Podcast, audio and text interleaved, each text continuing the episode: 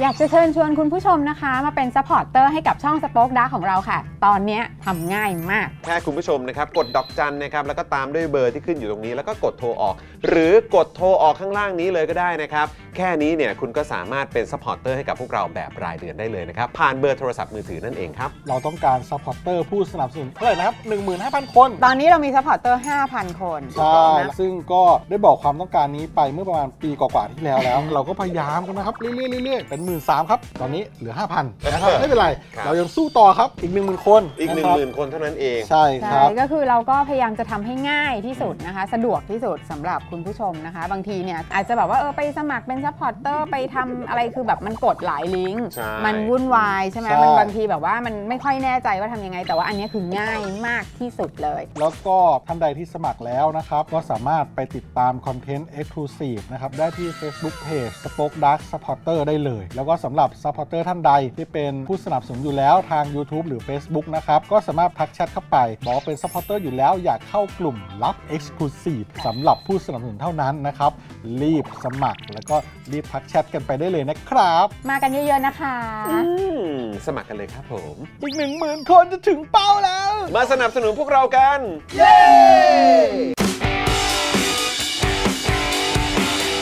Daily t o p i c กกับจอห์นวินยู สวัสดีครับ อ้าว เสียงเข้าหรือเปล่า เสียงเข้าไหมอ่าเสียงเข้านะครับ สวัสดีครับคุณผู้ชมครับ ต้อนรับทุกท่านนะครับเข้าสู่ Daily Topics นะครับ ประจำวันที่ 8 มีนาคม 2566 นะครับ คุณผู้ชมครับนะฮะ อยู่กับผมจอห์นวินยูนะครับ แล้วก็แน่นอนนะครับ วันนี้อยู่กับคุณปาล์มด้วย สวัสดีครับคุณผู้ชมครับ มาแล้วนะครับ ผมปาล์ม แล้ว 70ครับ คุณปาล์ม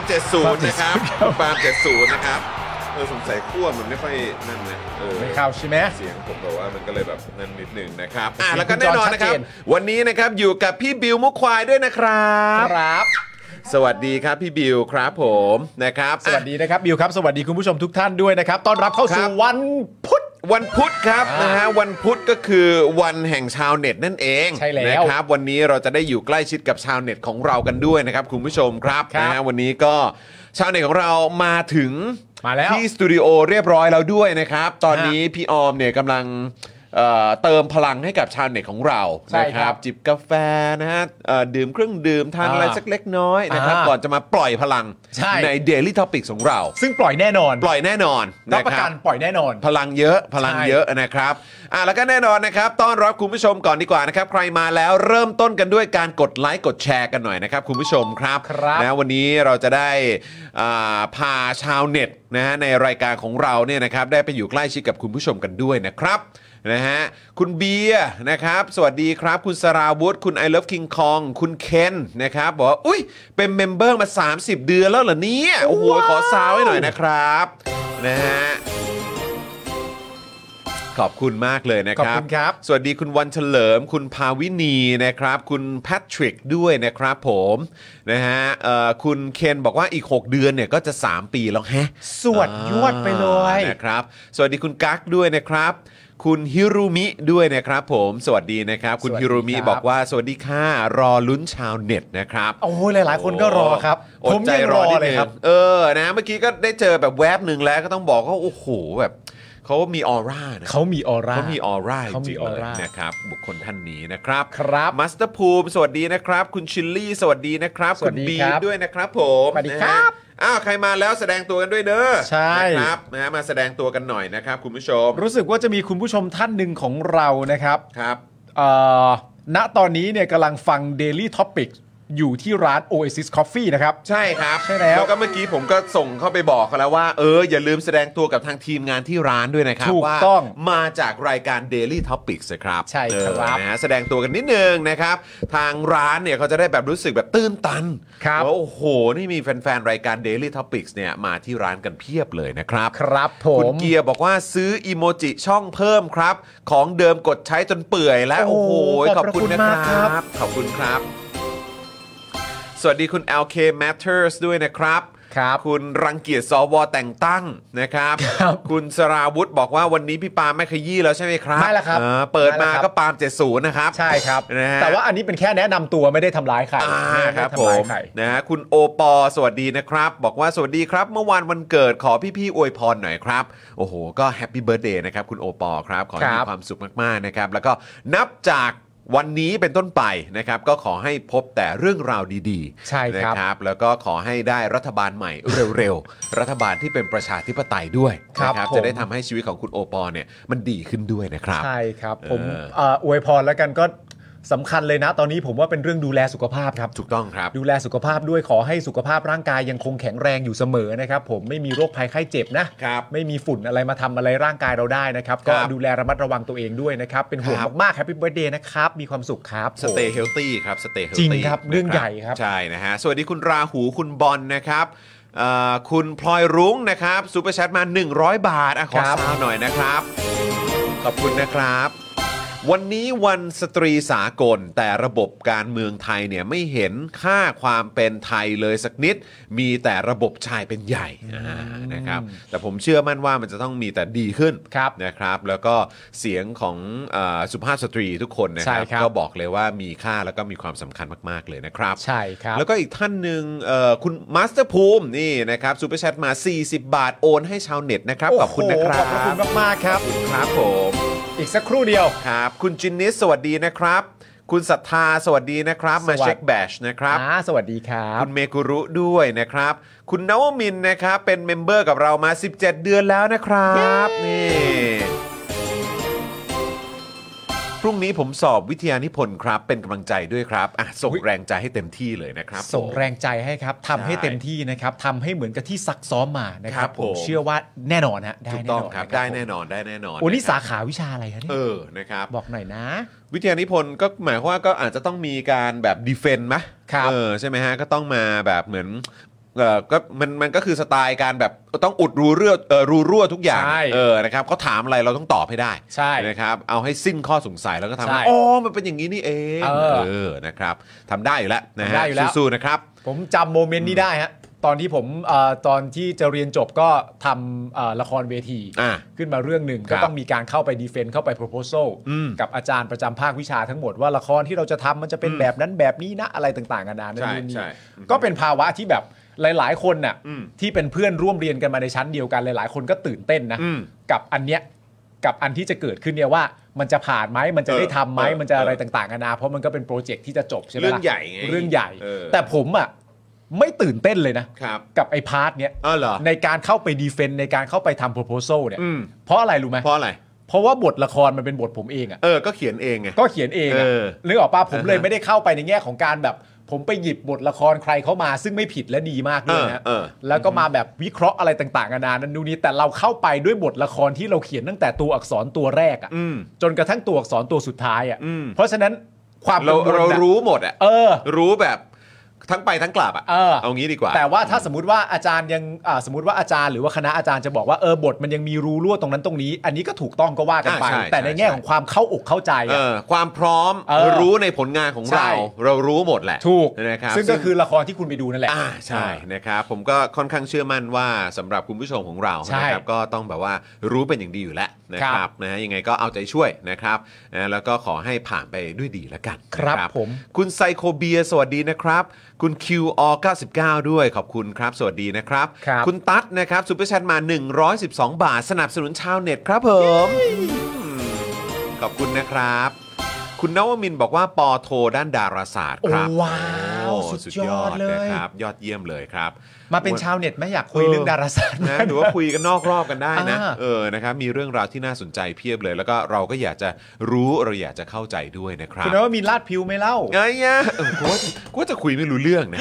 เออจะไปดาวดวงไหนแล้วนั่นน่ะเออครับคุณภาคภูมินะครับซูเปอร์ชันมา 19 บาทเหมือนกัน ขอบคุณนะครับ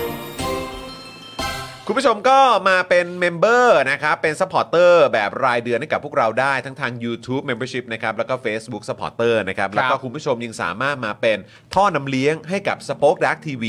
ให้กับเจาะข่าวตื้น ให้กับ Daily Topics ของเราได้นะครับ ครับ ผ่านทางเบอร์โทรศัพท์นะครับที่ขึ้นอยู่ด้านล่างนี้นะครับ ดอกจัน 489912411 แล้วก็โทรออกนะครับ ครับ อันี้เป็นแพ็กเกจเริ่มต้นนะครับเดือนละ 149 บาทนั่นเองนะครับ ใช่ ใครที่ใช้บริการผ่านทาง AS แล้วก็ d t แทเนี่ยนะครับก็สามารถอ่าใช้บริการได้แล้วนะครับ ครับ ส่วนใครที่ใช้เครือข่าย True อดใจรอนิดนึงนะครับ อีกไม่นานนะครับ ระบบนี้ก็จะมาแล้วนะครับ แต่ว่าใครที่ใช้ 2 เครือข่ายนี้ก็มาเป็นท่อนำเลี้ยงให้กับพวกเรากันก่อนละกันนะครับ ครับ แล้วก็นอกจากนี้นะครับ คุณผู้ชมก็ยังสามารถสแกน QR code นะครับที่อยู่ด้านมุมขวาใช่ไหมฮะของจอนะค ครั รับ บ ตอนนี้นะครับก็เติมพลังให้กับพวกเราแบบรายวันได้นะครับนะฮะผ่านทางบัญชีกสิกรไทย 0698975539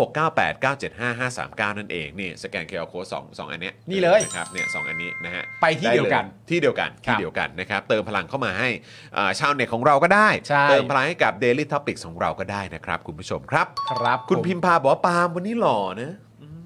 ม อะไรนะครับ อ่านใหม่ดิอ่านใหม่ดิอ่านใหม่ดิ เออปาล์มวันนี้หล่อนะ อะไรนะ เออ คุณพิมพาเขาว่ามา เออ คือก็ดีใจได้ ครับผม ในข้อะ ที่หนึ่ง ฮะ แต่ข้อที่สอง ครับ มันติดตรงวันนี้อ่ะ เออวันนี้ปาล์มวันนี้หล่อนะ เออ อ่าเขาอาจจะชอบลุกคุณวันนี้หรือเปล่า แต่ว่าก็ไม่ได้แปลว่าวันที่มันผ่านมามันก็ไม่ได้แย่แต่อย่างใดใช่ไหม ใช่ไง โอเคเข้าใจ ออครับผม เข้าใจ นะฮะคุณมิดไนวอลฟ์นะครับซุปเอ่อซูเปอร์แชทมาเหมือนกันนะครับ 20 เดือนแล้วอยู่กันยาวๆ ขอบคุณนะครับผม ครับ นะฮะ ผม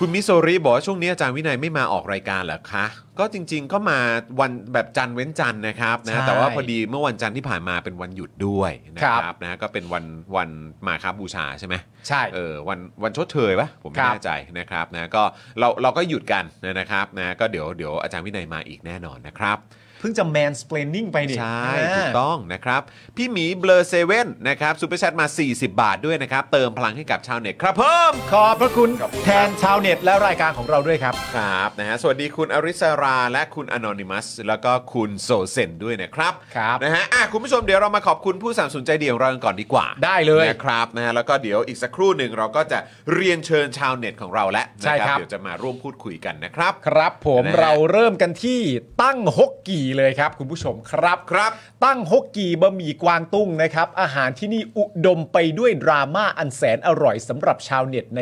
ทุกๆวันนะครับ สั่งได้เลยนะครับที่ Facebook ตั้งฮกกีครับ ครับผมนะครับอ่ะแล้วก็แน่นอนนะครับ อีกหนึ่งผู้สนัมสนุนใจดีของเรานะครับ XP Pen ครับเมาส์ปากการะดับโปรเขียนลื่นคมชัดทุกเส้น เก็บครบทุกรายละเอียด ในราคาเริ่มต้นไม่ถึงพันครับ ครับ นะฮะ ผม ดูข้อมูลเพิ่มเติมกันได้เลยนะครับ ที่เพจ XP Pen Thailand ตรงนี้นั่นเองนะครับ ครับ ไป ผม แวะเวียนดูเพื่อเป็นแรงบันดาลใจกันได้นะครับ แล้วก็จะได้ไปอุดหนุนต่อเนื่องกันด้วยนะครับ ใช่ครับ เดี๋ยวคุณจอนจะจัดเพิ่มแล้วนะ ครับผม เออ ใช่ นะถูครับ กต้อง ผม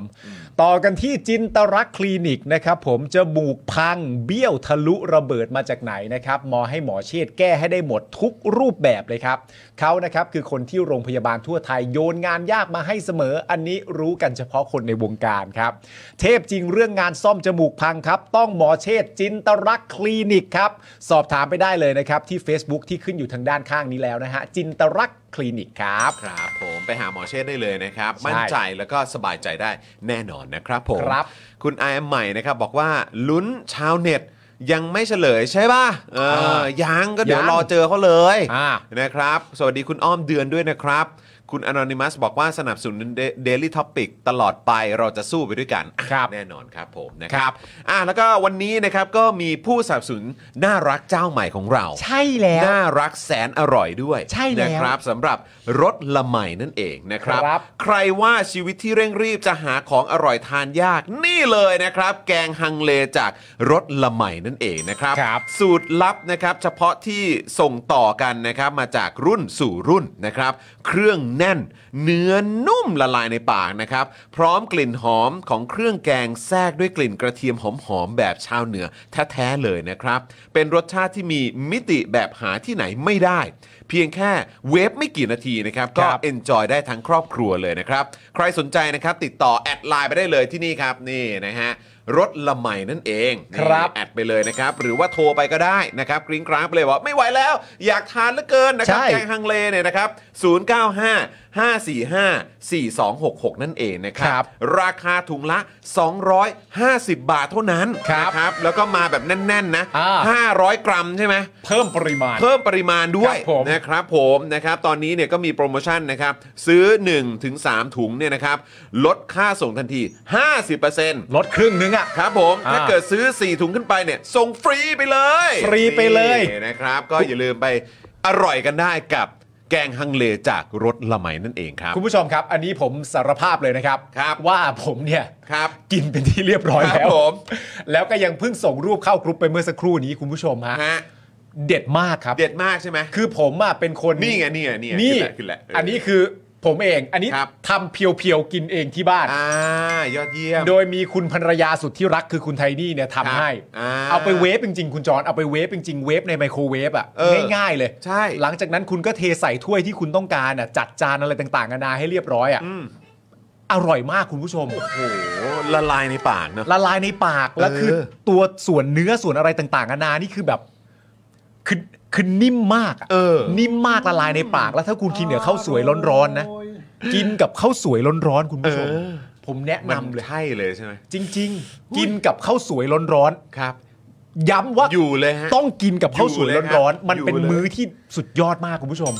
อุ๊ยเห็นแล้วหิวเลยครับคุณผู้ชมครับเา อร่อยจริง ไปสั่งกันนะไปแอดกันนะครับกับรถละไมนั่นเอง ครับ นะ ผม อย่าลืมนะถ้าส่งเอ่อสั่ง 4 ถุงขึ้นไป ฮะ นะครับหรือว่า 4 ถุงเนี่ยนะครับเขาส่งฟรีเลยนะครับ แต่ว่าถ้าเกิดสั่งแบบ1ถึง3ถุงใช่ไหมก็คือลดให้ 50% ใช่ครับ ค่าส่งนั่นเองนะครับ ใช่ครับ ผมรสละไมนะครับ นี่ ใช่ คุณไทนี่เคเข้ามาคอนเฟิร์มว่าอร่อยจริง อร่อยจริงเฟิ อร่อ ร์ ย ม จริงเฟิร์ม เออนะครับ อร่อยใครเป็นสายอาหารเหนือคนี่รับ แนะนำให้ลองฮะ นี่ โด คุ น ณ มาก ธนาหนูบอกว่าโอ้โหจัดไปครึ่งโล อ่า โหอิ่มอิ่มๆฮะ ใช่ อิ่มๆครับผม อิ่มอิ่มๆฮะ อืมใช่คุณธนาโนนอร่อยจริงๆ อร่อย นะครับนะฮะสวัสดีพลอวกาศเอกปิยะตะตุงตวงด้วยนะครับ ครับ นะฮะสวัสดีนะครับโอ้โห ส นี่ วัส ก็ ดีครับ หายไปสักพักหนึ่งมั้ยเนี่ย ใช่ เออคิดถึงนะครับ คิดถึงไม่ได้ยินไม่เห็นชื่อเลย ครับผมคุณอิเล็กทรอนิซึมบอกว่าแอดไว้แล้วน่ากินต้องลอง แนะนำครับ เออ ถุงหนึ่งผมเชื่อว่าคุณผู้ชมถ้ากินกันแบบกินกันแบบเพลินๆนะสองสามคนได้อะ ได้ เพราะเยอะมาก ได้เลย เพราะเยอะมาก ได้เลยได้เลยได้เลย นะครับผมไปลองไปลองคุณผู้ชมครับ ครับ รสละ ผม ไมนะฮะแกงฮังเลนะค จั รั ด บ ไปครับจัดไปครับ คุณผู้ชมครับ ต่อกันที่เฟรนชิกครับผมเฟรนชิกน้ำพริกหนังไก่เกรดพรีเมียม รสชาติจัดจ้านถึงเครื่องถึงใจครับ สั่งได้เลยนะครับ ทางไลน์แอดแอดเฟรนชิกส่งฟรีทุกบ้านครับ ถูกต้องครับผมนะครับ เหล่านี้นะครับก็คือผู้สนับสนุนใจดีของเรานั่นเองนะครับ ก็ต้องขอขอบพระคุณคุณผู้ชมมากๆนะครับ แล้วก็ขอขอบคุณผู้สนับสนุนใจดี แล้วก็ที่น่ารักของเราทุก ๆ ท่านด้วยนะครับ คุณผู้ชมท่านไหนนะครับที่สนใจอยากจะซื้อโฆษณาเรานะครับก็สามารถติดต่อเข้ามาได้เลยนะครับที่เบอร์ 0858275918 หรือว่า DM เอ่อ DM นะครับมาหลังใหม่นะครับเอ่อที่เพจ Daily Topics ก็ได้นะครับ เพื่อติดต่อซื้อโฆษณากับเราได้นะครับ วันละ 999 บาทเท่านั้นนะครับ ถ้าเกิดอุดหนุนกันนะครับ ซื้อเหมากันเป็นแบบรายสัปดาห์รายเดือนเนี่ยเราก็มีส่วนลดให้ด้วยนะครับ เพราะฉะนั้นก็โทรเข้ามาได้เลยนะครับ แล้วก็นอกจากนี้นะครับสำหรับคุณผู้ชมท่านไหนที่ทำคอนเทนต์ในโลกออนไลน์นะครับ แล้วก็ทำธุรกิจบนโซเชียลมีเดียแพลตฟอร์มต่างๆเนี่ยนะครับ ตอนนี้เจอปัญหาเกี่ยวกับเรื่องของราคาแอดเนี่ยมันแพงเหลือเกินเนี่ยนะครับ ก็มาเอ่อเรียนรู้นะครับเทคนิคเด็ดๆนะครับคอร์สดีๆ จากพ่อหมอกันดีกว่านะครับ กับนี่เลยคอร์สวิธีลดค่าโฆษณาและขยายฐานลูกค้าด้วยการเพิ่มออร์แกนิกรีชนั่นเองนะครับคุณผู้ชม ครับ นะฮะซึ่งอันนี้เนี่ยนะครับก็เป็นการนับคะแนนแล้วก็การบริหารโพสต์นะครับมาเรียนรู้วิธีกันนะครับจะได้ทำให้คุณเนี่ยเข้าถึงกลุ่มทาร์เก็ตของคุณเนี่ยได้มากยิ่งขึ้นด้วยนะครับคอร์สนี้นะครับเรียนผ่านคลิปยาว 30 นาทีนะครับแล้วก็มาพร้อมกับ PDF 11 หน้าเท่านั้นนะครับ ใช่ เพราะฉะนั้นก็ถือว่าเป็นการเรียนที่รัดไวนะครับแล้วก็ได้ข้อมูลแบบแน่น ๆ ตึบๆเลยนะครับเข้าใจพื้นฐานไปใช้กับโซเชียลมีเดียได้ทุกแพลตฟอร์มด้วยนะครับคุณผู้ชมครับ ค่าคอร์ส 2,999 บาทนะครับ แล้วก็ทักแชทไปหาพ่อหมอก็ได้ ถ้าอยากจะคุยกันนะครับ ผ่านอินบ็อกซ์ใน Facebook ก็คุยกันนะฮะในอินบ็อกซ์ของเพจนี้นะครับ หรือโทรไปก็ได้ที่เบอร์ 0858275918 นั่นเองเดี๋ยวพ่อหมอรับสายเองนะครับ คุณผู้ชมครั ครับผ นะฮะ มสะดวกมาก สะดวกครับ สะดวกครับนะแล้วก็เวิร์กด้วยนะครับ ช่วงนี้มัน แพงอ่ะค่า ใช่ ยิงแอดอ่ะ ใช่ เออนะครับแหมเราจะไปเสียตังค์เยอะขนาดนั้นทำไมแล้ว แล้วช่วงนี้ก็เจ็บๆกันทั้งนั้นนะฮะ ครับผม นะครับคุณโจเพลฮาร์ดนะครับสวัสดีเช่นกันนะครับผม สวัสดีครับผม นี่หลายคนคิดถึงคุณพลอากาศพลอวกาศเอกปียะตะตุงตวงนะ ใช่ไหม มาถาม นี่ หากันใหญ่เลยว่าหายไปนานเลยนะท่านตะ ใช่ แต่ว่า ค ท่าน น คิด ตะ ถึง ท่านตะบอกว่าดูทุกวันครับ แต่ไม่ได้เม้น ทุกวัน อา อ๋อ สิ แสดงตัวบ้างก็ได้ เม้นเลย เออนะครับผมนะฮะ อ่า อ่ะคุณผู้ชมครับ เดี๋ยววันนี้เราก็จะอยู่ใกล้ชิดกันนะครับกับเอ่อเขาเรียกว่าเป็นชาวเน็ตที่ ครับ หลายต่อหลายท่านเนี่ยก็ปราบปลื้มกันด้วย ต้องใช้ รู้จัก ว่าปราบปลื้มอ่ะ ปราบปลื้มอะ ปราบปลื้มงๆ รู้จักอ่ะรู้จักเลยอะ ใช่ใช่ใช่ นะครับ นะครับอ่ะเดี๋ยวเดี๋ยวคุณคุณดูคอมเมนต์แป๊บหนึ่งนะ ได้ เดี๋ยว ค ผ รับ มขอแจ้งคุณออมก่อนว่าตอนนี้เนี่ยเราพร้อมแหละ ใช่ นะครับ ที่อยู่ ผม ที่จะอยู่ใกล้ชิดกับเรานะครับ คุณอินบาร์นะครับบอกว่าสวัสดีครับ มาแวะว่าใครมาเดี๋ยวคืนนี้มาต่อครับ อีกนิดเดียวฮะรออีกอึดใจเดียวเท่านั้นนะ อีกไม่เกิน 5 นาทีเนาะ ครับ เออ ผม ก็จะได้อยู่ใกล้ชิดกันแหละ ครับ เออ ผม นะ คุณสุภาเข้ามาทักทายสวัสดีค่ะนะครับ สวัสดีนะครับ ผมคุณมาสเตอร์ภูมิบอกว่าท่านตะท่านตะนี่แบบตำนานมากอ่านะครับผม ใช่คำว่าตำนานเลยใช่ไหม ตำนานมาก เออครับผม คุณสราวุธบอกเปิดตัวชาวเน็ตนะครับ ผมคุณโจบอกว่าชาวเน็ตวันนี้คือแดกโอ้โห โอ้โห ติดงานร้องเพลงมั้งฮะไม่น่าจะมาได้ฮะน่าจะมา คุณเกียร์บอกว่าปราบปลื้ม ปราบปลื้ม เออคือคิดว่าเป็นคุณปื้มเหรอครับ อ่า อืม อ๋อนี่อ๋อไม่เหมือนอันนี้เหมือนตีความบทละครนะ ตีความ ว่าเราแบบ ตีควม อีสเตอร์เอ็กอะไรลง ว่า ไป ที่เรา บ้างหรื พู อ ด เป แบ ล่า บนี้คือหมายถึงอย่างนี้หรือเปล่า ใช่ เออนะครับ นะครับ นะฮะ คุณเคนบอกว่าน้องป้อมแน่ น้องป้อม นอนป้อมเหรอฮะนอนป้อม ๆ น้อนป้อม ปราบปลื้มเทวกุลนะครับ เออนะโอ้โห คุณวิเดอร์เกรย์เริ่มถามแล้ว เอ้ยเนี่ยผู้หญิงใช่ไหมครับ ฮะ อ่าพี่จอนพูดชื่อเมื่อตะกี้ไปแล้วเปล่า อ้าว เอ้ย เอาใหญ่แล้ว คุณบงค์ซี่ถามมา เออ นะครับ คุณวันชัยนะครับ สวัสดีนะครับ คุณจิบิเลเซอร์ สวัสดีจากญี่ปุ่น พรุ่งนี้มีสอบอ่านบทความแล้ว พรุ่งนี้จะนำเรื่องราวของตะวันและแบมใช่ไหมครับ อ่าน นะฮะไปไปนำเสนอใช่ไหมครับ โอ้โห สุดยอดครับ โอเคเลยนะครับ ดีครับ นะฮะดีเลยนะครับ แล้วก็ตอนนี้เนี่ยก็เป็นเอ่ออาการน้องๆเขาเป็นยังไงบ้างเนี่ยเดี๋ยวเราต้องอัปเดตกันด้วยนะครับ ใช่ครับ วันนี้เรามีอัปเดตกันอย่างแน่นอนนะครับ แน่นอน คุณผู้แน่ช นอ ม นครับ ตอนเดี๋ยวตอนท้ายนะครับ อัปเดตกันก่อนปิดรายการนะครับคุณผู้ชมครับ ใช่ครับ วันนี้คุณผู้ชมครับ เรื่องที่เราจะพูดคุยกันเนี่ยนะฮะ ก็เอ่อบอกชื่อสิ อ่านชื่อเป็นสำเนียงคุณหน่อยสิ ชื่ชื่อตอนของเราเหรอ อ่า นะครับ โชกตันยูสุดจัด อินโซตัสจากภาษีเคารพรุ่นพี่แบบมีเกลียดครับ มีเกลียดเลย แบ อะ บมีเกลียดด้วย แบบ นะฮะ มีเกลียดมีเกลีย แบ ด บมีนะฮะ เกลียดครับผมอืม หลาย ๆ คนเริ่มเข้ามาเดานะครับ อ่า คุณออม ออมอาอารีหรือเปล่า ออมอารี อ้อม นะครับ อ้อมอารี ออมออมออมอารี เออ นะครับ สวัสดีจากสิงคโปร์ อ๋ ใช่ อ ไหมครับ สวัสดีครั ส บ วัสดีนะครับผม เฮ้ย สิงคโปร์อยู่ที่เดียวกับคุณลีเลยใช่ไหม เออ คุณลี ใช่ ที่ จริ สิ ง งค ด้วโปร์ ยแล้วคุณลี เหมือนเป็นกันไงบ้างเนี่ยช่วงนี้ อ่า เออนะครับ คุณเอสคริปบอกว่าเราก็หาหินไปเรื่อยนะครับ ครับผม อ๋อครับผม สวัสดีคุณร็อกเกอร์โนตด้วยนะครั อ่า บ สวัสดีครับ คุณนายลับกิงคองบอกว่า คืนนี้นอนดึกอีกแล้วรอดูยามไทม์ด้วย อ่า อ๋อย ามไทม์ยามไทม์ นะครับเออเขามาเขามาดึกจริง ๆ เนาะ ใช่ เออนะครับ ถึงยามถามไหม ครับผม นะฮะเอ่อคุณบรอกโคลีบอยวันนี้ฝากอัปเดตเรื่องนิรนามด้วยนะครับ ครับผม นะฮะคุณธนาโนนมีเกลียดใช่ครับผม มีเกลียด นะฮะ คุณมิดไดวูมบอกว่าในอาร์มขายตั๋วมีตติ้งยังไม่ยังไม่น่าว่างมา เออ าวมีขายตั๋วมีตติ้งไปแล้วหรอ เอ้ยมีขายตัวมิทติ้งด้วยนะครับ อ๋อ เอ่อมีคนบอกต้องเป็นน้ำนิ่งแน่ ๆ เลย หมายถึงชาวเน็ตเหรอ เออสงสัย ดาวนี้เป็นชาวเน็ตเลยอ่ะ เออนะครับคุณ ถ้าดาวนี้เป็นชาวเน็ตต้องโอนมาร้อยเปอร์เซ็นต์แล้วนะ ครับผม คนนี้ ต้องมาแล้วแหละ คนนี้ ฮะคนนี้เนี่ยไม่ธรรมดา อ่า เออครับผม คุณท็อปบอกว่าพี่ๆทุกคนสวัสดีครับ สวัสดีคุณท็อปเช่นเดียวกันนะครับ สวัสดีครับผม หลายๆ คนก็คิดว่าเอ๊ะเป็นคุณชูวิทย์หรือเปล่า อ่า นะครับผม คุณคูลี่ คุณสแกรี่ สวัสดีนะครับ คุณเดนิส ไฮายค่ะไฮาย นะ นะ ค ค รั รั บบ ผมสวัส ไฮ ดี เช่น ค กั รั น บ นะครับผม โอ้ยหลายๆ คนนัดกันไปเจอที่ยามไทม์แล้วนะ เออ เออ เขามีสถานที่มีตติ้งกันเนอะ ใช่ โลกออนไลน์กัน ใช่ เออนะครับ วันนั้นน่ะผมก็แท็กไปหาคุณกับอาจารย์สิโรจน์นะ หืม ตอนที่ก่อนที่ พี่จอมขวัญจะเข้ารายการอ่ะ เออ ผม อ๋อ ก็แท็กไป ว่า กับคุณ ไปไหมเหรอ ว่าแบบว่าเออสองทุ่มว่างกันไหมครับ จะเข้าไป ไป ให้ ไปกันหน่อยไหมเหรอ เข้าไปให้กำลังใจ ไปกัน ซะ หน่อยไหมเหรอเออครับผม ครับ นะฮ ะอ่ะอ่ะโอเคครับนะฮะเดี๋ยวอีกสักครู่หนึ่งเดี๋ยวรอชาวเน็ตของเรานะครับเอ่อประจำที่กันก่อน ใช่ครับ นะฮะสักเล็กน้อยแป๊บ ใช่ เดียวนะครับนะฮะอ่าโอ้โหคอมเมนต์กันเข้ามา อ๋อเรื่องมีติ้งใช่ไหมขายไปแล้วครับเมื่อเช้า 80 ใบกดยังไงก็ไม่ทันโอ้ เหรอ เอา ฮะ นี่คือหมายความว่าเป็นจำกัดเหรอ จำ อ๋อ กัด จำกัดจำนวน จำกัด 80 ใช่ ใบ ไหม 80 คนอย่าง สง เงี้ยเหรอ สัยจะจำกัดนะครับ อ๋อ จำกัดปริมาณผู้เข้าร่วมเลย ครับผม คุณ Mars นะครับบอกว่าดูใน YouTube ไม่ได้ค่ะ เอ๊ะ จริงเหรอ ครับ ก็นั่งดูกันอยู่นะครับ เดี๋ยวนะ นี่ผมนั่งเช็คอยู่นะ ผมนั่งดูเดี๋ยวนะเดี๋ยวนะ ผมนั่งดูลิงก์อยู่ก็ยังเข้าได้อยู่นะครับผมตามปกตินะนะครับ ใครอะไรยังไงก็สามารถแสดงกันเอ่อแสดงตัวกันเข้ามาได้นะครับ ใช่ แล้วก็แจ้งกันเข้ามานิดนึงได้นะครับ ว่าตอนนี้เป็นอย่างไรบ้าง ผ นะครับ มดูได้นะ ผมดูได้ปกตินะครับ เนาะนะครับผม สวัสดีนะครับ จาก 600อ๋อ80 ใบจาก 650นะครับอ๋อ อ๋อโอ คือยัง เค ไงหกโอ้โห เปิด มีมีติ้งกัน 600 กว่าท่านเลยเหรอ ยอด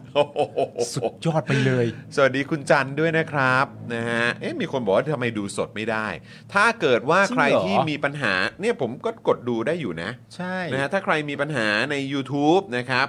คือมีปัญหาคือดูไม่ได้นะ ไม่ใช่ว่ามีปัญหา YouTube นะฮะ นะฮะก็ย้ายไปดูกันใน Facebook ก่อนได้นะครับ หรือเอ่อสามารถไปดูกันในทวิตเตอร์ก็ได้ด้วยเหมือนกัน อืม นะครับเพราะว่าใน Twitter เนี่ยผมก็รีทวิตไว้เรียบร้อยแล้ว ใครที่ยังไม่ได้ตามพวกเรานะครับในเอ่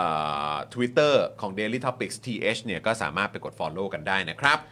คุณไทนี่ก็บอกว่าดูไม่ได้นะ เหรอเนี่ย ครับ ผมนั่งดูอยู่นะ ถ้าเป็นในโทรศัพท์นะ อ๋อ ในโทรศัพท์ แต่ ใช่ไหม ว่าอย่า ค ง รับ อื่นเปิดขึ้นทีวีอะไรอย่า อ่ะ งเงี้ย ไม่เป็นไร ตอนนี้เราแปะลิงก์ของ Facebook ไว้ให้ในช่องคอมเมนต์ใน YouTube แล้วนะค ค รั รั บบ นะฮะก็ใครที่อ่าดูไม่ได้หรืออะไรยังไงก็สามารถเอ่อย้ายไปดูที่เอ่อ Facebook กันก่อนหรือว่า Twitter กันก่อนก็ได้นะครับ ครับ ผมเดี๋ยวหาที่นั่งกันไป อ่ะโอเคคุณผู้ชมนะครับคิดว่าตอนนี้น่าจะพร้อมกันแล้ว สวัสดีคุณเคด้วยนะครับ คุณเคบอกว่าดู YouTube ได้ปกติอ่าครับ อ๋อครับผม คุณฮาเคนเจบอกว่าสวัสดีครับ ฝุ่นเยอะจัดจัดๆจนแสบจมูกมากเนี่ยตาผมก็ยังบวมอยู่ครับคุณผู้ชม ใช่ นะครับแล้วก็โอ้โหวันนี้แบบฝุ่นก็โอ้โหเต็มเลยนะ เนี่ย ครับ ตาแดงเหมือนจะร้องไห้ตลอดเวลา ตาแดงเหมือนจะร้องไห้ตลอดเวลา เออ ครับผม คนก็นึกว่า เอ้ยทำไมตาแดงขนาดนี้เชียร์แมนยูหรือเปล่าบอกไม่ใช่ไม่ใช่ไม่ ใช่ นี่เราเล่นไปเราก็ไม่รู้ว่าชาวเน็ตเราเชียร์ใครด้วยนะ เราเราอาจจะต้องสงวนท่าทีนิด ข นึ อง สงวนหน้ าที่ก่อนนะ เดี๋ยวก่อนเดี๋ยวเราแนะนำให้เรียบร้อยก่อนแล้วเดี๋ยวเราว่ากัน โอเคครับผมนะครับอ่ะพร้อมแล้วนะครับ เดี๋ยวเราจะมาอยู่ใกล้ชิดกับชาวเน็ตของเรากันดีกว่านะครับ ใช่ครับ อื ผมชาวเน็ตของเรานะครับ วันนี้ก็คือวันพุธแล้วเป็นวันแห่งชาวเน็ตนะครับ แล้วตอนนี้ชาวเน็ตของเราก็พร้อมแล้วด้วยนะครับผมเมื่อกี้มีคุณผู้ชมถามเข้ามาพอดี อืม ว่าเห็นแบบเห็นผมตัดผมมาเห็นคุณจรลักษณะหน้าตาเป็นอย่างนี้ อืม มีคนถามเข้ามาว่าชาวเน็ตที่จะมาวันนี้เนี่ย หล่อเท่าพิธีกรหรือเปล่า โอ้โห เดี๋ยวรู้เลย เดี๋ยวรู้เลย แล้วต้อง เดี๋ยบวรู้ อกเล เลย ย ว่าเมื่อกี้ตอนที่เราเรายังคุยกันกันอยู่เลยเนาะ ใช่ ว่าแบบตอนที่เอ่อเดินไปทักทายสวัสดีปุ๊บสวัสดีครับอะไรอย่างเงี้ย อ่า ปุ๊บแล้วเราเดินเข้ามาโหเขามีออร่า เขามีออร่า เขามีออร่าอะ เขาเป็นคนมีออร่านะครับ ณ ผ ช ม คุณผู้ชมครับ ปรบมือดัง ๆ เลยนะครับ ผมต้อนรับชาวเน็ตของเรานะครับนาวาอากาศตรี สิทาธิวารีครับผม สวัสดีครับ สวัสดีครับ สวัสดีครับ สวัสดีครับ สวัสดีคุณจอห์น ครับ ณผปาม สวัสดี สวัส คุณ ดี สิ ครั ทา บ ครับ โอ้โห สวัสดีครับ นี่นี่เราต้องบอกว่าสวัสดีแดดดี้ป่ะ ฮะ เอ่อขอต้อนรับแดดญี่ปุ่นครับ โอ้โหนะครับ ยอด แต่คืออันนี้คือต้องบอกคุณผู้ชมเลยจริงๆ แล้วก็บอกคุณเอ่อทางทางคุณสิทธาด้วย เพราะว่าคือจริง ๆ แล้วเนี่ยโอ้โหเมื่อกี้เอ่อตอนทักทายคุณสิทธาตรงทางเข้าตรงเมื่อสักครู่นี้เนี่ยเราก็เดินเข้ามาแล้วเราก็เมาส์กันซึ่งปกติเราไม่ค่อยเมาส์เราไม่ค่อยเมาส์ชาวเน็ตนะเราก็บอกโอ้โหแขกของเราวันนี้เขาแบบเขามีออร่าจริงๆนะเนี่ย จอนมึงเขาหนุ่มมากเลยว่ะเมาเลยเขา แล้วแบบทำไมเขาดูฟิตแอนด์เฟิร์มขนาดนี้แล้วพวกเราดูแบบย้วยๆยังไงก็ไม่รู้อ่ะ อันนี้ไม่ใช่นิสัยปกติแล้วด้วยนะ ไม่ใช่ครับ ที่เวลาแขกรับเชิญรับหลังแล้วเรานินทาเลยไม่ใช่นะ แล้วแต่คนจริง แล้วนี่ก็แบบว่าใส่เสื้อแจ็คเก็ตสูทอยู่ ใช่ เมื่อกี้ตอนที่เดินออกไปเราเฮ้ยดูวันนี้แขกเรามาเราก็ต้องใส่แจ็คเก็ตหน่อยชุมวัน เอออ อะไรเงี้ยแล้วแบบพอเจอปุ๊บโหแต่แขกเขาแบบว่ามาแบบเสื้อยืดอย่างเดียวเขาดูอย่างดีเลยอะเราใส่เสื้อยืดอย่างเดียวบ้างดีกว่า เออครับผม สบายดีนะครับช่วงนี้เป็นยังไงบ้างครับเนี่ย ไม่ค่อยสบายตรงที่พอพูดไปพูดมาผมต้องนั่งเขมแมวไปด้วยเลย โอ้ยไม่ต้องเลยครับผมนะฮะแต่ว่าเสื้อนี่ก็โอ้โหแบบทำให้นึกถึงท็อปกันเหมือนกันนะเนี่ย เออ ทำทำแจกตอนที่เลือกตั้งผู้ว่าเสร็จ ครับผม ใหม่ๆแล้วก็จัด ครับ ไปดูหนังท็อปกัน อ่าครับผม อ๋อโอเค ภาคภาคสองใช่ไหมท็อปกั ใช่ น ใช่ แมฟริก อ่า ใช่ไหมครับผมนะฮะซึ่งวันนี้ต้องเออขอแจ้งชาวเน็ตของเราก่อนนิดนึงว่าเดี๋ยวจะมีการพูดคุยนะฮะเกี่ยวกับประเด็นของเครื่องบินรบด้วยนะครั ใช่ครับ นะฮะก็เลยคิดว่าน่าจะเหมาะพอดีเลยกับ ใช่ การพูดคุยนะครับกับคุณสีทธานั่นเอง ได้ครับ อืม ๆ ครับผม อุ้ยนี่มีคนคุณผู้ชม เนี่ย นี่ ส่งมาแต่กรี๊ดนะฮะ แดดดี้กันใหญ่เลย แดดดี้กันใหญ่ แดดดี้กันใหญ่เลย กรี๊ดกันใหญ่เลย บางคนเรียกว่าป้าป้านะ ฮะ บางคนป้าป้าเลยเหรอครับ ตาม เนี่ย ตามวัยครับตามวัย โอ้ยตายแล้วเออ ก่อนะที่รับ คุณสีทาจะเอ่อลงสมัครเป็นในฐานะแบบผู้ว่ากทมเนี่ย อืม ฉายาตัว d ดดดี้แดดดี้เนี่ยมีมาก่อนหน้านี้หรือยัง หรือเพิ่งจะมามีช่วงนั้นแหละ ไม่มีครับ แล้วก็มามีตอนที่สอบตกเรียบร้อยแล้ว เลือกตั้งเสร็จเรียบร้อยแล้วค่อยมาครับ อ๋อเหรอฮะ ครับ ช่วงกำลังดีเบตกำลังหาเสียงอยู่ช่วงนั้นตอน ก็ยังไม่มี ตอนดีเบตก็ยังไม่มี เออมามามาตอนหลัง ครับ อ๋อเหรอฮะ คนคนมารู้จักตอนที่เลือกตั้งเสร็จเรียบร้อยแล้วครับ ครับผม ฮะ ครับผม แล้วเป็นยังไงบ้างรู้สึกยังไงกับฉายาที่เขามอบให้เรา มันอบอุ่น ตอนแรกผ หัว ม ใจ ไม่ยอมนะ เอาเหรอฮะ ทำไมฮะ ครับ ทำไมอ่ะ ว่าเราก็อยากให้เรียกพี่ไปเรื่อยๆใช่ไหมแต่ว่าพอตอนหลังก็มันก็ต้องทำใจอ่ะแล้วก็บอกว่าเอ้ยถ้าเกิดเรียกพี่ไปเรื่อยๆเนี่ยพอสักวันพอเอาไม่อยู่เนี่ยมันทะลุไปลุงไปปู่เลย ทีนี้ถ้าแดดดี้มันแดดดี้ไปตลอด ครับ ถูกไหม ครับ ผมจะ 70 80 90 อะไรมันก็ยังแดดดี้แดดดี้ไปเรื่อยอะ อ่า เออมันคงไม่มาแบบแกรนแดดแกรนป้าอะไรก็ไม่มี มามามา อ่า ยังไงก็ก็ก็เอ่อเป็นเป็นแดดดี้แหละเ นี่คือไง daddy ดูดูใน เออ ระยะยาวแล้ว อ่ะคุ้มคุ้มค่าคุ้มค่าแล้วก็ ครับผม ถึงถึงเวลาที่จะต้องแบบคัดลอสละคืออะ เอาเอาเอายอมละยอม โอ ละ เค ยอมโอเคละยอมละ โอเค เป็นดัดดี้ตอนนี้ดูสวยสุด ละ ถ้าปล่อยไปอีกหน่อยนี่ถึงขั้นเป็นเป็นคุณลุงคุณตาเนี่ยก็ ครับ เออมันจะกระเทือนเข้าไปอีกหน่อย โอ้โห ยอมยอมรับสภาพแต่ตอนนี้เลยแล้ว ครับผม บวกไป 10 20 ปีข้างหน้า อยู่กัน เลย ย าวๆ อยู่กันย ยาวๆ าวๆเออนะค อ๋ รับ อ จะจะสนใจเป็นดัดดี้จอนตั้งแต่บัดนี้ เดี๋ยวก่อนครับ เดี๋ยวก่อน เดี๋ยวก่อน เดี๋ยวก่อน ตอนนี้แค่ลูกๆ เรียกก็แบบอะพอแล้วลูก โอเค ค่อยๆไล่ๆไป ครับผม นี่มีคุณคุณคาหมูเป็นคุณผู้ชมของเรามาบอกว่าโอ้ช่วงนั้นแดดดี้ปากแซบมากเลยครับ ใช่โอ้ช่วงนั้นแซบจริง แซบ คือไม่ เออ ไม่ไม่เกี่ยวกับช่วง ครับผม คือปากอ่ะมันก็ ก็แซ่บมาตลอดแล้วครับ เป็นสันดานติดตัวมาตั้งแต่ ครับ กำผเนิดม แต่ว่ามันจะมี เออ โอกาสได้พูดไม่ได้พูดเท่านั้นเอง อ่า ครับผม ใช่เพราะว่าคือจริง ๆ แล้วถ้าเกิดว่าคุณผู้ชมลองแบบอ่ะอย่างอย่างก่อนที่จะอ่าสัมภาษณ์หรือว่า ฮะ พูดคุยกับชาวเน็ตของเราเนี่ยแล้วก็มีไปดูย้อนหลังเรื่องของการพูดคุยการให้สัมภาษณ์ ครับ นะครับของคุณสิทธาด้วยเหมือนกัน แล้วก็แบบคือถ้าย้อนไปอ่ะคือตั้งแต่อย่างปีแบบช่วง คือหลายหลายปีมาแล้วก็คือจะมีการแบบว่าโอ้โหแบบเดือดแซบ า อะไรแบบว่าที่ขึ้นแบบถ้าถ้าเกี่ยวข้องกับทางคุณสิทธาครับ อ่า เออแบบว่าโต้เดือดโต้ อ่า แซบหรืออะไรอย่างเงี้ยเออแบบว่าจะมีแบบประเด็นประมาณเนี้ยทำให้ ใช่ เราได้เห็นแต่ว่าผมคิดว่าตอนช่วงเอ่อเลือกตั้งผู้ว่าเนี่ย ครับ เออหรือว่าช่วงของการดีเบต หรือแม้กระทั่งหลังจากนั้นเองที่ถ้าใครได้ติดตามในโซเชียลมีเดียของคุณสิทธาเองเนี่ยก็จะเห็นถึงความเข้มข้นในการแสดงความคิดเห็นด้วยเหมือนกัน ครับ ใช่ไหมครับ ครับ อืมนะฮะอืม ก็แสดงความคิดเห็นส่วนมากเนี่ยเขาเรียกว่าเป็นอะไรนะเป็นเป็นเครื่องด่าลุงตู่ ใช่ไหม เออจริง ๆ แล้วดีไหมฮะ คือผม อะไร ก็ นะ คิดว่าตอนนี้สังคมก็ต้องการหรือเปล่าหรือว่า หรือว่าคือยังไงเขาก็เขาก็เขาก็พยายามจะไม่ไปหรือเปล่าฮะ มันเป็นความต้องการส่วนบุคคล มากกว่า แล้วก็เผอิญว่าคนไทย 70 ล้านคน ผมว่าเกินครึ่งหนึ่งไปเยอะเหมือนกันที่มันมีความต้องการอันเดียวกัน อ่า เพราะฉะนั้นเวลาเวลาพูดออกไปในมุมที่เขาเขาเห็นด้วยก็ ครับก็จะได้รับเสียงตอบรับเยอะหน่อย ก็เลยกลายเป็นเครื่องด่าลุงไปโดยปริยาย ครับผม คุณชุนจรก็โดนเหมือนกันนะ อ๋อครับผมฮะเต็มๆครับเออนะฮะแต่ว่าคือเออคือจริง ๆ วันนี้เนี่ยเราก็มีประเด็นข่าวที่เตรียมมาเรียบร้อยแล้ว แต่ว่าตอนช่วงบ่ายเนี่ยประมาณสักไม่กี่ชั่วโมงที่ผ่านมาเนี่ยก็เพิ่งมีอัปเดตไปว่าเอ่อพลเอกประยุทธ์เนี่ย ครับ เซ็นเอ่อเหมือนเขาบอกว่าทิ้งท้ายทิ้งทวน ครับ ในประเด็นของยุทธศาสตร์ชาติ อ่า ครับ เอ่อ20 ปีใช่ไหมครับ ครับ อีก 300 กว่าหน้าครับ ครับ ถ้าคุณสิทธาคิดว่ายังไงบ้างครับ กับประเด็นนี้ เอา นนี้ เอาประเด็น ถม ยุทธศาสก่อตนแล้วกัร์น ชาติ 20 ปีก่อน อ่า อ่า โอเค เชิญครับ ครับ คือผมว่าไม่มีอัจฉริยะคนไหนในโลกนะ ที่กล้าเขียนยุทธศาสตร์ในช่วงนี้นะ ให้นานเกิน 1 ปี 2 ปีเนี่ยไม่ได้ องค์กรไหนก็ไม่ได้บริษัทไหนก็ไม่ได้ ครับ มีประเทศไทยประเทศเดียวฮะเขียนยุทธศาสตร์ล่วงหน้า 20 ปี ครับ คือคนที่เขาฉลาดที่สุดในโลก คนที่ประสบความสำเร็จมากที่สุดในโลก คนที่ทำธุรกิจมาจนกระทั่งกลายเป็นมหาเศรษฐีระดับโลก ครับ เขายังไม่รู้เลยว่าอีก2อสปีข้างหน้าเนี่ยเหตุการณ์จะเป็นยังไงบ้าง ไม่กล้ากำหนดยุทธศาสตร์องค์กรเขา ครับ แต่ก็จะมีนายทหารหารผู้หนึ่งที่กล้าที่กำหนดว่ายุทธศาสตร์ประเทศไทยอีก 20 ปีข้างหน้าต้องเป็นไปตามที่ฉันคิดไว้ และในแนวความคิดของฉันคนนั้นก็อย่างที่เราเห็นทุกวันเนี้ครับ ฮะ ที่อยู่มา 8 ปีแล้วก็เป็นแบบเนี้ยเพราะฉะนั้ ครั น บ นี่มันผมว่าประชาชนประชาชนเหนื่อยอะเหนื่อยเหนื่อยหน่าย แล้วก็รับไม่ได้ ทีนี้ถามว่าทำไมถึงเซ็น ผมว่าเราก็ได้ยินบ่อยๆอะว่าเซ็นทิ้งทวน หรือทำอะไรต่างๆ แล้วก็ช่วงใกล้เลือกตั้งเนี่ยเราก็จะเห็นว่าอนุมัติเรื่องนู้นเรื่องนี้เต็มไปหมด ครับ ไอ้แปดปีที่ผ่านมาตั้งแต่ทั้งยึดอำนาจด้วยทั้งอะไรสารพัดจนกระทั่งบอกอยู่แป๊บเดียวจนกระทั่ง 8 ปีกว่าแล้วเนี่ย ครับ น่าจะอยู่ต่อไปอีก ฮะ อีกอีกสองปีมั้งใช่ไหมที่ ครับ บอกจน 10 ปีเพื่อ ฮะ ที่จะ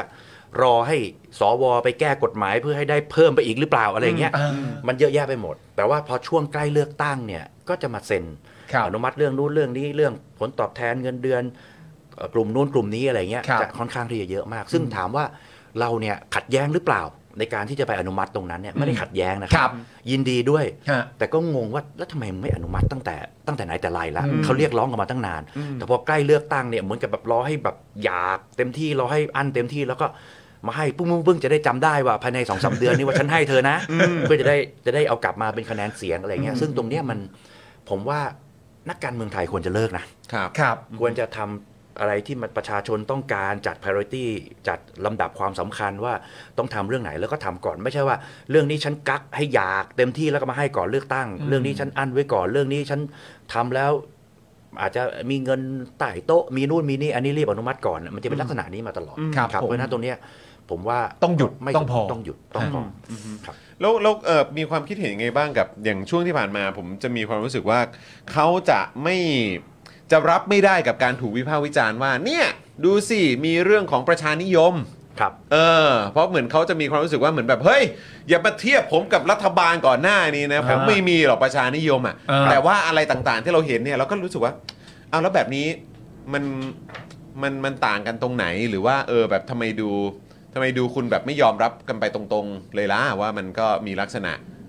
คือ มันเหมือนกันบ้างนะ ไม่ไม่ต้องไปเปรียบเทียบกับหลายนโยบายเลย ครับ เอานโยบายเดียวเนี่ยจะเอายังไงเอาให้แน่ อืม ฮะ อย่างเช่น 30 บาทรักษาทุกโรค ครับ สามสิบาทรักษาทุกโรคตอนแรกบอก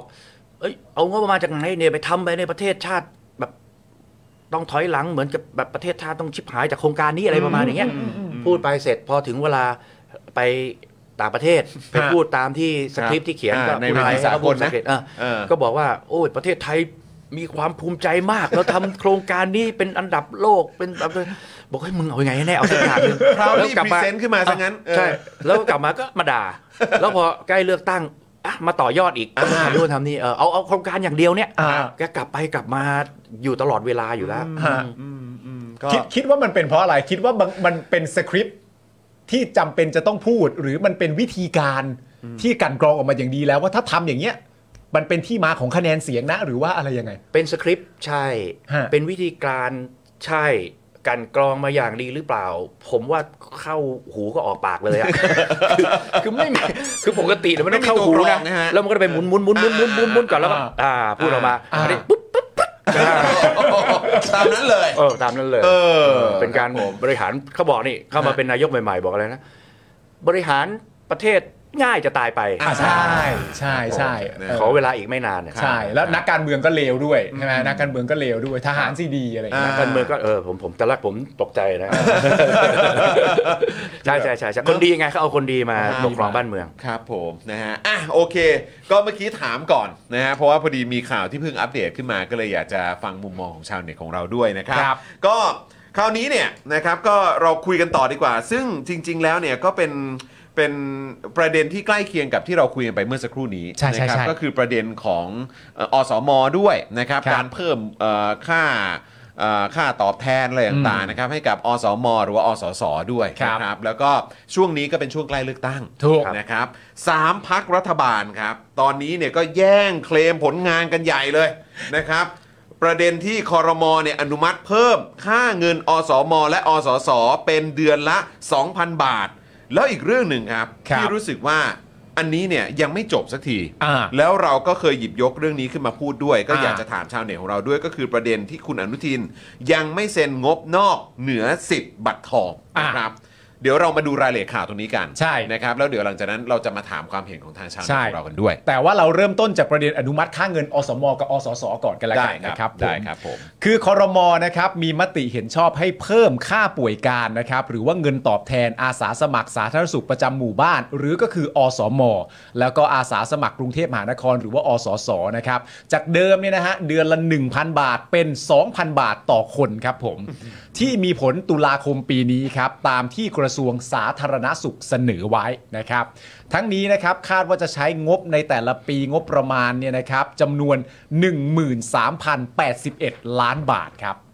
ข้อมูลเพิ่มเติมตรงนี้นิดหนึงนะฮะ ปัจจุบันเนี่ยอสม และก็อสสเนี่ยนะครับมีอยู่ทั้งหมดรวมกันเนี่ยหนึ่งล้านเก้าหมื่นหนึ่งร้อยหกสิบสามคน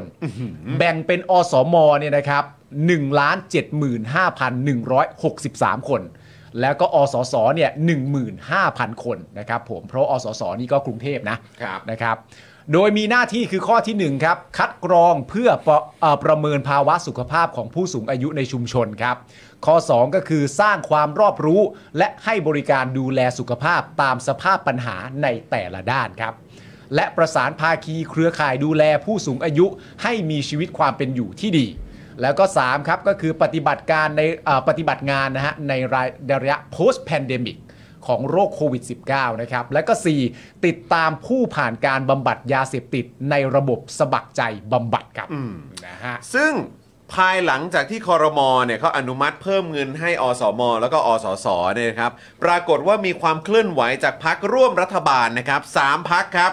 เริ่มจากพักภูมิใจไทยนะครับที่กำกับดูแลกระทรวงสาธารณสุขนะครับ ครับ ซึ่งคุณอนุทินเนี่ยก็โพสต์ Facebook เรื่องนี้นะครับ บอกว่าพูดแล้วท อ่า ำซึ่งเป็นสโลแกนหาเสียงของภูมิใจไทย ใช่ นะครับ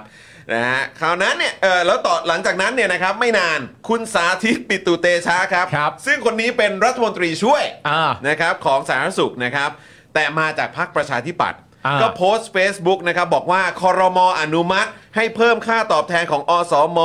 นะครับ จากพันหนึ่งเป็น 2,000 บาทตามที่สาธารณสุขเสนออนะครับ ก็เริ่มในปีงบประมาณ 67 นะครับ ครับ นะฮะก็คือตุลาคม 66 โดยระหว่างที่คุณสาธิตโพสต์เนี่ยเป็นช่วงเวลาที่คอรมอเพิ่งจะอนุมัติ และยังมีประชุมวาระอื่น ไม่เสร็จสิ้นด้วย มีเวลา มีเวลา ครับผม นะครับ คราวนี้พักรวมไทยสร้างชาติครับ จะ ครับ ช้าอยู่ใหญ่ ไม่ได้ นะครับ โพสต์ Facebook ถึงมติดังกล่าว พร้อมภาพของพลเอกประยุทธ์ครับ ครับ และข้อความว่ารัฐบาลลุงตู่ทำแล้ว อ่า คอรมอไฟเขียวเพิ่มค่าตอบแทน อสม อสส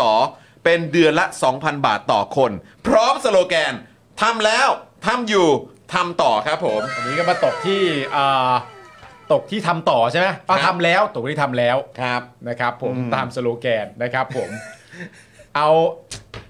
เอาเราจะเอาเรื่องไหนก่อน เอาเอาเอาต่ออีกนิดนึง เอาต่อ ได้ไหม นิดนึงก่อนนะ นิดนึงได้ไหมคุณ อ่า โอสดเนี่ยเขาว่าไง แล้วเดี๋ยวมาที่ชาวเน็ตของเรา ได้ครับ เออครับผม ขณะที่คุณโอสถสุวรรณเสเวตนะครับผมประธานสมาพันธ์สมาคมลูกจ้างของรัฐแห่งประเทศไทยนะครับ ครับ แสดงความเห็นในเรื่องการเพิ่มเงินให้อสม และอสสว่า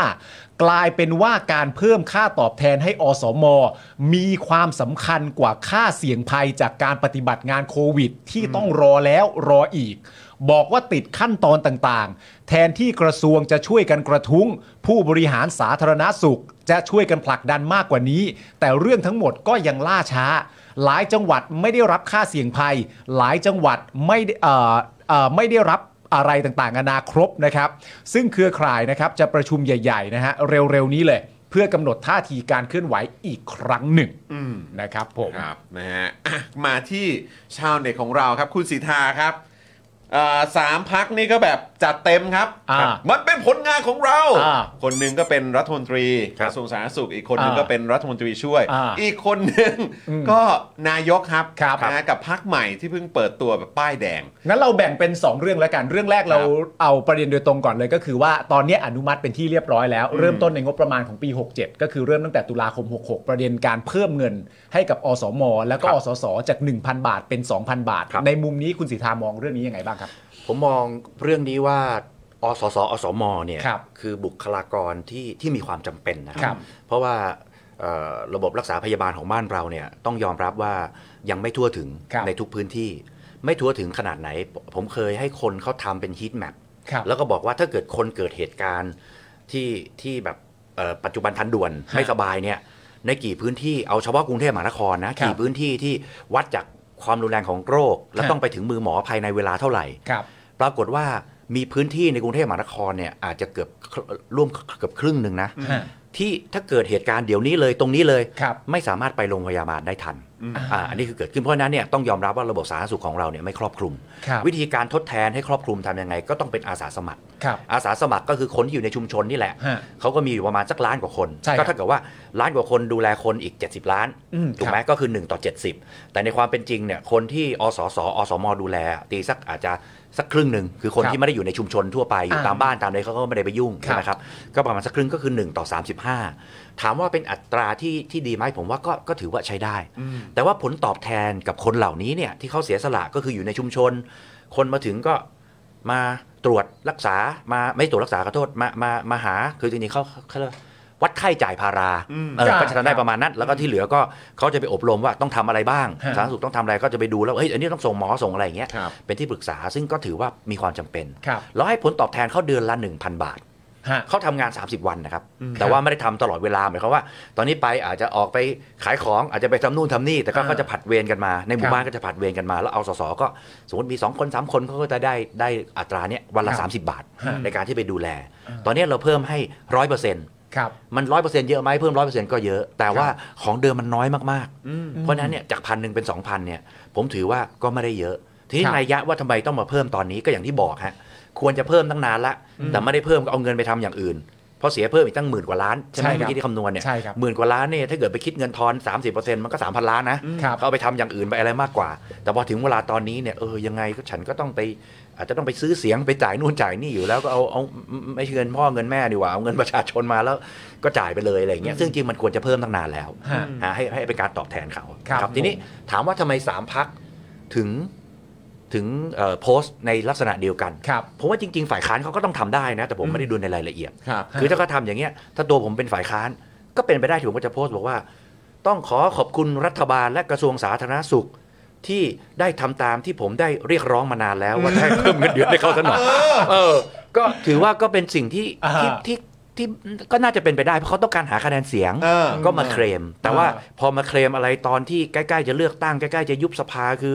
อีกอีกเท่าไหร่อ่ะอีกอาทิตย์กว่าๆสองอาทิตย์ก็หมดวาระแล้วอย่างเงี้ย อ่า ก็มาเรื่องนู้นเรื่องนี้ทำให้เต็มไปหมดอย่างเงี้ย อืม มันสอให้เห็นว่า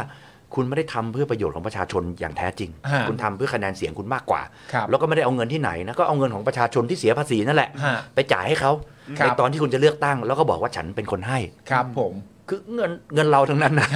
มันเงินเราทั้งนั้นแต่ก็เข้าใจได้ว่าคุณต้องการหาเสียง เออ เออผมถึงบอกว่าฝ่ายค้านก็อาจจะมีที่ที่ทำข้อเรียกร้องแล้วก็ร้องเรียนเรื่องนี้มานานเนี่ยเขา ครั ก็ บ จะโพสต์ว่า ผมก็ร้องเรียนมานานแล้วต้องขอขอบคุณนายกทึ่งเพิ่งมาเห็นช่วงก่อนเลือกตั้ง แต่ก็อาจจะมีนักการเมืองแบบใหม่ๆหน่อย หรือเขาไม่เข้าใจไม่เข้าใจเอ่อการเมือง ฮะ เขาไม่แยกสองเรื่อง คือจะไปทักท้วงว่าเฮ้ยทำไมลุงมาจ่ายตอนเนี้ยอย่างนี้เจ้าเล่ห์นี่หว่า อืม แต่พอไปพูดปั๊บไอ้ฝั่งนู้นเขาก็บอกเลยบอกเนี่ยเอ่อมีทั้งเรื่องกำนันผู้ใหญ่บ้านก็มีเรื่องอสมก็มี อ่าตรง ครับ อบ ก็บ ต อก ก็มี นี่เห็นไหม อืม พักเนี้ยมาคัดค้านการขึ้นเงินเดือนคุณก็อย่าไปเลือกเขาแน่ อ่า เออก็เป็นก็ถือว่าเป็นกลยุทธ์ของแต่ละคน อืม อ่าที่ที่ก็ก็เหมือนเหมือนอะไรนะเหมือนเตะฟุตบอลน่ะ อ่า ถึงเวลาจะจะจะแย่งลูกนั้นก็ดึกกระตุกซะหน่อยอะไรอย่างเงี้ย อืม เออก็ก็เป็นไปได้กรรมการเห็นก็ฟาวไป ฮะ ประชาชนรู้ทันก็ไม่เลือกอะไรอย่างเงี้ย ฮะ ก็แล้วแต่ครับ คุณคุณสิทธาคิดว่าทางเอ่อผู้ที่เป็นอสม หรือว่าอสสเองเขาจะรู้สึกเหมือนกับทางนี่ไหมครับ คุณโอสถซึ่งเป็นประธานสมาพันธ์สมาคมลูกจ้างของรัฐแห่งประเทศไทยเนี่ย ครับ ที่ที่เขาก็ทักมาบอกว่า เออ ก็กลายเป็นว่าการเพิ่มค่าตอบแทนให้อสมเนี่ยมันมีความสำคัญกว่าค่าเสี่ยงภัย จากการปฏิบัติงานโควิด ที่รอแล้วรออีก แล้วก็ติดขั้นตอนต่างๆ ก็คือยังไม่ได้กันสักทีเนี่ย คือคิดว่าเขาเขาเขารู้สึกกันได้ไหมครับว่า อืมอะไรกันอะไรเงี้ยคืออย่างโควิดเนี่ยอยู่กับโควิดมาก็ 2 ปีใช่ไหมครับ ครับ ซึ่งก็เป็นช่วงเวลาที่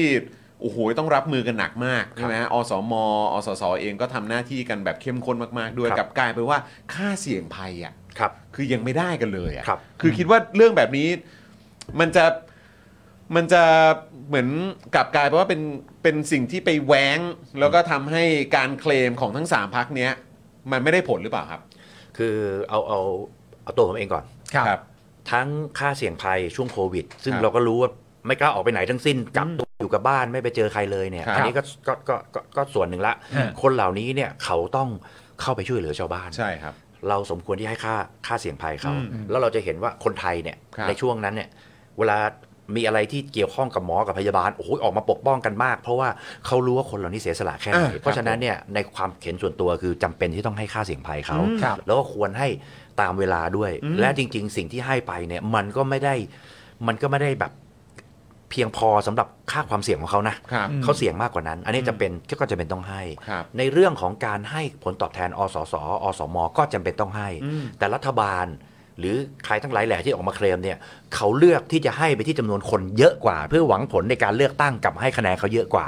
ส่วนคนที่เสี่ยงภัยอาจจะเสี่ยงมากกว่า ผลตอบแทนตรงเนี้ยเยอะกว่านะ อืม เพราะว่ามัน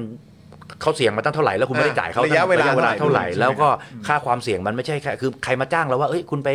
ดูแลคนเป็นโควิดที่ให้คุณเดือนเดือนละพันเดือนละสองพันวันละสามสิบหกสิบอ่ะ อืม ถ้าเราใจไม่ได้อยากจะช่วยเหลือชาวบ้านมันก็ไม่คุ้มราคานะ อืม ครับ แต่มันถือว่าเป็นเป็นเป็นค่าตอบแทนก็ ครับ ก็ก็ควรที่จะได้อะไรเงี้ย ครับ ผมคิดว่าต้องรีบให้เขาทั้งหมด แล้วก็ไม่ใช่มาบิดมาดีดลูกคิดว่า ให้กลุ่มนี้ใช้ตังค์น้อยเอ้ยเดี๋ยวไปเริ่มปีหน้า ยังไม่ใช้เงินตอนนี้ ให้อันนี้ไปก่อนได้เยอะกว่าด้วย ตกเพิ่มอีกแค่คนละพันเอง ฮะ อะไรอย่างเงี้ยแล้วได้ตั้งเป็นเป็นล้านคนอย่างเงี้ยถ้าอย่างเงี้ยไม่ถูกต้องครับเพราะฉะนั้นเนี่ยเห็นใจทุกฝ่าย ครับ แล้วก็ควรจะให้โดยที่เอาประโยชน์ของประชาชนเป็นตัวตั้ง อืมคไม่ใช่ รับ ประโยชน์ในคะแนนเสียงของพรรคการเมืองเป็นตัวตั้ง ครับผม แต่นี่ตกใจจริงๆนะ เพราะผมก็แบบว่านึกว่าเรื่องนี้เคลียร์กันแล้วซะอีกนะเนี่ย เออ ครับค่าเสี่ยงภัยต่างๆเนี่ยกลับกลายเป็นว่า เฮ้ย นี่ยังติดขั้นตอนนั่นนู่นนี่อีก แล้วก็บอกว่ายังบอกว่า โอ้โหกระทรวงก็ไม่ได้ช่วยกระทุ้งเลย อ่า ซึ่งกระทรวงอะไรล่ะ ก็กระทรวงสาธารณสุขไงครับ ที่กำลัง เอ เคลมกันอยู่ตอนนี้ใช่ไหม อครับ ฮะ เออ แปลกมาก อันนี้ถามคุณสีทธาต่อเนื่อง เพราะว่ามันก็อาจจะมีอีกมุมหนึ่งและแม้กระทั่งตัวตัวตัวคุณประยุทธ์เองก็พูดเองว่า จริง ๆ แล้วเนี่ยประเด็นการเพิ่มเงินให้กับอสส และก็อสมเนี่ยมันเป็นแค่หนึ่งในวาระการประชุมครั้งนี้เท่านั้น จริง ๆ มีตั้ง 40 กว่าวาระ ที่อยากจะทำให้สำเร็จ ครับ เพราะฉะนั้นอย่างเงี้ยทางฝั่งคุณประยุทธ์เองอย่างเงี้ยเขาสามารถอ้างได้ไหมว่าจริง ๆ มันไม่เกี่ยวกับการใกล้เลือกตั้ง มันเกี่ยวกับการจะหมดสมัยของรัฐบาลนี้แล้ว อะไรที่เคยทำมายังไม่สำเร็จ ก็แค่จะรีบทำให้สำเร็จเพื่อประชาชนเท่านั้นเอง อย่างเงี้ยพูดได้ไหม เขาเขาพูดกันอย่างนี้มาตลอดแล้ว นะครับ ไอ้สิ่งที่รู้รู้มาตลอดก็ ไม่รู้ไม่รู้ไม่รู้ไม่รู้ไม่รู้ ไปถามก็ดู เออเออเออเออครับผม พอถึงองค์กรอิสระเอ่ยสวเอ่ยใครจะไปสั่งเขาได้ อ่า ไอเราดูในใจแล้วก็มึงอะ อย่ามาใช่ไหม เออ เออคบ เรื่องนี้ยังไม่เคยคุยกันเลย อ่า เรายังไม่เคยตกลงกับภาคไหนเลยอ่ายังไม่ได้มีการพูดคุยกัน อ่า โอ้โหไปเปิดแชมเปญฉลองกันมาเรียบร้อยแล้ว เอ้ย ร้องกันเรียบร้อยแล้ว แล้วก็ อ่า เวลาพูดกับประชาชนก็จะพูดอีกแบบหนึ่ง ครับ อ่า ผมครับผม อ่าอ่าอ่าไม่ได้ไม่ได้ไม่ได้ เอ้ยไม่ใช่ไม่ได้ พูดอย่างนี้ได้ได้มาตลอดแล้ว อ๋อเขาเขาทำอย่างนี้มาตลอดใช่ไหมฮะ ตั้งคือตั้งแต่ เ คุณเกิดมาอยู่ในประเทศนี้มาเขาก็ทำมาตั้งแต่คุณเกิดแล้วครับ อ๋อ ออมา ครับผม มาทรง ใช่ นี้ตลอดอยู่แล้ว ใช่คือไม่ใช่ไม่ เออ ใช่คือใช่ อ่า อันนี้คือการเมืองในรูปแบบเดิมๆของประเทศไทย โอ้โห ไม่แล้วคือเราก็คาดหวังกันนะ ว่าเราอยากจะเห็นการเมืองแบบใหม่ อ่า มันเป็นไปได้ไหมครับ ว่าเราจะได้เห็นการเมืองแบบใหม่ ก็ผมก็อยากจะเห็นทุกคนก็อยากจะเห็น อ่า อยากจะเห็นคือตัวตัวผมเองก็เข้ามาในการเมือง 20 กว่าปีแล้วนะ ครับ เข้ามาแล้วก็จนออกไปจนไม่ไหวแล้วก็รู้สึกว่าเฮ้ยแล้วลูกเราจะอยู่ในสังคมแบบนี้เหรอ อืม สังคมที่แบบ ผู้ใหญ่ไม่รับฟังแล้วอยากทำอะไรก็ทำเอาผลประโยชน์ตัวเองเป็นตัวตั้ง ผลประโยชน์พรรคการเมืองเป็นตัวตั้ง แล้วพอถึงเวลาเด็กโวยวายก็เออไม่รักชาติก็ออกจากประเทศนี้ไป ม อะไรเงี้ยมันมันไม่ได้ไงแล้วลูกเราทำยังไงอ่ะลูกเราก็ต้องอยู่ในประเทศนี้อ่ะ ฮะ เพราะฉะนั้นมันมันต้องมันก็ต้องช่วยช่วยๆกันอ่ะ ครับ ก็ทั้งประชาชนทั้งคนที่อาสาที่จะเข้ามาทำงานการเมืองจริ ครับงๆมาทำการเมืองมันต้องเรียกว่าเป็นความเสียสละนะ ครับ ที่จะมาทำงานการเมือง เพราะว่าเขาไปอะไรอะไปไปเหมือนไปโปรปากันด้าซะจนกลายเป็นว่าการเมืองนี่มันมันเลวร้ายเหลือเกิน อืม อะไรเงี้ยซึ่งจริงๆเนี่ยในอุดมคติมันต้องเสียสละ ครับ แล้วทำงานให้กับประชาชน แต่บ้านเราผมว่าสัดส่วนที่มีตรงเนี้ยอาจจะยังไม่ถึง 10 20เปอร์เซ็นต์สามสิบเปอร์เซ็นต์เลยมั้งน้อยมากครับ อืมโหนั่นคือน้อยมากนะ น้อยจริง นั่นคือน้อยมากนะ คือถ้าเกิดว่า ไม่ถึงครึ่ง ใช่เออนะครับคือผมอันนั้นมันก็เลยเป็นเหตุแหละ ที่ผมถามเมื่อสักครู่นี้ในประเด็นของการที่ว่าเนี่ยดูสิตัวแทนของเออลูกจ้างของรัฐเนี่ยเออเขาก็ออกมาบอกว่าเอ๊ะมันแบบดูคือผมแค่อยากจะรู้ว่าคิดว่าเขารู้ทันไหมอ่ะเออ อ่า คือซึ่งผมก็เชื่อว่าเขารู้ทันไงนะเออแล้วอันนี้มันเป็นการแสดงออกอย่างหนึ่งหรือเปล่าที่ทำให้เห็นว่าเอ้ยคุณมาใช้มุกเดิมแบบการเมืองแบบเก่าอ่ะ อืม มันมันใช้ไม่ได้ผลแล้วนะ แล้วก็สมมติอีกอันที่ออกมาตอนตอนนี้ก็คือ ถ้าออกพูดช่วงเนี้ยเขาก็จะกลัวเสียคะแนนเสียง อืม พอเสียคะแนนเสียง เดี๋ยวก็อาจจะมีอนุมัติอะไรมาอีกก็ได้นะ อย่าเลยอีกอาทิตย์หนึ่งใช่ไหมเหลือประชุมอีกครั้งหนึ่งครับ ใช่ฮะใช่ เออเหลือประชุมอีกครั้งหนึ่งเนี่ย เพราะฉะนั้นตอนนี้ก็มันมันมันเกินโค้งสุดท้ายแล้ว มันจะเข้าเส้นชัยแล้ว จะถึงหมดวาระละ อืม ออกมาโวยโวยโวยโวยนี่อาจจะอนุมัติอะไรได้อีกนะ เพราะทุกอย่างเนี่ยมันรออยู่ในไพป์ไลน์หมด ครับ ในสิ่งที่ต้องอนุมัติ แต่เขาก็กักไว้แล้วก็เลือกว่าจะอนุมัติอะไรที่ได้ประโยชน์ตอบแทนทางการเมืองสูงสุดก็อนุมัติอันนั้น อ่า เพราะฉะนั้นถ้าเป็นผมเนี่ยเป็นผมผมก็จะต้องโวยตอนนี้นะ ครับ ฮะ ถูกไหมเพราะเราก็รู้อยู่แล้วนี่ว่าก่อนเลือกตั้งนักการเมืองมาไหว้เรานี่ อืม แต่ว่าพอหลังเลือกตั้งเราไปหามันไม่ หายวับ หายวับ หายวับ เออ เออ เพราะฉะนั้น ครับ เวลาเวลาจะเรียกร้องอะไรก็ต้องเรียกร้องตอนนี้ อืม เออแต่ก็มีข้อกฎหมายช่วยหน่อย ช่วงนี้ให้ไม่ได้ โอ้โห อ๋ ช่วง อ นี้ให้ไม่ได้ อ๋อใช่ใช่ใช่ใช่ใช่ ครับผม กดเหล็กกดเหล็ก กดเหล็กนะกดเหล็กนะ อ่า นะครับอ่ะคือจริงๆแล้วก็มีอีกประเด็นครับ ที่จริง ๆ แล้วใน Daily Topics ของเรา แล้วผมก็เชื่อว่าในสื่ออีกหลาย ๆ ที่เนี่ยเขาก็นำเสนอเรื่องนี้อยู่เพราะว่ามันถือว่าเป็นประเด็นที่หลายคนกังวลนะครับก็คือประเด็นเรื่องของอ่ะเอาง่ายๆเลยก็อย่างเอ่อเรื่องของ HIV อ่าครับ อะไรแบบนี้นะครับรายละเอียดเป็นยังไงฮะคุณปาล์มครับ คือมีอีกประเด็นหนึ่งนะครับคุณผู้ชมครับที่ต้องย้ำกันนะฮะเพราะว่าจนถึงตอนนี้ครับคุณอนุทินเนี่ยนะครับซึ่งเป็นรัฐมนตรีว่าการกระทรวงสาธารณาสุขนะครับยังไม่ได้เซ็นงบนอกเหนือ 10 บัตรทองนะครับ หลังจากที่สปสชนะครับได้เห็นชอบเมื่อวันที่ 4 กรกฎาคม 2565 ต่อข้อเสนอหลักเกณฑ์และการดำเนินงานการบริการจัดการกองทุนหลักประกันสุขภาพแห่งชาติ ประจำปีงบประมาณ 66 ครับ ที่เกี่ยวข้องกับข้อที่ 1 บริการสร้างเสริมสุขภาพและป้องกันโรค ข้อที่ 2 การป้องกันการติดเชื้อ HIV ข้อที่ 3 บริการสาธารณสุขสำหรับผู้ที่มีภาวะพึ่งพิงในชุมชน และข้อที่ 4 ครับ บริการสาธารณสุขร่วมกับองค์กรปกครองส่วนท้องถิ่น ดังกล่าวเนี่ยนะครับ คุ้มครองคนไทยมานานกว่า 20 ปีครับ 20 ปีครับคุณผู้ชม แต่ในปีงบประมาณปี 66 ครับ ที่ปรึกษากฎหมายของรัฐมนตรีว่าการกระทรวงสาธารณาสุขฮะได้ไปทักท้วงครับ ว่าสปสช ไม่ควรมีอำนาจ ในการดูแลสิทธิ์อื่น นอกเหนือจากกลุ่มบัตรทอง ส่งผลให้บริการดังกล่าวเนี่ยครอบคลุมเฉพาะคนไทยผู้มีสิทธิ์บัตรทอง 47 ล้านคนเท่านั้น ส่วนผู้ที่มีสิทธิ์สุขภาพนะครับผมนอกบัตรทองประมาณ 20 ล้านคน ซึ่งครอบคลุมไปถึงข้าราชการ ลูกจ้างรัฐวิสาหกิจ รวมทั้งภาคเอกชนที่อยู่ในระบบประกันสังคมตามมาตรา 33 และ 39 นะครับ ที่เดิมเนี่ยแต่เดิมเนี่ยนะฮะ เคยได้รับบริการสร้างเสริมป้องกันโรค 4 ด้านนี้ด้วย เช่นเดียวกัน ได้รับผลกระทบ ซึ่งตัวอย่างสิทธิ์ที่จะหายไปจากเดิมเนี่ยนะครับ ที่เคยได้โดยไม่ต้องเสียค่าใช้จ่ายเนี่ยก็ยกตัวอย่างเช่น บริการคุมกำเนิด บริการที่เกี่ยวกับการตั้งครรภ์วัคซีนเสริมสร้างภูมิคุ้มกันโรคในเด็กแรกเกิด การรับยาป้องกันการติดเชื้อ HIV เป็นต้น คือกลายเป็นว่ามันวุ่นวายเข้าไปอีกอะครับ ครับ มันมันแล้วแล้วเหล่านี้คือ อันนี้คือยกตัวอย่างเฉยๆนะครับ บริการคุมกำเนิด บริการที่เกี่ยวกับการตั้งครรภ์วัคซีนเสริมสร้างภูมิคุ้มกันโรคในเด็กแรกเกิด อืม และการรับยาป้องกันการติดเชื้อ HIV ครับ อืม คือในในในความเข้าใจของผม ครับ ซื้อ 30 บาทเอ่อหรือบัตรทองหรือ 30 บาทรักษาทุกโรคเนี่ยเหมือน ค กั รั น บ ครับ ของเดิมชื่อชื่อแรกเลยตั้งแต่สมัยไทยรักไทยเมื่อก่อนเนี่ยคือ ครับ 30 บาทรักษาทุกโรค ครับ แล้วก็พอตอนหลังก็ตอนนั้นเป็นกระดาษก่อน แล้วก็ ครับ เปลี่ยนเป็นเป็นบัตรทองใช่ไหม ฮะ แล้วก็เปลี่ยนมาเป็นเอ่อหลักประกันสุขภาพทั่วหน้านะครับ ก็เป็นเอ่อบัตรทองในการที่รักษา ใครที่เป็นประชาชนไทยเนี่ยสามารถที่ไปรีจิสเตอร์บัตรทองได้อยู่แล้ว ครับ แต่ถ้าคุณมีสิทธิ์รักษาพยาบาลอย่างอื่น เขาก็ไม่ให้ทับซ้อนกัน เพราะไม่งั้นมันกลายเป็นต้องไปจ่ายเงิน 2 ต่อ ครับ คือหน่วยงานเดิมก็ต้องจ่ายค่ารักษาด้วย แล้วบัตรทองก็จะเหมือนมันเหมือนบริษัทประกันที่ที่เอ่อรับเหมาอะครับ ครับ ถ้าเมื่อก่อนตอนแรก ๆ เลยผมจำได้ว่าหัวหนึ่งประมาณสักพันสี่ร้อย ฮะ พันสี่ร้อยบาทต่อหัว แล้วพอตอนหลังก็ก็เพิ่มโลกเข้าไปเยอะขึ้นเรื่อย ๆ แล้วก็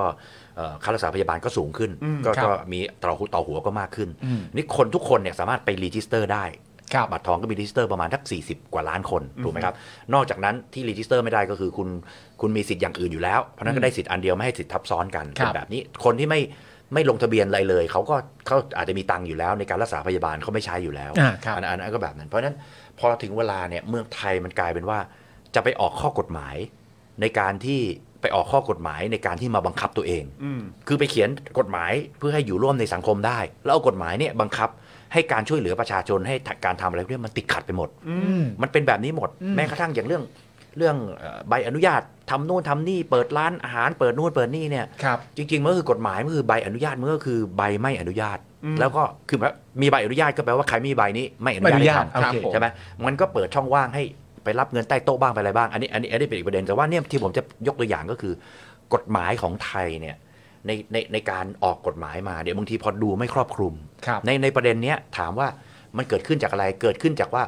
มันเข้าไปในกฎหมายของของพรบประกันสุขภาพ ครับ ของหลักประกันสุขภาพ ซึ่งกำหนด ฮะ ว่าทุกคนที่ที่มารีจิสเตอร์มีสิทธิ์ได้อันนี้ ครับ พอถึงเวลาจะไปให้กับคนที่ไม่ได้ ซึ่งผมเข้าใจว่าใช้เงินเพิ่มอีกประมาณสัก5 5 0 0 0 กว่าล้านมั้ง ฮะ ในในการที่จะดูแลคนกลุ่มนี้เนี่ย ครับ เขาก็อนุมัติไม่ได้ เพราะว่าข้อกฎหมายที่คนเขียนเนี่ย ฮะ มันมาบังคับคนให้ไม่สามารถไปรักษาให้คน อ่า อื่นได้แค่นั้นเอง ฮะ ก็เป็นเรื่องแบบจริง ๆ มันมันก็มันก็สามารถจะแก้ไขได้เลยอะ่ะแล้วรีบรีบ ฮะ ทำให้ได้ หรือออกกฎหมายให้ได้ หรือว่าตอนเขียนกฎหมายก็เอาให้ครอบคลุม แล้วก็ต ครั อบบ กันให้ชัดเจนเลย ทุกหน่วยงานก็ต้องมาคุยกันว่า ถ้าทำแบบเนี้ยจะเอาใหม่ไหมล่ะว่าว่าไอ้ประกันสุขภาพของเดิมที่คุณมีอะยกหมดเลย ครับ แล้วก็ทั้งหมดก็เป็น 30 บาทรักษาทุกโรคหมด ฮะ ใช่ไหมแล้วก็บอกว่าอ่ะสมมติจะบอกว่า ไม่ต้องประกันก็ได้ คุณมีบัตรประชาชนไทย คุณเป็นคนไทยมีเลขประจำตัวประชาชน 13 หลัก ก็ต้องใช้บริการด้ คุณไปใช้ที่ไหนก็ได้เลย เออ มันก็ทำได้ง่าย ฮะ ๆ เพราะว่าบัตรประชาชนก็สมาร์ทการ์ด ครับ มันก็จะมีมีตัวเมมโมรีข้างในที่คุณสามารถจะใส่ข้อมูลอนุอันนี้ได้เยอะแยะ ฮะ ก็ใส่เข้าไปก็มีพักหนึ่งที่เขาบอกว่าบัตรใบเดียวใช้ได้หมดอะไรเงี้ย ซึ่งมันก็เป็นสิ่งที่ถูกต้องนะ ครับ เพราะสมาร์ทการ์ดบ้านเรานี่มันเอาไปซีหลอกนะ เออ มันสมาร์ทการ์ดนะโคตรสมาร์ทเลยนะแม่งเอาไปซีหลอก ครับ เออแล้วก็เอามาใช้อ่ะ ถ่ายเอกสารครับผ อ่าม เพราะฉะนั้นเนี่ยคือถ้าเกิดก็ก็ตกลงกันไปเลยแล้วทุกหน่วยงานก็คุยกัน ฮะ ว่าเอ้ยต่อไปการรักษาพยาบาลเป็นไง แต่ก็อาจจะมีบางหน่วยงาน ครับ ที่เขาได้สวัสดิการดีกว่าเขาบอกเอ้ยไม่เอา ของฉันมันมันได้ดีกว่าบัตรทองอะ่ะ อืม หน่วยงานที่เขารักษาพยาบาลได้ดีกว่าเขาเบิกได้มากกว่าเขาสามารถใช้สิทธิ์ใช้ห้องที่ดีกว่าอะไรเงี้ยก็จะไม่ยอมอะไรเงี้ยมันก็มันก็จะมีข้อข้อข้อขัดข้องแบบเนี้ยพอถึงเวลาก็ต้องมากำหนดเฉพาะกลุ่ม พอกำหนดเฉพาะกลุ่มก็ทำให้คนที่ไม่ไม่อยู่ในกฎเกณฑ์ในคุณทีเรียที่เขากำหนด ฮะ ว่าคุณต้องมีบัตรประชาชน แล้วก็เอาบัตรประชาชนไปที่สถานพยาบาลที่ขึ้นกับ ครับ เอ่อโครงการบัตรทองใกล้ๆบ้าน แล้วก็ไปรีจิสเตอร์ คุณก็สามารถใช้ได้ ฮะ เขาไม่ได้ไปทำ ครับ ซึ่งจริงๆ ถ้าเกิดคนทั่วไปที่ไม่มีอะไรเลย ไม่ได้มีรักษาพยาบาลอะไรเลยเนี่ย เกิดอยากจะทำก็เอาบัตรประชาชนไปแล้วก็ทำได้เลยนะ ฮะ แล้วก็ได้บัตรทองมาอะไรเงี้ย ครับ อืมก็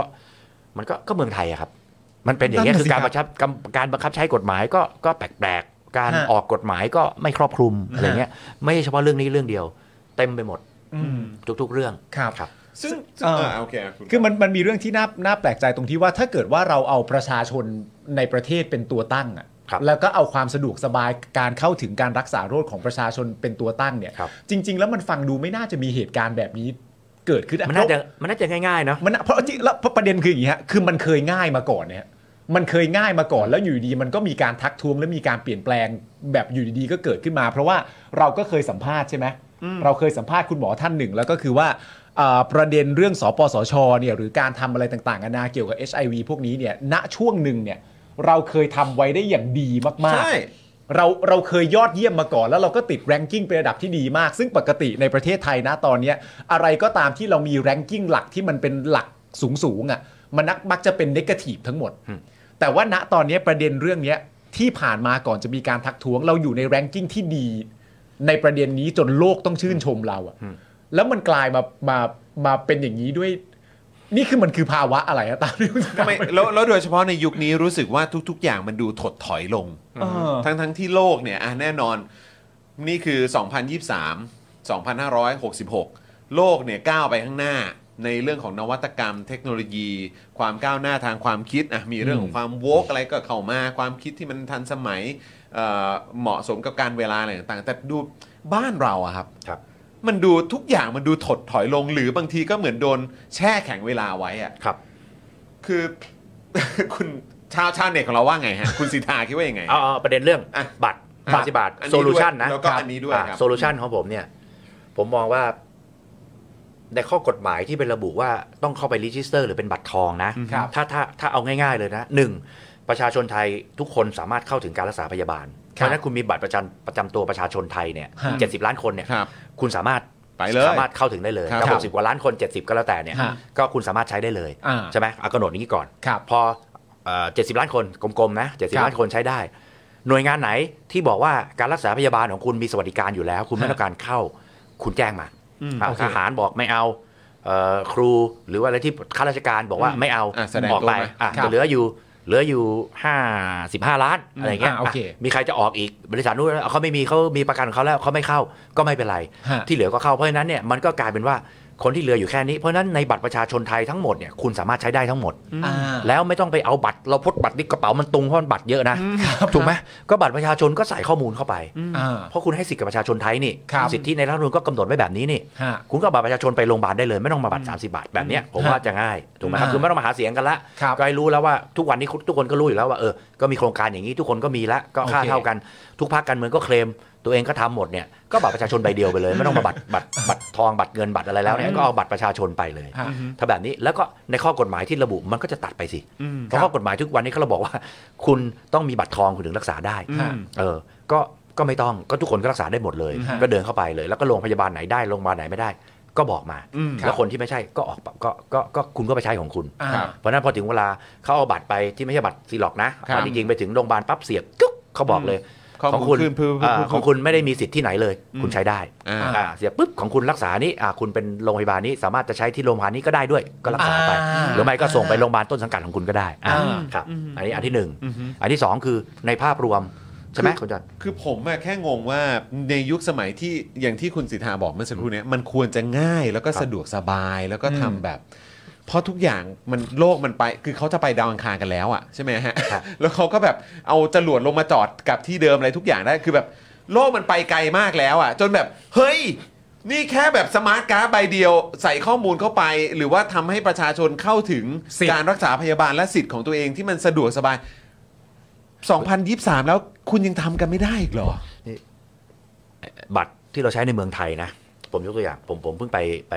อังกฤษมา ครับ เมื่อก่อนเนี่ยเวลาไปเราจะขึ้นรถไตดินนะครับ ขึ้นขึ้นขึ้นอันเดอร์กราว อ่าอ่อ่ เราไปถึงเนี่ยมันก็มีหนึ่งก็คือไปซื้อบัตรเขา ครับ นะฮะในการที่จะจะจะผ่านเข้าไปกับสองก็คือเข้าไปหยอดเหรียญหรือว่าไป ครับ จ่ายตัง ผมค์แล้วก็ได้บัตรออกมาแล้วก็เดินผ่าน ครับ ผมก็เออเราอยู่แป๊บเดียวแล้วก็หยอดเหรียญก็ได้ อืม วันแรกๆไปผมก็ไปหยอดไปยืนหยอดกว่าจะได้กว่าจะแลกกว่าจะกดสถานีกว่าจะแรงต่างๆเนี่ยเดินมาพอไปถาม คนที่นู้นเขาบอกว่าเอ่อคุณไม่มีบัตรเครดิตเหรอ อืม ผมบอกมีครับของบ้านผมก็ใช้ได้ อืม ผมเอาจริงเหรอได้แท็บขึ้นขึ้น แตะ รถได้ เลย นะแล้วมันอย่างนี้นะฮะมันไม่ได้แต่นั่นคือคุณไปหยอดแล้วคุณก็ไปผ่านไปเนี่ย สมมติอ่ะหกหกปอนด์คุณก็จ่ายหกปอนด์ขากลับมาอีกหกปอนด์ขาไปอะไรอย่างเงี้ยหรือจะซื้อตั๋ววันก็แล้วแต่ ครับ ครับ แต่ว่าถ้าเกิดใช้บัตรประชาชนไอ้ยบัตรเอ่อบัตรเครดิตของเราเนี่ย ฮะ เราเดินเข้าไปแล้วก็แท็บตรงนั้นได้เลยนะตรง ฮะ ทางผ่านคือไม่ต้องไปทำอะไรแล้วก็เดินมาถึงปุ๊บก็แท็บปุ๊บมันก็ ฮะ ขึ้นเลยว่า หักเลย ผ่านไปแล้วก็หักเงิน เสร็จไม่เท่าไหร่พอหักไปถึงเกณฑ์หนึ่งหมายว่าพอไปแล้วกลับแล้วไปอีกเที่ยวหนึ่งคุณฟรีทั้งวัน เพราะว่าทำได้ตามตามเกณฑ์ที่เขาบอกเพราะฉะนั้นเนี่ย อ๋อ คุณขึ้นได้ฟรีทั้งวันเลย อ๋อ แล้วไปขึ้นรถเมล์ฟรีก็ได้ หรือขึ้นคุณขึ้นรถเม อ๋อ ล์ มันเชื่อมกันเลย มันเชื่อมกันหมดเลย โอ้โห ในบัตรบัตรของเราที่ทำที่เมืองไทย เราทำบัตรเดบิต บัตรบัตรบัตรบัตรเดินทางของธนาคารต่างๆเนี่ยเอาไปถึงอะได้เลย หรือบัตรเครดิตก็ได้ ที่เราทำในธนาคารที่ ในธนาคารที่ประเทศไทยนี่แหละ แต่ระบบบ้านเขาอะรับ ก็ ร ร อ อง งรับ ใช่ อืม แล้วเราก็สมมติผมไปขึ้นขึ้นรถเมล์ใช่ไหมผมก็แท็บที่ขึ้นรถเมล์ปั๊บผมก็แท็บปุ๊บมันก็ตัดไป พอขึ้นอีกเที่ยวหนึ่งแท็บปุ๊บมันบอกว่าเอ่อครบครบแล้ว อืม อาจจะสอง ถึงเกณฑ์ละ สองเที่ยวขึ้น free สามฟรีรถเมล์ฟรีทั้งวัน พอไปต่อรถไฟอีกก็รถไฟก็เกณฑ์สูงขึ้นกว่าหน่อย ก็ ฮะ ยังต้องจ่ายในส่วนต่าง อืม ต้องจ่ายแล้วพอครบเกณฑ์ปั๊บขึ้ฟนรีเหมือน ร กัน ถไฟขึ้นรถอะไรฟ รถ รีห เม มด ล์ทีเนี้ยฟรีหมดแล้ว ฟรีหมดแล้วครับ เพราะว่าเราถึงเกณฑ์ทั้งตัวทั้งรถบัส ใช่ แล้วก็ถึงเกณฑ์ทั้งตัว ใช่ ทั้งรถไฟแล้วด้วย ใช่เมื่อกี้ก็ก็เปรียบเทียบว่าที่คุณจอห์นบอกว่าอุ๊ยทำไมเมืองไทยมันอย่างนี้ เออแล้วต้องมีบัตรทอง บัตรเครดิตเอ่อบัตรประชาชน บัตรนู่นบัตรนี่อะ แย ไร กเต็มไปหมดเลยครับ อ่า เอ ใช่ อ แล้วคือผมก็แค่แปลกใจ เพราะว่าก็มีลุงคนหนึ่งเข้ามา ครับ บอกว่าจะมาแก้นั่นแก้นี่ โอ้ยมีอำนาจเยอะมาก มีอำนาจแบบสูงสุดทำนู่นทำนี่ได้หมดทุกอย่าง แต่จนอยู่มา 8 9 ปีแล้วเนี่ย คือแบบมันยังเป็นอย่างนี้อยู่ผมก็ อ่า ก็อันนี้สะท้อนให้เห็นถึงคนที่ยังสนับสนุนคุณลุงคนนี้อยู่อะว่าแบบทำไมถึงยังสนับสนุนอะไรแบบนี้อยู่เนาะ มันผมว่ามันนานาจิตตังนะ อืม คือเขาก็จะมีแฟนคลับของเขา ครับ ฮะ ที่ทางการเมืองเนี่ยเราก็เราก็ก็มันก็พูดไม่ได้อะก็เป็นความความคิดเห็นของเขาอาจจะเป็น เข้าใจ อาจจะเกือบเกือบๆถึงขั้นอุดมการณ์แต่ก็ อืม เป็นความชอบส่วนบุคคลอะไรอย่างเงี้ย แต่สำหรับผมอะผมมองว่ามันแล้วแล้วเราจะไปยังไง แล้วลูกหลานของไทย ถ้าเกิดไปดูแล้วโอ้โหคนนี้คือคือ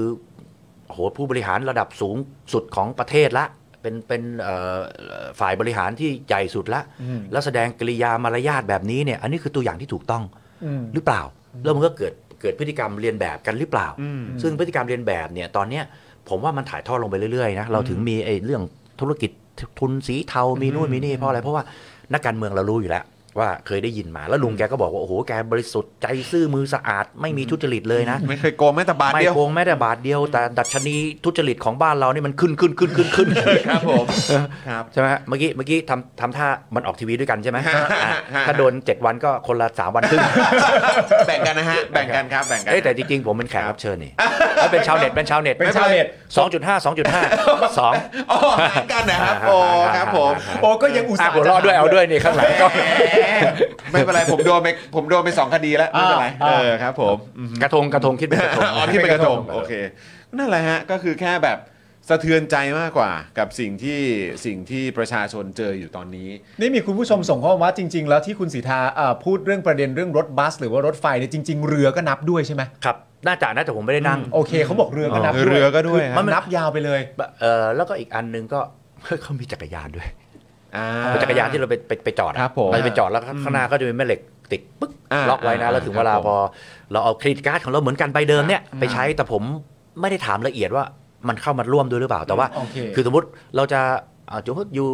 อยู่แถวไหนอ่ะสมมติอยู่สีลม อือฮึ จะขับไปสยามอย่างเงี้ย อ่า เราเจอจักรยานเสียบอยู่แล้วเอาบัตรประชาชนแตะปุ๊บเอาโทษเอาบัตรเครดิตแตะปุ๊บมันก็ปลดล็อกให้ อ่าโอเค แล้วเราก็ขี่ไปปื๊ดถึงสยามเราไปจอดจุ๊บ อืม อ่ามันก็มันก็จุ๊บแล้วมันก็คิดเงินเรา พอถึงเวลาจะไปนี่อีกแล้วก็ไปแท็บอีกทีออกมา มันก็บอกว่าเออวันนี้คุณจ่ายแบบนี้แล้วคุณขับฟรีทั้งวันเลย อืม อ่าแต่พอถึงเวลาต้องไปจอดในนี้นะเพราะมันจะได้เอามาคืนแต่สมมติถ้าเกิดขับไปแล้วก็หายไปไร้ร่องรอย ไปทิ้งไว้ เขาก็ไปหักเงินปรับเราในบัตรเครดิตอะไร โอ อย่าง เค เงี้ย มันก็มีระบบป้องกันของเขา แต่ว่าโดยโดยความรู้อันน้อยนิดของผมเนี่ยไม่ได้ไปถามเขาว่ามันลิงก์กันหรือเปล่า แต่ว่าเรือเนี่ยผมเข้าใจว่าเกี่ยวแต่ว่าเราเป็นนักท่องเที่ยวอะ เออ เรา เรา ไป ก็ โอ ไม่ได้ กาส ไป จะไป นะ ขึ้นเรืออะไร แล้วมัน เงี้ยมัน ก็ ต้อง ไม่อาจจะ ต้องชำนาญนิดนึงก็เลยไม่ได้ไปถามเขาครับ อ่าอ่าอ่า แต่ได้ยินว่า ครับ ลิงก์หมด ครับผม คล้ายๆ กับไอ้บัตรของบ้านเราอะไรบัตรแมงมุมบัตรอะไร แมงมุม เมื่อ ใช่ไหมฮะ กี่ปีมาแล้วแล้วก็มันก็ยังขยุ่มหลังคาอยู่ที่เดิม หลายคนก็บ่นมาเนี่ยยังรออยู่เลยบัตรแมงมุมเนี่ยเออครับผม แมงมุมลายตัวนั้นอยู่ไหน ครับผม อยู่ไหนตัวนั้นอยู่ไหน นะครับอ่ะโอเคนะครับคุณผู้ชมอันนี้ก็อันนี้ข่าวแรกของเราครับคุณผู้ชม ใช่ครับ นะครับข่าวแรกของเรานั่นเองนะครับ ข่าวที่สองเนี่ยเป็นประเด็นเรื่องฝุ่นแล้วครับคุณสิทธาครับ ฝุ่น PM 2.5 ที่เข้าจมูกเราทุกวันเนี่ยครับ ครับ ชาวเน็ตของเราครับคุณผู้ชมฮะ ครับ อ่ะคุณจรไล่ไปหน่อยสิ โอเค ในฐานะครับ ที่คุณตาแดงทุกวันเนี่ยคุณเล่าให้ผมฟังสิวันเป็นยังไง ทรมานมากครับคุณผู้ชม แล้วก็เป็นห่วงลูกเป็นห่วงแบบว่า คือวันนี้ผมขับรถไปข้างนอกเพื่อไปไปไปทำธุระไปทำงานแหละ แล้วก็แบบว่ามองไปก็ระหว่างที่รถกำลังติดอยู่อะผมก็มองไปด้านข้าง แล้วก็มีแบบ ผมไม่แน่ใจอ่ะก็เป็นผู้ใหญ่ท่านหนึ่งอ่ะก็ก็เหมือนกำลังจะเรียกรถสาธารณะเรียกรถแท็กซี่อะไรอย่างเงี้ยละมั้งแล้วก็จูงเด็กอยู่อีกคนนึง ตัวเล็กๆ อายุก็ผมว่าน่าจะประมาณลูกเราอ่ะ อ่า สามสี่ขวบ โอ อ่ะ เค แล้วก็แบบน้องเขาไม่ได้ใส่หน้ากาก นะ คือเราก็รู้เราก็เข้าใจว่าเออแบบอยู่ข้างนอกในที่เปิดโล่งไม่ต้องกังวลโควิดนะ แต่คือตอนเนี้ยมันมันต้องใส่แล้วอะ่ะ เพราะว่า PM 2.5 มันมันอันตรายมากอะ่ะ เปิดขึ้นมามันก็ขึ้นแบบเป็นสีแดงทุกวันนะครับ เราก็เลยแบบเห็นแล้วเราก็ยังสยองเลย เพราะว่าแบบน้องแบบว่าหนูแบบว่าเออเห็นยังเป็นห่วงเลยนะคุณผู้ชม ใช่ จริง ๆนะครับอ่ะกลับมาครับที่ประเด็นของ PM 2.5 นะครับ หัวข้อข่าวครับ หมอสิริราชแนะพึ่งตนเองครับ หมดหวังพึ่งนักการเมืองแก้ปัญหาฝุ่น PM 2.5 ครับ อ้าว เดี๋ยวนี้เราจะถามชาวเน็ตของเราด้วยนะครับว่าหมดหวังแล้วหรือยังนะครับ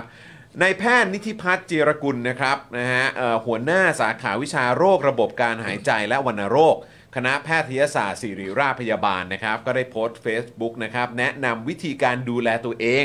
ในสถานการณ์วิกฤตฝุ่น PM 2.5 พร้อมระบุว่า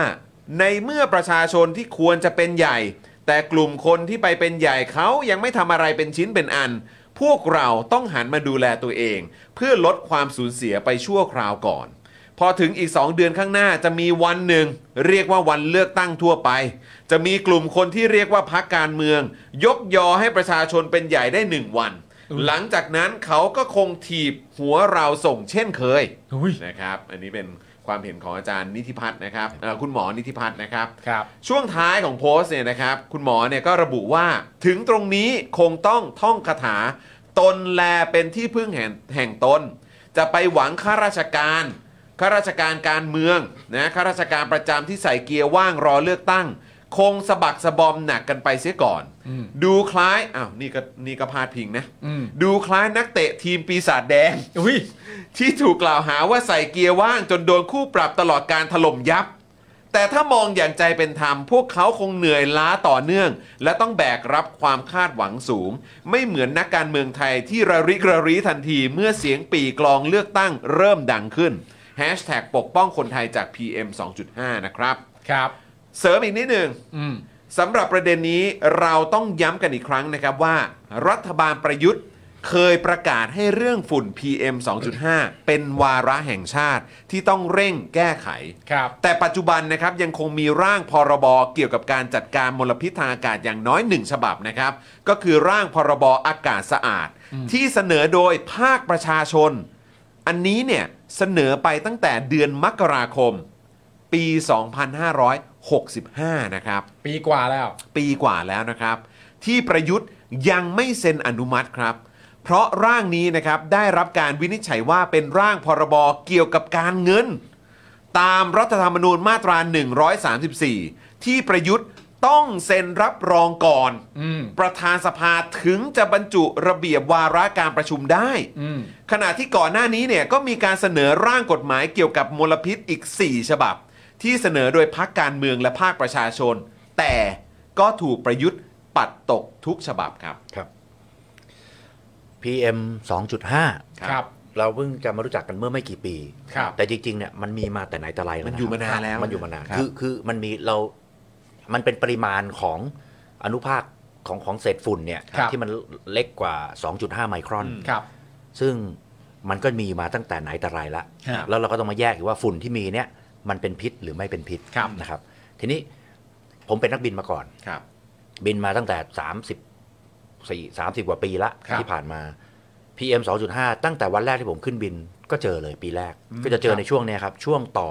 ฤดูจากฤดูหนาวจะเข้าฤดูร้อน เพราะว่าจะเป็นความกดอากาศสูงคืออ่านักบินเขาต้องเรียนอุตุนิยมวิทยาด้วย ครับ ครับ แล้วเขาก็เรียกเรียกเหตุการณ์ที่เราเห็นหมอกควันปกปกคลุมบ้านเราเนี่ย ครับ เอ่อจริงๆมันคือเขาเรียกหมอกภาษาไทยเขาเรียกหมอกแดด หมอก หมอก หมอกหมอกแดดคือเวลาเห็นหมอกเวลามีแดดแล้วจะเห็นหมอกเวลาไม่มีก็จะไม่เห็น อ่า เขาเรียกหมอกแดดก็คือตัว PM 2.5 นี่แหละ ภาษาฝรั่งเขาเรียกว่า haze อืม H A Z E มั้งฮะ ครับ จำไม่ อ่าครั ได้ บ haze haze คือเวลาที่ความกดอากาศจากประเทศจีนมันมันแผ่แผ่ลงจากด้านเหนือนะด้านประเทศจีนเนี่ยมันแผ่ปกคลุมลงมาเนี่ยช่วงที่จะเปลี่ยนลงเนี่ยจะจะจะอากาศอุณหภูมิจะเปลี่ยนเนี่ยมันจะมันจะเกิดความกดอากาศ ซึ่งไออนุภาคของฝุ่น พวกเนี้ยปกติมันพอความกดอากาศเบากว่านี้ น้อยกว่านี้มันจะอยู่ที่พื้น ครับ หรือว่าเวลารถผ่านเวลาเดินผ่านเวลาลมพัดผ่านมันก็ฟุ้งขึ้นมาแล้วก็ลง ครับ แต่ว่าช่วงที่ความกดอากาศมากๆ ฝุ่นพวกนี้มันลอยขึ้นไปแล้วมันไม่ลง เพราะว่ามันเล็กมากแล้วน้ำหนักอากาศกับน้ำหนักฝุ่นมันใกล้เคียงกัน ครับ พอมีลมนิดหน่อยมันก็ไม่ลงก็แขวนอยู่ ครับ ทีนี้มันเพิ่มขึ้นมากกว่าเมื่อก่อนเยอะ คือเมื่อก่อนก็มีเพราะมันก็เป็นฝุ่นธรรมชาติอยู่แล้ว แต่ ครับ มันก็ฝุ่นผงฝุ่นนู่นฝุ่นนี่มันไม่ได้ก่อไม่ได้เป็นสารพิษที่ก่อให้เกิดมะเร็งก่อให้เกิดโรคอะไรต่าง ๆ ฮะ แต่ว่าพอปัจจุบันเนี่ยมันมีมันมีมาเสริมก็คือฝุ่นที่มันจากเศษปูนเศษอะไรตามก่อสร้างอาคาร ครับ ฝุ่นจากการเผาไหม้ไม่สมบูรณ์หรือแม้กระทั่งเผาไหม้สมบูรณ์ของเครื่องยนต์ โดยเฉพาะเครื่องยนต์ดีเซลน่าจะสูงสูงที่สุดอะไรเงี้ยนะครับ ครับ แล้วก็ใช้น้ำมันผิดประเภทก็ยิ่งสูงหนักเข้าไปอีก ฮะ การเผาป่าการที่เอ่อไฟไหม้ป่าเผาเอ่อไอ้วัสดุเศษวัสดุทางการเกษตรอะไรเงี้ยก็จะเกิด PM 2.5 หมด ซึ่งถ้าเกิดเกิดจากนี้ก็จะอาจจะมีพิษมีสารก่อมะเร็งมีอะไรต่างๆ ให้ ครับ เกิดขึ้น เพราะฉะนั้นเนี่ยยังไงมันเกิดขึ้นอยู่แล้วครับ จะนักการเมืองจะใครก็แล้วแต่ หรือจะคุณหมอจะใครไปกำจัดเนี่ยไม่ได้ แต่วิธีการทำของเราก็คือเราจะทำยังไงให้ไอ้ฝุ่นพวกเนี้ยมันน้อยลง ครับ ก็ต้องมีกฎหมายต่างๆ ที่บอกเนี่ยครับ อืม เอามาแล้วกฎหมายเหล่านี้ก็จะมากำกับว่าการสร้างอาคารจะต้องทำยังไงประเทศที่ ครับ ที่เขาไม่ค่อยสีแดงเป็นสีเขียวเนี่ยบางครั้งเนี่ยเขาอาจจะเนื่องจากว่าไอความกดอากาศของประเทศเขาเนี่ยมันมันไม่ส่งผลให้ให้ฝุ่นพวกมันมันมันเบากว่าบริเวณนี้อะไรเงี้ยฝุ่น PM 2.5 ก็จะน้อยกว่า แต่ว่าสิ่งที่เขาได้ดีมากกว่าเราก็คือเขาเอ่อจำกัดจำนวนฝุ่นพิษ คือ 2.5 ที่มีพิษเนี่ย ครับ เขาเขาจำกัดจำนวนนี้ให้น้อยลง อืม ด้วยการบังคับใช้กฎหมายคือมีพรบว่าคุณสร้างอาคารต้องมีไอ้อะไรนะเขียวๆ ไปดักฝุ่น อ่า ไม่ให้ฝุ่นออกมา ซึ่งมันดักได้ไม่หมดหรอก ครับ เพราะในอากาศต้องโฟลว์แต่ว่าเวลาทิ้งไว้สักสมมติทิ้งไว้สักสักเดือนหนึ่งหรืออาทิตย์หนึ่ง ฮะ ก็จะเห็นว่าฝุ่นไปเกาะเต็มไปหมด อืม อะไรเงี้ยมันก็ยังพอดักได้บ้าง ก็ลดจากร้อยหนึ่งเหลือ 20เหลือ 30 อะไรก็แล้วแต่ ฮะ ประมาณเนี้ยแล้วก็ต้องมีการตรวจสภาพ รถยนต์ไม่ให้ใช้รถเก่าไม่แล้วเพราะฉะนั้นในหลาย ๆประเทศนี่เขาก็จะบอกอ่ะห้ามห้ามแต่ของเมืองไทยก็นั่นละห้ามรถเก่าเข้าห้ามรถเซ็คันแฮนด์เข้าอะไรเงี้ยรถเกินกี่ปีใช้ไม่ได้เมืองนอกเขากำหนดหมด แล้วก็เอามาใช้น้ำมันซึ่งซึ่งมีอะไรอ่ะมีมีสร้างมลภาวะต่ำสร้าง ครับ PM 2.5 ต่ำอะไร ครั เงี้ บ ยมันต้องบังคับใช้เรื่องพวกนี้ให้หมดให้ให้ให้เต็มที่ ที่เราเห็นว่าแดงๆเนี่ยเขาไม่รู้นะว่าแดงนี่มันไม่ใช่พิษหรือไม่พิษ อืม แต่แดงเนี่ยคือปริมาณ 2.5 มากแค่ไหน ครับ หน่วยก็เป็น AQI ใช่ไหมฮะ ครับ เออดูว่าเท่าไหร่เท่าไหร่เนี่ย150 คือแดง 180 คือม่วงอะไร ผม ครับ จำตัวเลขไม่ได้ ก็จะมีข้อกำหนดอยู่เพราะฉะนั้นเนี่ยสรุปก็คือต้องช่วยกันและการออกกฎหมายออกพรบพวกเนี้ยรัฐบาลต้องใส่ใจแล้วก็ต้องจริงใจที่จะทำแล้วก็ ครับ ออกไปบังคับ บริษัทห้างร้านต่างๆ ก็ต้องเข้าใจว่าเออนักแบบพวกพวกบริษัทก่อสร้างต่างๆขอโทษบริษัทก่อสร้างต่างๆเนี่ยต้องต้องต้องเข้าใจว่าเออต้นทุนจะต้องเพิ่มขึ้นนะ อืม คุณ ครั ต้อบ งสร้างอันนี้ไปดักฝุ่น ผลิตน้ำมันผลิตแรงก็ต้องเลือกเพราะอย่างทุกวันเนี่ยอย่างบ้านเราใช้ไบโอดีเซล อืม เมื่อก่อนเนี่ยเขาบอกไบโอดีเซลมันเออมันมาจากพืช ครับ มันสก่อสารพิษได้ได้ได้ได้น้อย อืม แต่ว่าผลวิจัยของต่างชาติเขาบอกว่ารถที่ออกแบบมาเป็นดินเซลเบนซินเนี่ยไอ้ยขอโทษเป็นดีเซลหรือคุณมาใช้ไบโอดีเซลใช่ไหมหรือว่าเป็นเบนซินที่ที่ผสมแอลกอฮอล์เข้าไปเนี่ยมันไม่ได้ออกแบบมาสำหรับมาใช้กับน้ำมันอันนี้นะ ครับ มันจะสร้าง PM 2.5 มากขึ้นกว่าเดิมอีกก็มี ฮะ ครับ แล้วต่างประเทศที่ใช้ดีเซลเขามีหัวเชื้อ แล้วเขาบังคับเลยว่าทุกคันต้องใส่ถ้าท่อน้ำมันท่อหนึ่งใช่ไหมแล้วก็มีไอ้ตัวน้ำมันอันเนี้ยใส่ไปซึ่งซึ่งใส่ที 5 ลิตร 2.5 ลิตร หรือ 5 ลิตรนะ อยู่ได้ 2-3 เดือน ครับ แต่ว่าถ้าคุณไม่ใส่ไม่ใส่ไอ้ตัวเนี้ยลดไปเนี่ยกฎหมายก็คือเครื่องยนต์คุณจะดับ อืม เครื่องยนต์ดีเซลแบบบ้านเราที่ใช้เนี่ยไม่เคยมีไอ้ตัวเนี้ย อืม ไม่ สะใส่แล้วมันจะเกิดอะไรขึ้นนะ ใส่แล้วมันจะทำให้การเผาไหม้และเกิดมลภาวะน้อยลง อ่า น้อยลง ถ้าไม่ใส่จะเป็นระบบอัตโนมัติ ชื่อผมเรียกชื่อ Ad Blue อืม อ่าสารอันเนี้ยเขาเรียกเขาเรียก Ad Blue ฮะ แอดบลูที่ใส่เข้าไป อือฮึ เพราะฉะนั้นเนี่ยถ้าถ้าถ้าเราสั่งรถนำเข้าจากเมืองนอกมาเนี่ยเอามาถึงปุ๊บเขาจะบอกเลยว่าต้องมีแอดบลูซึ่งคนไทยก็งงอะไรวะ เออ มันต้องแม่งมีน้ำมันสองถังเออถังหนึ่งก็ อ๋อคือ ห้า ต้ สิ อบ งมีตัวนี้ ห้าสิบ ด้ ห วย กสิบลิตร อ่า แล้วเขาก็มีซึ่งกฎหมายของเขาเนี่ยอย่างของอังกฤษก็มี อืม ฮะ อ่าของอังกฤษก็มี ผมผมซื้อเป็นเป็นรถผมชอบรถมอเตอร์โฮม ครับ รถรถที่เป็นคาราวานที่เป็นรถ ครับ แล้วมีเตียงนอนอยู่ข้าง ครั ใน บ ไป ครับครับ ตามอะไรนะอุทยานไปจอดอะไรเงี้ย ฮะ ผมซื้อมาต้องใส่อันนี้ อืม บังคับเลยว่าได้มีมีช่องใส่อยู่ ฮะ ซึ่งถามไอ้ช่างเมืองไทยก็งงมันคืออะไร มันไม่เคยมีพอไปถามเขาถามความรู้เขาก็สอนเราเลยว่า ไม่มีมันจะไปมีได้ยังไงก็น้ำมันก็วิ่งได้เออเป็นกฎหมายของเขาในการที่จะทำให้มลภาวะดี ฮะซึ่งถ้าไม่ใส่ร ไม่ ถยนต์จะดับ ไม่ไม่ไม่ไม่ใส่มันมันบังคับให้ดับเลย อ๋อ อ่าอ่าคือคือคือดับก็เหมือนกับว่าอะไรอ่ะเหมือนกับเราไม่ใส่เกียร์พีแล้วกุญแจถอดไม่ออกอ่ะ อ่า มันเป็นการทำเพื่อเพื่อให้บังคับว่าคุณต้อง ะบังคับว่าถ้าคุณจะใช้รถยังไงคุณก็ต้องใส่เพราะไม่ใส่มันใช้ไม่ได้ อ่าใช่ใช่แล้วก็ถ้าคุณไปดัดแปลงว่า เอาระบบนี้ออกแล้วก็ไปใช้น้ำมันอย่างเดียวเนี่ยโอ้โหโทษรุนแรงมาก เพราะว่าถือว่าคุณคุณผิด โอเค กฎหมายเขาอะไรเงี้ย โอเค อ่าซึ่งจริงๆมันก็เพิ่มอีกไม่กี่ตังค์เพราะมันมันใช้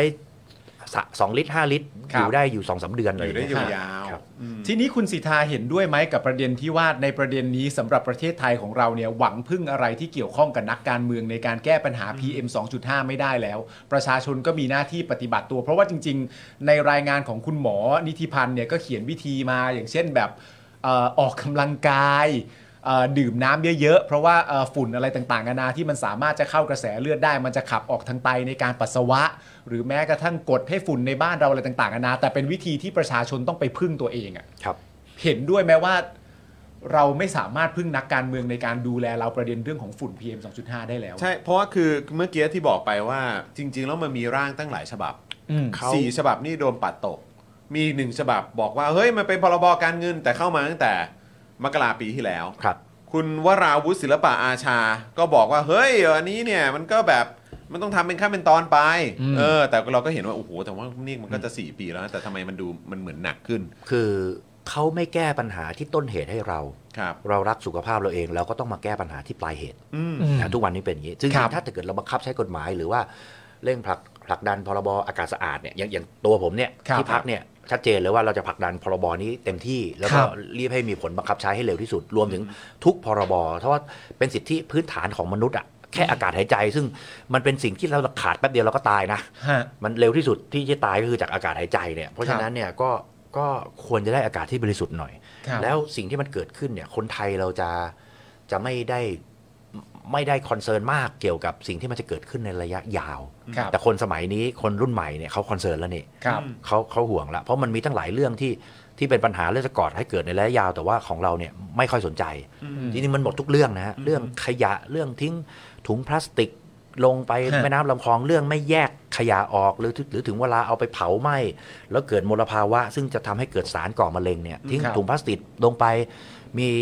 เอ่อลงไปในแม่น้ำลำคลอง มันลงไปในทะเลไปอะไรก็ไปถึงเวลาพวกสัตว์ทะเลก็ไปบริโภคนู่นนี่ก็ติดไอ้ไอ้เศษพลาสติก ก็มี เศษสารพิษนี่ไป ไมโครพลาสติก อ่ะ อะไร แล้วเรา พวกนี้มาก็ด้วย ใช่แล้วเราก็เอากลับเข้ามากิน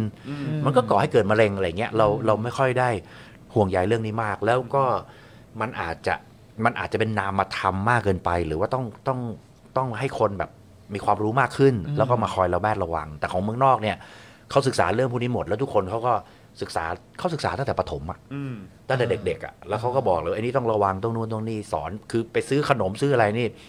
ลูกผมสิบกว่าขวดสิบกว่าขวดก็ดูข้างหลังเลยดูอินกิเดียนผสมอะไรแล้วก็มีอะไรบ้างอะไรเป็นไม่ดีไม่ดีเขาจะอ่านหมด อืม อ๋อ เออเด็กสมัยนี้คือแต่แต่ว่าต้องเรียนแบบแบบหลักสูตรฝรั่งเนี่ยนะครับ เขาจะสอน ครับ อะไรเงี้ยซึ่ง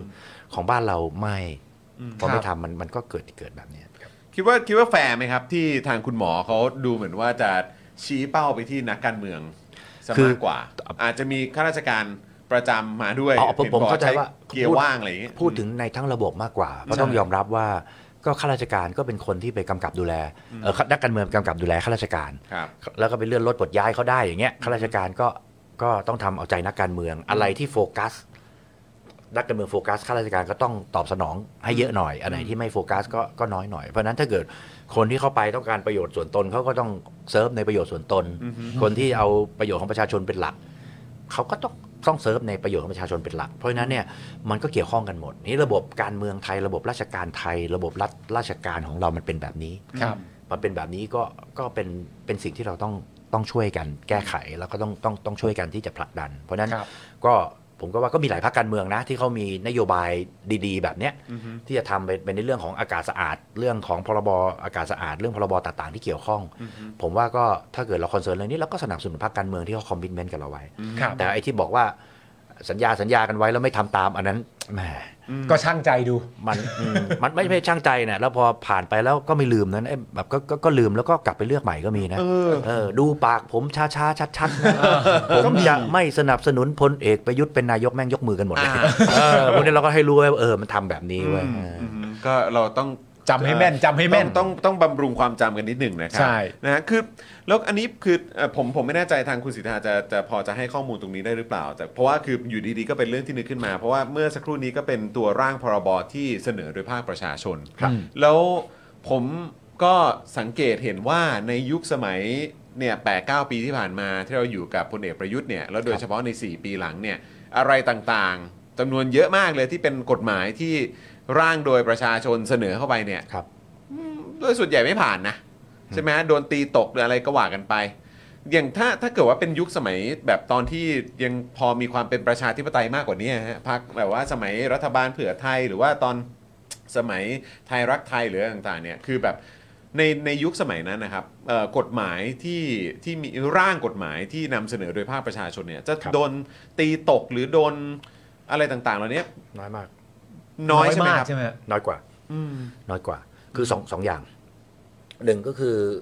ด้วยความที่เขาไม่ได้มาจากประชาชนอย่างเงี้ยนะ ครับ ครับ คือเนเจอร์ก็คือเป็นเป็นคนเป็นคอมมานเดอร์สั่งการเอาเงี้ยเอาเงี้ยผมจะเอาเงี้ยเอาเงี้ยเอาเงี้ยแล้วกันอย่างเงี้ยเออประมาณเนี้ยก็ก็ยังติดมาจนทุกวันนี้ เพราะฉะนั้ ครั น บ ก็จะไม่ค่อยได้ฟังใครเท่าไหร่ อืม กับเรื่องที่ 2 ก็คือเรื่องวิสัยทัศน์ อืม คือเรื่องวิสัยทัศน์คือถ้าเกิดเขาไม่รู้ว่าสิ่งที่ประชาชนเสนอมาเนี่ยคือเขาเขาได้ดูกันมาแล้ว แล้วก็จริง ๆ นะ ถ้าเกิดภาครัฐไม่ว่าใครจะมาเป็นรัฐบาล หรือแม้กระทั่งจะเป็นเผด็จการหรือไม่เผด็จการ แต่ถ้าเกิดมีสามัญสำนึกหรือว่ามีมีความรู้สึกนึกคิดแล้วก็ไปดูเนี่ย คนที่เป็น NGO คนที่เขาศึกษากับเรื่องนี้มาตลอดทั้งชีวิต แล้วเขาก็มีแพชชั่นในการที่จะทำให้มันดีขึ้นน่ะสิ่งที่เขาเสนอมาทั้งหมดเนี่ยมันมันน่าที่เขาไปรับฟังนะ แล้วก็ก็คือถ้าเกิดนับชั่วโมงบินของเขาอะเขาอยู่กับเรื่องนี้มา 10 20 30 ปีอะ ครับ ไอเราเพิ่งมาเป็นนักการเมืองเนี่ยแล้วเราไม่ฟังเขาเราจะเอาอย่างที่เราคิดน่ะ มันก็ไปลองผิดลองถูกอยู่นั่นแหละนะเพราะฉะนั้นเนี่ยต้องฟังในสิ่งที่เขาเสนอสิ่งที่เขาเรียกร้องมา แล้วก็มาดูว่าเอ๊ะมันเอ่อมันมันมันควรที่จะเข้ามาปรับปรุงนะ ครับ ถ้าไม่รู้ก็ไม่เป็นไรก็ถาม อืม ไม่รู้ไม่ชี้ ยังไม่เท่าไหร่อะไอ้ปัจจุบันนี่คือไม่รู้แล้วชี้หมดอะเออผมจะเอาอย่างเงี้ยผมทำอย่างเงี้ยอย่างเงี้ยมันมันไม่ได้ ฮะ มันไม่ได้แล้วก็เราก็ผมว่าน่าจะถือโอกาสในการเลือกตั้งเนี้ยในการที่จะเปลี่ยนแปลงคุณภาพชีวิตของเราผ่านการเลือกตั้ง และเลือกคนที่เขามีวิสัยทัศน์ เลือกคนที่เขาฟังเสียงประชาชน เรื่องคนที่เขา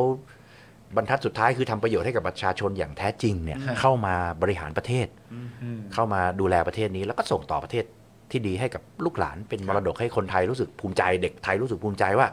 ประเทศนี้น่าอยู่น่าที่จะเข้ามาร่วมกันพัฒนา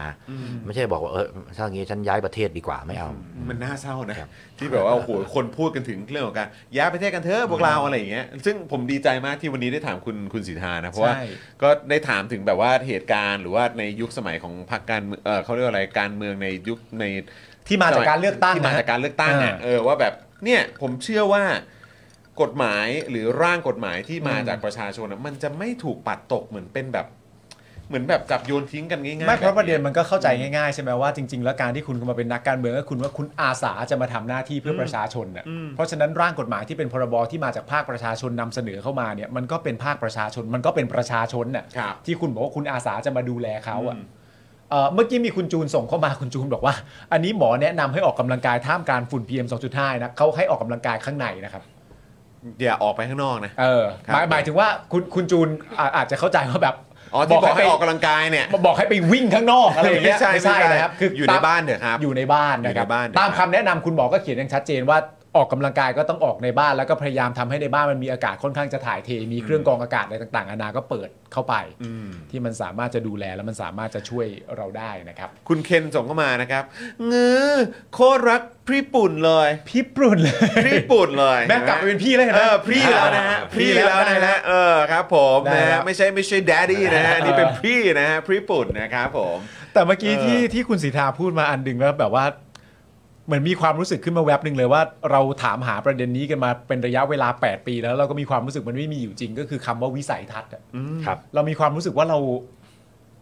มันเหมือนเป็นเรื่องที่มันไม่มีอยู่อะ ครับ เออ เราก็หาเท่าไหร่แล้วเราก็หาไม่เจอจริงๆ ไม่รู้จะทำยังไง เศร้าจังเลยอะครับคุณผู้ชม ในประเด็นนี้นะครับเกี่ยวกับเรื่องฝุ่นไม่พูดถึงก็ไม่ได้เลยนะครับ ยังไงก็ต้องพูดถึงก็คือการ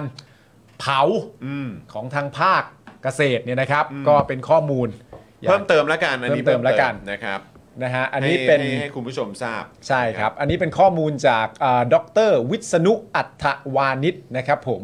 ซึ่งเป็นผู้เชี่ยวชาญนโยบายด้านการเปลี่ยนแปลงสภาพภูมิอากาศเกษตร สิ่งแวดล้อมจากมเกษตรนะครับ ให้ข้อมูลไว้กับทาง BBC ไทยว่า มาตรการเพื่อลดการเผาในภาคเกษตร ของรัฐบาลปัจจุบันเนี่ยนะครับ มีเพียงมาตรการช่วยเหลือเกษตรกรชาวไร่อ้อย ที่ตัดอ้อยสดเพื่อลดฝุ่น PM 2.5 โดยช่วยเหลือเกษตรกรที่ตัดอ้อยสดในอัตรา 120 บาทต่อตัน ซึ่งทำมาแล้ว 3 ปี แต่ในภาคของเกษตรนาข้าวข้าวโพด สัตว์เลี้ยง ยังไม่มีมาตรการใดที่เป็นรูปธรรม ที่ตั้งใจลดการเผาอย่างมีนัยสำคัญ มีเพียงมาตรการ CSR เล็กน้อยจากภาครัฐที่ยังน้อยกว่าพื้นที่การเผาโดยรวมที่เกิดขึ้นจำนวนหลายล้านไร่นะครับผม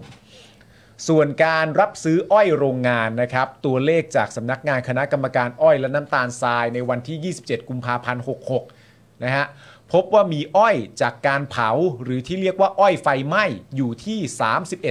31.58%ของปริมาณอ้อยเข้าหีบทั้งหมด สัดส่วนนี้ยังสูงกว่าปี 2565 ที่มีอ้อยไฟไหม้เนี่ยอยู่ที่ 27.28%ก็คือสูงขึ้นในปีนี้นะครับ ครับผม ของปริมาณอ้อยข้าวหีบทั้งหมดนะฮะสะท้อนว่ามาตรการลดการเผาในไร่อ้อยที่ใช้ในปัจจุบันเอาไม่อยู่และควรปรับปรุงครับ ครับผมนะฮะอ่ะเอ่อเมื่อสักครู่นี้นะครับ คุณโสรสหรือเปล่าฮะ บอกว่าตอนนี้เนี่ยเครื่องฟอกอากาศ ครับ ในห้างดังเนี่ยนะครับนะฮะที่เข้าไปดูเนี่ย ราคาต่ำกว่า 5,000 บาทหมดเลยนะ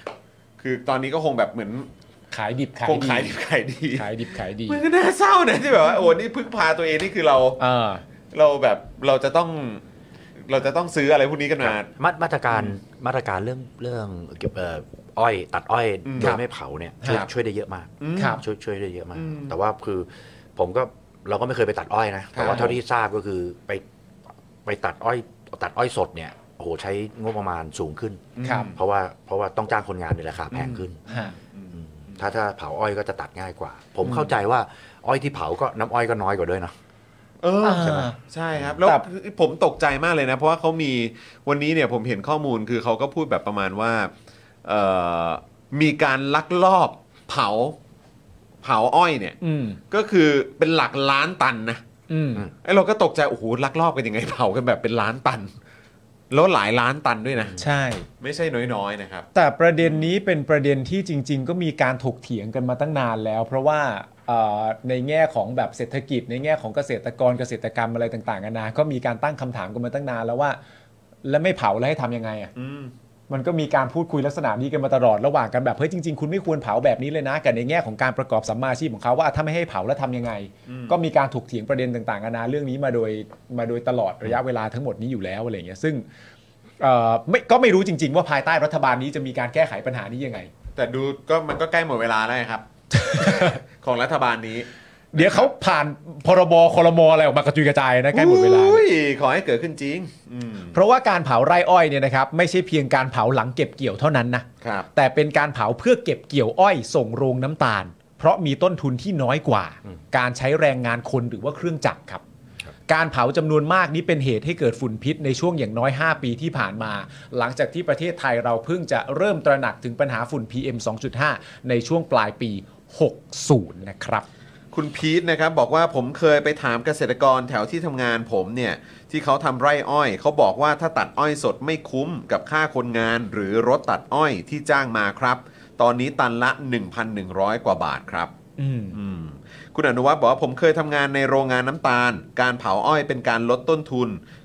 การตัดครับอ๋ออ ม โอเคอ๋อลดต้นทุนคือมันมันก็คงถูกกว่าเนอะอืมนะครับ เผามันตัดง่ายไงพรีปุ่นนะครับ ใบอ้อยมันไม่บาดมือ ใช่ใช่ที่ผมบอก นะครับ อืม นะฮะก็ชาวไร่ไม่มีกำลังซื้อพวกเครื่องมือด้วยนะครับ อืมอืม และเอ่อคุณอนุวัฒน์บอกว่าต้องแข่งกับเวลาก็มี ใช่ นะครับ ก็ถึงได้บอกไงว่าประเด็นนี้มันเป็นประเด็นที่ถกเถียงกันมาตลอดเวลาไง ใช่ ว่าจะให้เขาทำอย่างไรอ่ะ อืม แต่ว่า ถ้าถ้าจะแก้จริงๆนะแบบอ่ะตตัดอ้อยสดสมมติเขาบอกพันหนึ่งร้อยใช่ไหม ครับ ตันละพันหนึ่งร้อย ฮะ ถ้าเผาอาจจะเหลือแปดร้อย อืม ฮะ มันก็จะต่างกันอยู่ 300 ครับ ทุกวันนี้เขาชดเชยอยู่ร้อยกว่าบาท ร้อยยี่สิบครับ ร้อยยี่สิบร้อยถ้าผมเอฟตัวเลขมั่ว ครั ๆ บ ร้อยยี่ ครั สิบบ ก็เท่ากับว่าเขาก็ขาดทุนอยู่ แล้วก็เท่ากับว่ากำไรกำไรหายไปอีกร้อยแปดสิบต้นทุนสูงขึ้นอีกร้อยคแปด รับ สิบ ครับ ใช่ ครับ ไหมก็อาจจะต้องมาดูว่าจะชดเชยเท่าไหร่ อืม แล้วก็จะเหมือนจะคอมเพนเซตอย่างอื่นให้อะไรยังไงได้ไหมอะไรเงี้ ครั ย บ แต่การ ผม บังคับใช้ตรงเนี้ยต้องให้ได้มากขึ้น อืม คือต้องตั้งเป้าไปเลยว่า อืม ว่าไอ้ยี่สิบกว่าเปอร์เซ็นต์เนี่ยจะทำยังไงให้มันให้มันให้มันลดลงไปเรื่อยๆตอนเนี้ยที่เผานี่เหลือเท่าไหร่เหลือ 30เหลือจาก 25 ขึ้นมา 30 กว่าอะไรประมาณเนี้ย20 กว่าเป็น 30 กว่า จาก ใช่ไหม 27 มาเป็น อ่า 31 ครับ ทำยังไงให้มันลงไปเรื่อยๆเหลือ 10 เหลือ 5 หรือใน ครับ ที่สุดเลยนี่ก็ถ้าคุณเผาอ้อยก็คือผิดกฎหมายนะ อืม อะไรเงี้ย อืม ครับ เอาละครับก็ต้องรอแล้วก็ลุ้นอยากให้มีรัฐบาลที่มีวิสัยทัศน์นะครับอย่างที่เอ่อคุณสิทธาบอกด้วยเหมือนกันนะครับ ในในฐานะที่คุณสิทธาก็ในความเป็นจริงเหมือนที่เล่าให้ฟังตอนเรื่องที่เคยบินมาก่อนหน้าเนี้ยก็ก็ก็ มันปรากฏมาตั้งนานแล้วว่า PM 2.5 มันมีมาอยู่เสมออะแต่ว่า ทุกปีฮะวนมาทุกปี วนมาทุกปีเอ่อในแง่ของการใช้ชีวิตเนี่ย ตัวคุณสิทธาเองกังวลกับมันมาก ๆ ขนาดไหน หรือ หรือมันเป็นการใช้ชีวิตที่เป็นอะไรยังไงอะ กังวลกังวลมากมาตลอด กังวลมากโอ กั เค งวลกังวลมากมาตลอด ฮะ เท่าที่เอ่อตั้งแต่ที่ที่เขาเริ่มเริ่มคอนเซิร์นเรื่องนี้กันนะครับ แต่ก่อนหน้านั้นก็เฉยๆเหมือนทุกคนแหละ ครับ มัน ครับ มันก็ที่บอกว่ามันมีมาแต่ไหนแต่ไรละ ฮะ คือขึ้นบินนะช่วงฤดูนี้ก็จะเห็นเลยว่าพอขึ้นไปก็เห็นเป็นเขาเรียกเป็นมุ้งอ่ะ ฮะ มันเหมือนมุ้งอ่ะปกคลุมอยู่หมดเลยก็จะมองไม่ค่อยเห็นแต่ว่าพอทะลุ 8,000 ฟุต 9,000 ฟุตขึ้นไปเนี่ย ครับ โล่งก็คือประมาณสัก เคลียร์ ทะลุ ละ ประมาณสัก 3 กิโล โอเค สองกิโลกว่าเหนือพื้นก็ ฮะ จะใส มันจะอยู่ต่ำกว่านั้นตัว มันจะอยู่ โเค ต่ำแล้วก็เพราะเอ่อมันมันมันไม่ลอยขึ้นกว่านั้นอะ โอเค คือ ครับ คือมันขึ้นไปแล้วมันก็ตกมาอยู่เนี่ยเพราะความ ครับ กดมันอยู่นี่แต่พอความกดอากาศต่ำลงก็ลงลงลงลงมาจนกระทั่งถึงพื้น ครับ หายไปครับก็ลงมาอยู่กับพื้น ครับ เป็นฝุ่นรถวิ่งผ่านก็ฟุ้งขึ้นมาแล้วก็ลงไปใหม่ โอเค ครับแต่นี่มันฟุ้งไปแล้วมันน้ำหนักมันอาจจะพอลอยเป็นโมเลกุลในอากาศมันก็มันก็ใกล้เคียงเพราะถ้า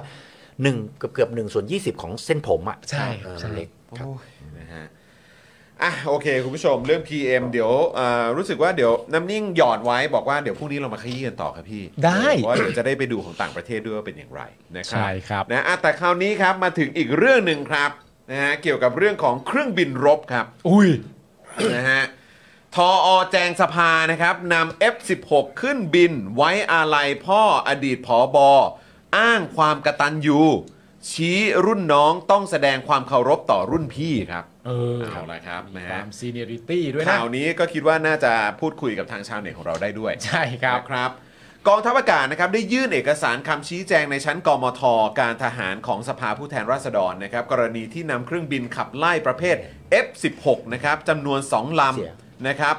อ่าบินร่วมไว้อาลัยนะครับในพิธีลอยอังคารของพลอากาศเอกประพันธ์ทูปะเตมี อดีตผู้บัญชาการฐานอากาศคนที่ 10นะครับซึ่งเป็นคุณพ่อนะครับของพลอากาศเอกนภาเดชทูปะเตมี อดีตผู้บัญชาการทหารอากาศคนที่ 28 โดยพิธีลอยอังคารเกิดขึ้นประมาณเดือนสิงหาคมปีที่แล้วนะครับ ครับ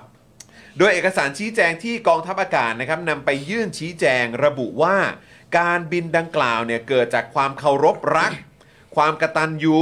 และการให้เกียรติของนายทหารรุ่นน้องที่มีต่อนายทหารรุ่นพี่ ครับ ที่มีคุณอุปการอย่างใหญ่หลวงต่อกองทัพอากาศ อืม ซึ่งเที่ยวบินดังกล่าวเป็นเที่ยวบินในลักษณะเดียวกับ missing man formation อืม ที่เป็นประเพณีปฏิบัติของต่างประเทศ ในการบินให้เกียรติกับผู้เสียชีวิตที่ได้สร้างคุณงามความดี ครับ สร้างคุณประโยชน์ต่อหน่วยงานและประเทศชาติ อีกทั้งเป็นเที่ยวบินที่มีคุณค่าทางจิตใจ เป็นนามธรรมที่อาจจับต้องไม่ได้ แต่เป็นความภาคภูมิใจ และเป็นสิ่งที่นักบินรุ่นน้องต้องการแสดงความเคารพต่อนักบินรุ่นพี่เป็นอย่างยิ่ง อืม เพราะฉะนั้นคนที่เป็นนักบินจะมีความเข้าใจในเรื่องนี้เป็นอย่างยิ่งครับ โดยระบุอีกนะครับว่าการปฏิบัติเช่นนี้เป็นวิถีของนักบินกองทัพอากาศ แต่ไม่ได้หมายความว่าผู้บัญชาการฐานอากาศทุกคนจะได้รับการปฏิบัติเช่นนี้ อ่า ไม่ทุกคนด้วย ใช่ครับ มีแต่เพียงพลอากาศเอกประพันธ์ทูปะเตมีที่สร้างคุณูปการอันใหญ่หลวง ที่ได้นำเครื่องบิน F16 เข้ามาประจำการในปัจจุบัน นอกจากนี้นะครับยังชี้แจงว่าการบินดังกล่าว เพื่อทดสอบการปฏิบัติการร่วมกันของกองทัพอากาศและกองทัพเรือครับ อืม ซึ่งการบินครั้งนี้เป็นไปตามแผนงาน อืม และสามารถดำเนินการได้อย่างถูกต้องตามระเบียบการต่างๆ ที่เกี่ยวข้องกับการบินลาดตระลาดตระเวนด้วยสายตา มาสู่การบินเพื่อลดระดับลงมา เพื่อเข้าสู่บริเวณพิธีตามที่กำหนดไว้ ซึ่งเรื่องดังกล่าวเป็นเรื่องของขวัญกำลังใจของนักบินที่เกิดขึ้น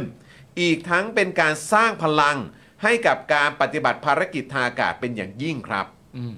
นะฮะอย่างไรก็ดีนะครับ ก่อนหน้านี้ทางพลอากาศตรี ประภาสสอนใจดีโคศกกองทัพอากาศเคยชี้แจงเรื่องนี้ไว้ว่ากองทัพอากาศได้ใช้เครื่องบิน F16 ในกิจกรรมดังกล่าวจริง แต่เกิดขึ้นหลังการบินทดสอบ ในภารกิจการบินลาดตระเวน ซึ่งเป็นการฝึกตามวงรอบเสร็จสิ้นแล้ว กองทัพอากาศจึงได้นำเครื่องบินดังกล่าวไปบินผ่านเพื่อเทิดเกียรติในพิธีลอยอังคารของพลอากาศเอกประพันธ์ทูปะเตมีครับ อันนี้เนี่ยสามารถถามคุณสิทธาได้อย่างตรงๆเลย อืม เพราะว่าในคำพูดเองเนี่ย ตามที่ทางกองทัพอากาศชี้แจงมาก็พูดไว้อย่างชัดเจนว่า เพราะฉะนั้นคนที่เป็นนักบินจะมีความเข้าใจในเรื่องนี้เป็นอย่างยิ่ง ครับ ชาวเน็ตคุณสิทธาครับ ครับผม คุณ ยังไง สิทธา นะครับ เข้าใจเรื่องนี้เป็นอย่างยิ่งไหมครับ ตามคำอธิบายที่ให้มา เรื่องคุณูปการเรื่องความกตัญญูเรื่องการเทิดเกียรติ อืม เอ่อเข้าเข้าใจเข้าใจในในบริบทโดยรวมทั้งหมด แต่ว่าในการชี้แจงบางอย่างเนี่ยอาจจะอาจจะแตกต่างกัน อืม ครับ นะครับ เอาลำดับแรกก่อน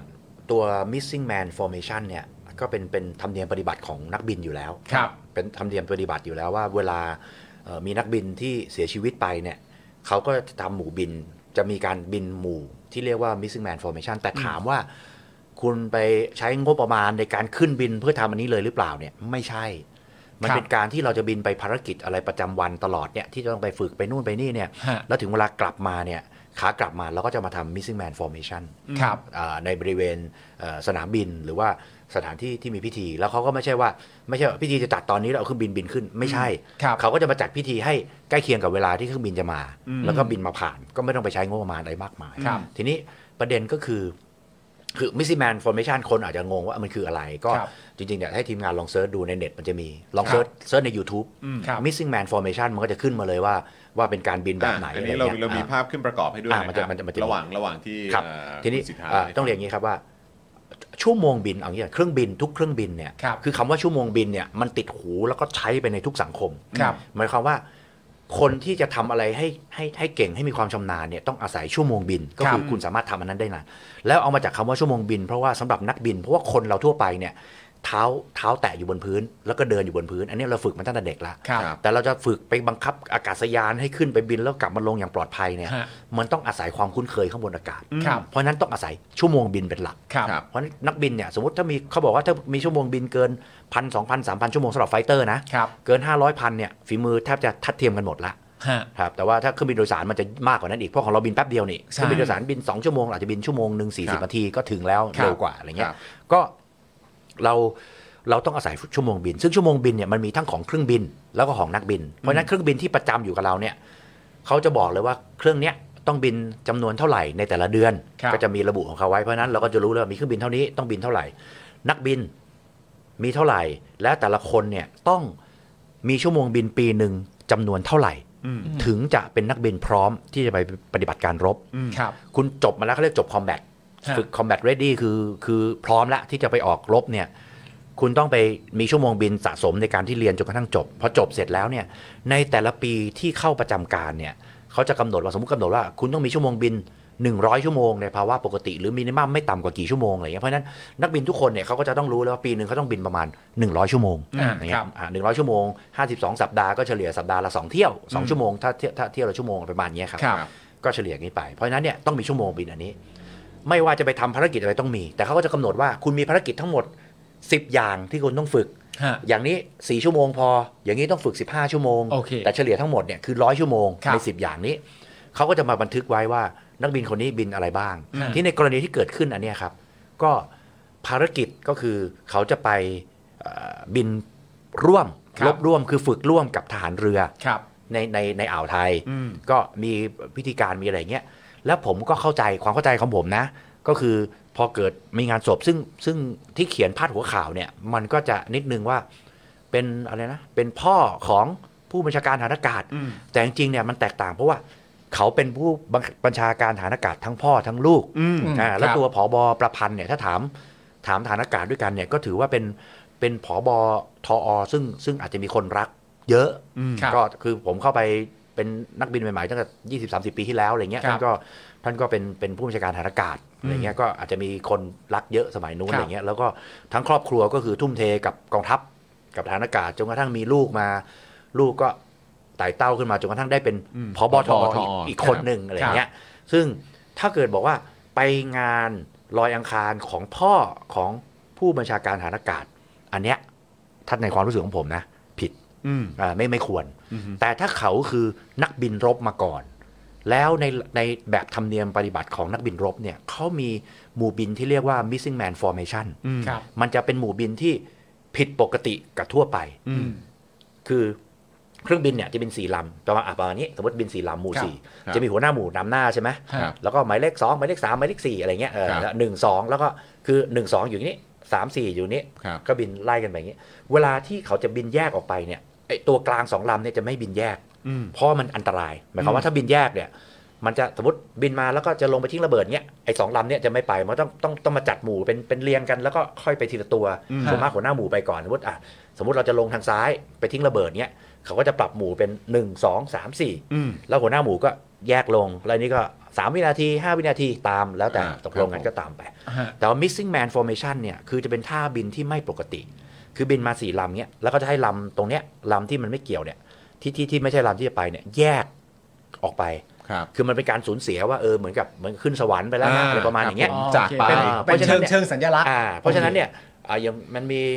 เอ่อสะอ่าฝูงบินผลัดแผลง อืม ที่ที่บินโชว์อย่างเงี้ย ครับ เวลามีใครที่ในฝูงบินเสียไปเงี้ยเขาก็จะบินหมู่ อืม อันนั้นคือบินอลังการเลยปล่อยควันปล่อยเลยด้วยบิน ครั 8 บ ลำสิบลำแล้วก็บินไปแล้วก็มีหมู่ลำหนึ่งมิสไป อืม ปื๊ดขึ้นมาอย่างเงี้ยทำพิธีอะไรเงี้ย หรือว่าเอ่องานงานศพของ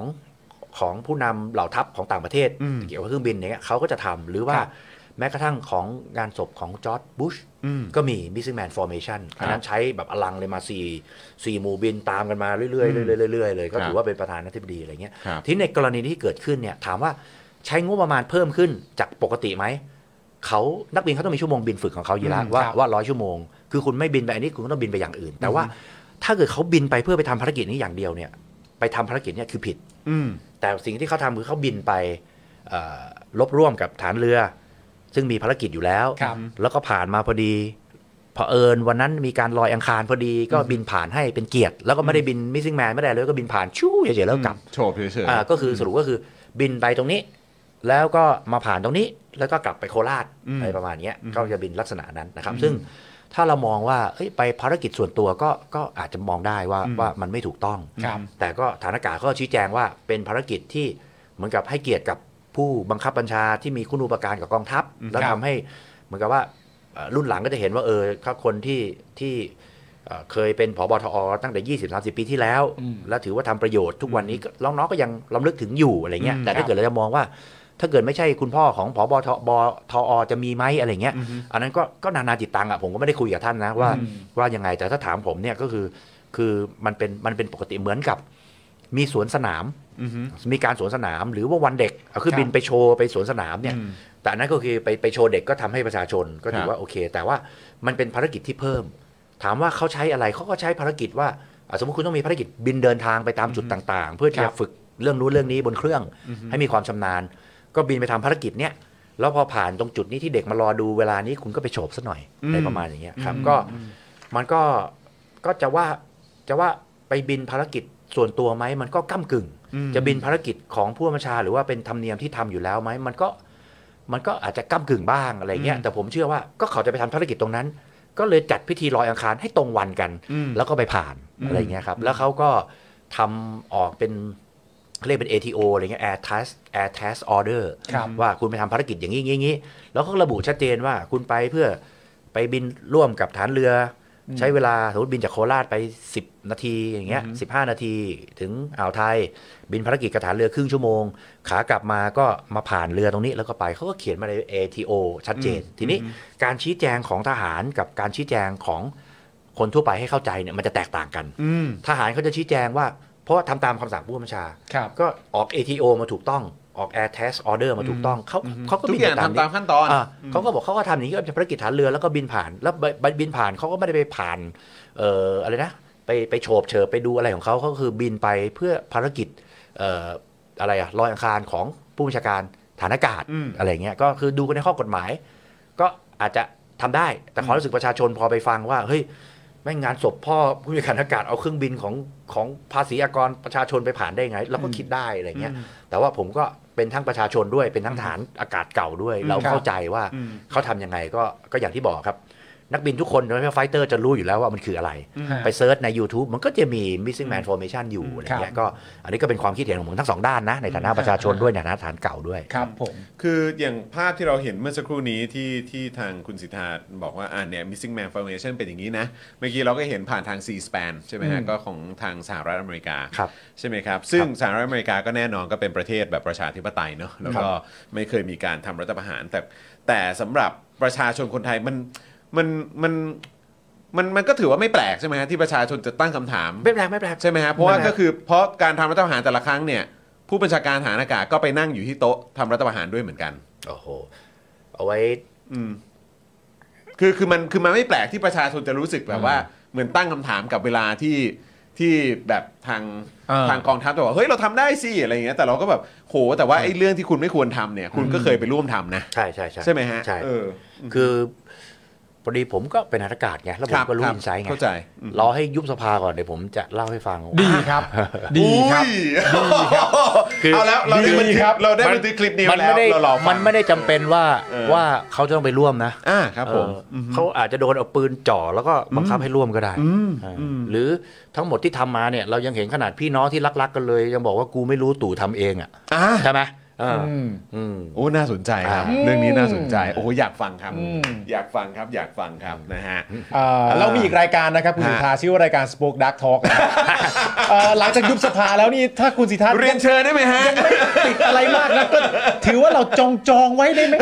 นี่ทุกวันนี้นะมันไม่มันแค่ สโป๊กเกรทอปนี่คนไทยก็เหนื่อยนะ เพราะว่าไอ้เทาๆมันเยอะมากนี่ของเราไปดาร์กเลยเนี่ยนะ โอ้โห สโป๊กดา ร์กเออวันนี้เป็นสโป๊กเกรย์ สโมเกร ไม่ไม่ไม่ไม่วันนี้วันนี้ไว้ เอาวันนี้ไว้วันนี้ไว้วันนี้ไว้ วันนี้ไว้ ครับ วันนี้ไม่ได้เจ็บปวดมาก ครับผม เออแต่ว่าก็พูดไม่ได้นะ เพราะว่าคนหนึ่งใส่ขาวคนหนึ่งก็ก็เกรย์เหมือนกันนะเสื้อเสื้อเนี่ยเออเขาก็มากัน เอเสื้อใช่ไหฮะ เอ มา อ มา ครับผม ทางทรงนี้ เนี่ยคุณเอ่อคุณเอ่ออะไรนะ คุณคุณเชวี่บอกว่าโอ้ยเนี่ยมาทำให้อยากรู้ต่อตอนต่อไปเลยอ่ะ เออนะฮะ คุณ รา การดาว หูบอกว่าเอาแล้วปูเสือรอเลยครับ เออคุณการดาบอกว่าถ้าชาวเน็ตอย่างนี้ขอชาวเน็ตคนนี้แต่ภาค 2 ได้ไหมครับ เขารอแล้วนะ โอ้นะครับแหมก็นั่นแหละครับก็วันนี้ก็เลยอยากฟังความเห็นของทางคุณ ใช่ สิทธาด้วยนะครับ แล้วก็รู้สึกว่าโหแบบคือ รู้สึกจังหวะมันมันพอดีด้วยอ่ะเออนะครับก็เลยต้องขอบคุณคุณสิทธาด้วยนะครับ เดี๋ยว ที่ ผมไม่เห็น ให้ข้อมูลเรื่องนี้ ไม่เห็นคอมเมนต์อ่ะตอน ฮะฮะ ตอนชี้แจงเรื่องเครื่องบินนี่ ฮะ เออเอ่อเอ่อเป็นเรื่องเครื่องบินอย่างเดียวไหมมีเรื่องรถทัวร์มีอะไรไหม เออ ไม่มีไม่มีไม่มีไม่มี รถทัวร์ไม่มี ไม่มี เพราะว่า คบไม่มี เพราะว่า ไ ผมเชื่อว่าคุณผู้ชมอ่ะซึ่งประเด็นอย่างที่บอกไปเป็นเรื่องที่น่าแปลก ครับ ว่าเวลาเราฟังคำอธิบายจากคนที่มีส่วนเกี่ยวข้องจริงๆเนี่ยซึ่งณตอนเนี้ยมีคนตั้งคำถามไปที่กองทัพเรือแล้วด้วย ครับ เพราะว่าถ้าจะพูดอย่างนี้ก็แปลว่ากองทัพเรือต้องมีส่วนกับเหตุการณ์ทั้งหมดนี้ด้วยแน่นอนเอ่อ ไปฝึกกันจริงหรือเปล่า ไปฝึกกันจริงหรือเปล่า และอันอันนี้ไม่ใช่คำถามจากประชาชนด้วยนะอันนี้เป็นคำถามจากเอ่อคณะคณะกรรมาธิการที่ที่ส่งคำถามไปยังกองทัพเรือ หลังจากที่กองทัพเรือออกเอกสารมาแบบนี้ หลังจากที่กองทัพอากาศ ออกกองทัพอากาศออกเอกสารมาแบบนี้เขาก็เริ่คมรับ รู้ว่ามีใครส่วนเกี่ยวข้องมากขึ้น แต่ประเด็นก็คือว่ามันยังไม่ถูก อืม มันยังไม่เคยถูกอธิบายเหมือนเมื่อสักครู่นี้ เออ ที่คุณสิทธาเพิ่งบอกกับเรา most likely นะ ดูว่าน่าจะเป็นไปได้มากที่สุดอ่ะ อืม ครับ กำหนดการของการที่จะไปฝึกร่วมกับฐานเรือให้แมชกับการลอยอังคาร อือฮึ อันเนี้ยผมว่าไม่น่าจะใช่ อืม แต่ผมคิดว่าเขาไปลอยอังคารให้แมชกับกำหนดการของกองทัพเรือมากกว่า อ่า ราคากลับก็แวะมาหน่อย อืม เพราะว่าฐานทหารอากาศเนี่ยเวลาคิดเวลามันจะเป็นแบบเนี้ยสมมติจำเป็นที่จะต้องกลับมาเขาเรียกฟลายบาย อือฮึ ครับ ผ่านที่สนามบินจะแสดงอะไรก็แล้วแต่จะมาเนี่ยเขาจะไปทำภารกิจให้เสร็จ อืม แล้วก็อาศัยตอนนั้นน่ะที่มาอย่างเช่น สมมุติถ้ามีนักศึกษาซึ่งจะมีอ่ะวปอ บ้างนักศึกษาตรงนู้นนี่ซึ่งนักศึกษาในมหาวิทยาลัยนะเขาก็มาดูงานที่กองกองทัพอากาศนักบิน ผมยังไปต้อนรับอยู่ตลอดเมื่อก่อนนะไปบินเนี่ยจะมีทุกปีนะเขาเรียกหลักสูตรวิชาวิทยาการทหาร อืม มีจุฬาธรรมศาสตร์เอ่อมสว ประสานมิตร แล้วก็อะไรอีกอันเนี่ยสามสามสามสี่มหาลัยร่วมกันเข้าฝึกอันเนี้ยเราไปเออไปไปเรียนอันเนี้ยคนแย่งไปต่อคิว สมัครเรียนตั้งแต่ตีห้านะเออเพราะว่าเอ่อหลักสูตรนี้เขาสอนสอนสอนสอนไป แล้วก็ใครที่ไปดูงานครบก็ได้ A แล้วต้อง 3 หน่วยอ่ะสามสี่หน่วยแล้วได้ A เพราะฉะนั้นเนี่ยเขาก็จะมาเพราะว่าก็ได้ไปดูงานด้วยไปอะไรด้วยเขาจะมาดูฝึกบิน และนักบินของกองทัพอากาศเนี่ยพวกผมเนี่ยก็จะมีคนไปบินโชว์แล้วมีคนไปอธิบายอยู่ข้างล่าง อืม ผมก็บางทีก็บินบ้างบางทีอธิบายบ้าง พอบินเสร็จก็มาจอดแล้วก็ลงมาทักทายบ้างอะไรอย่างเงี้ยก็จะมี ซึ่งเขาไม่ได้ไปบินโชว์แล้วก็เป็นภารกิจบินโชว์ให้กับนักศึกษาดู แต่เขาใช้ว่าไปฝึกภารกิจตามปกติ แล้วขากลับมาก็คุณก็เผื่อเวลาไว้สัก 5 นาทีมาบินหมุนไปหมุนมาให้เห็นหน่อยแล้วก็ลง อ่า อะไรเงี้ยก็ โอเค ก็จะทำเป็นปกติ เพราะฉะนั้นเขาจะเอาโปรแกรมอื่นมาให้แมทชกับโปรแกรมปกติ อืม ไม่ได้ไปเอ่อไปอะไรอะเอาน้ำมันไปเติมไปวิ่งขึ้นเพื่อจะไปภารกิจตรงนี้โดยเฉ โดยเฉ พาะ พาะ แบบเนี้ยถ้าแบบนี้ผมอย่าว่าแต่ประชาชนผมก็ด่าเหมือนกัน อืม เออมันเป็นไปไม่ได้ ครับผม มันมีคำถามจากจากเอ่อคณะกรรมาธิการที่เขาอยากรู้หลังจากประเด็นนี้เกิดขึ้นก็คือ ไม่รู้คือหาต่อได้ว่าคือ การฝึกและตระเวนด้วย F16 เนี่ย ครับ มันเกิดขึ้นบ่อยไหมฮะ เกิดขึ้นครับ มีอยู่บรรจุอยู่เลยครับ บรรจุอยู่เลยใช่ บร ไหมรฮะจุอยู่เลยบรรจุอยู่เลย ว่าต้องมีการเอ่อฝึกลาดตระเวนด้วย ใช่ เครื่องบิน F16 ใช่ใช่ใช่แล้วต้องซักซ้อมด้วยเพราะว่ามันพอคนละเหล่าทัพ ฮะ การวิทยุมันก็คนละระบบอะไรเงี้ยทุกอย่าง อ่าใช่ เพราะฉะนั้นเนยเขาต้องมีวิธีว่าคือตั้งแต่ซื้อจัดซื้อเรือจัดซื้อเครื่องบินต้องทำไงให้เขาติดต่อประสานกันให้ได้หมดอะไรเงี้ยแล้วก็ถึงเวลาก็ต้องไปฝึกแล้วก็ดูว่าเออการติดต่อประสานเป็นยังโอไงเค หรือว่าเราจะไปยิงฐานเรืออาจจะต้องให้พิกัดว่า โอเค อันไหนคือเรือข้าศึกอันไหนคือเรือฉัน ฮะ อะไรเงี้ยไม่อย่างนั้นพอไปยิงเดี๋ยวมันผิดบ้างอะไรบ้างเนี่ย โอเค มันก็ต้องมีการตกลงกันเพราะฉะนั้นในที่ผมบอกว่าสิบอย่างที่ผมยกตัวอย่างเนี่ย ฮะ มันจะมีว่าขึ้นไปฝึกสู้เขาเรียก air to air ก็คือไปแล้วก็ใช้จรวดยิงกันกี่เที่ยว ครับ ฝึกไปถึงแล้วก็ใช้ลูกปืนกระสุนปืนกลอากาศไล่ยิงกันกี่เที่ยว อืม เอ่อฝึกแล้วก็มีแยกย่อยไปอีก อันนี้คือ air to air ครับ air to ground ต้องไปฝึกใช้จรวดแบบนี้ไปทิ้งระเบิดแบบนี้ หรือใช้จรวดมาริกยิงต่อ ภาคพื้นอะไรเงี้ย ครับ ต้องฝึกกี่เที่ยว ฮะ แล้วก็ลาดตระเวนด้วยสายตาลาดตระเวนโดยใช้เรดาร์คอนโทรลในการที่จะบอกเราว่าค่าศึกมาตรงไหน แล้วก็ซิมูเลตว่าค่าศึกเข้ามาตรงนี้แล้วอะไรแล้วแล้วก็วิ่งขึ้นตั้งแต่พื้นไปอย่างเงี้ย ฮะ มันจะมีชั่วโมงเนี้ยของทุกคนมีหมดแหละในใน อ่า ในสมมติ 100 ชั่วโมงต่อปีก็จะต้องฝึกอันนี้ให้ได้ โอเคว่านะอันเนี้ยตรง เพราะว่าตามที่อ่านจากข้อมูลมาในยตามที่ชี้แจงเขาก็บอกว่าประเด็นในการฝึกโดยหลักที่ต้องการจะฝึกในครั้งนี้ก็คือประเด็นเรื่องวิทยุและการสื่อสาร อ๋อ เป็นหลักระหว่าง ครับ สองหน่วย ครับ นะครับผม คุณเอกพลเอ่อคุณเอกพลหรือเปล่า บอกว่าทำไมไม่ให้พี่ปุ่นพูดแต่แรก นะครับ คุณพงศธรถามครับ อันนี้ไม่ไม่ไม่ทราบว่าพอจะตอบได้หรือเปล่า คุณสิทธามีคอไซน์ไหมครับ สมัยตอนเป็นนักบิน เออ ถ้ามีอยากทราบว่าเป็นชื่ออะไรครับ คือคอคอซ้ายมีครับ แล้ว ครั ก็ บ เรียกเอาให้ง่ายตรงตามคาแรคเตอร์ ฮะ ไอชื่อเล่นผมชื่อญี่ปุ่น ครับ เขาก็เรียกแจแปนกระจก เฮ้ย ง่าย แต่ ง่ายง่าย เท่นะ เออ เท่นะ อ๋อโอเคครับ โอ้โห ขอบคุณมากเลยครับแหมคุณผู้ชมถามมานะครับ เออนะครับ เจแปดเท่อะ นะฮะอ่ะโอเคนะครับแหมนี่ไง มีคนถามมาใหญ่แล้วแดดดี้มีคอไซน์ไหมครับ ใช่มาปริ ครับ บผม มา ซึ่งจริง ๆ ครับ คุณสิทธามันก็มีประเด็นอย่างที่บอกไปในชั้นเอ่อคณะกรรมาธิการที่ตั้งคำถามไว้ ซึ่งเอ่อถ้าสมมติว่ามันจะตรง หรือถ้ามันจะตรงจริง ๆ กับสิ่งที่คุณสิทธาเพิ่งอธิบายไปเนี่ยเอกสารเพื่อยืนยันความชัดเจนของเรื่องเหล่านั้นเนี่ย ครับ มันก็น่าจะสำคัญมาก ๆ เลยใช่ไหมครับ ใช่ครับ ถ้ามีเอกสารมายืนยันได้ เช่น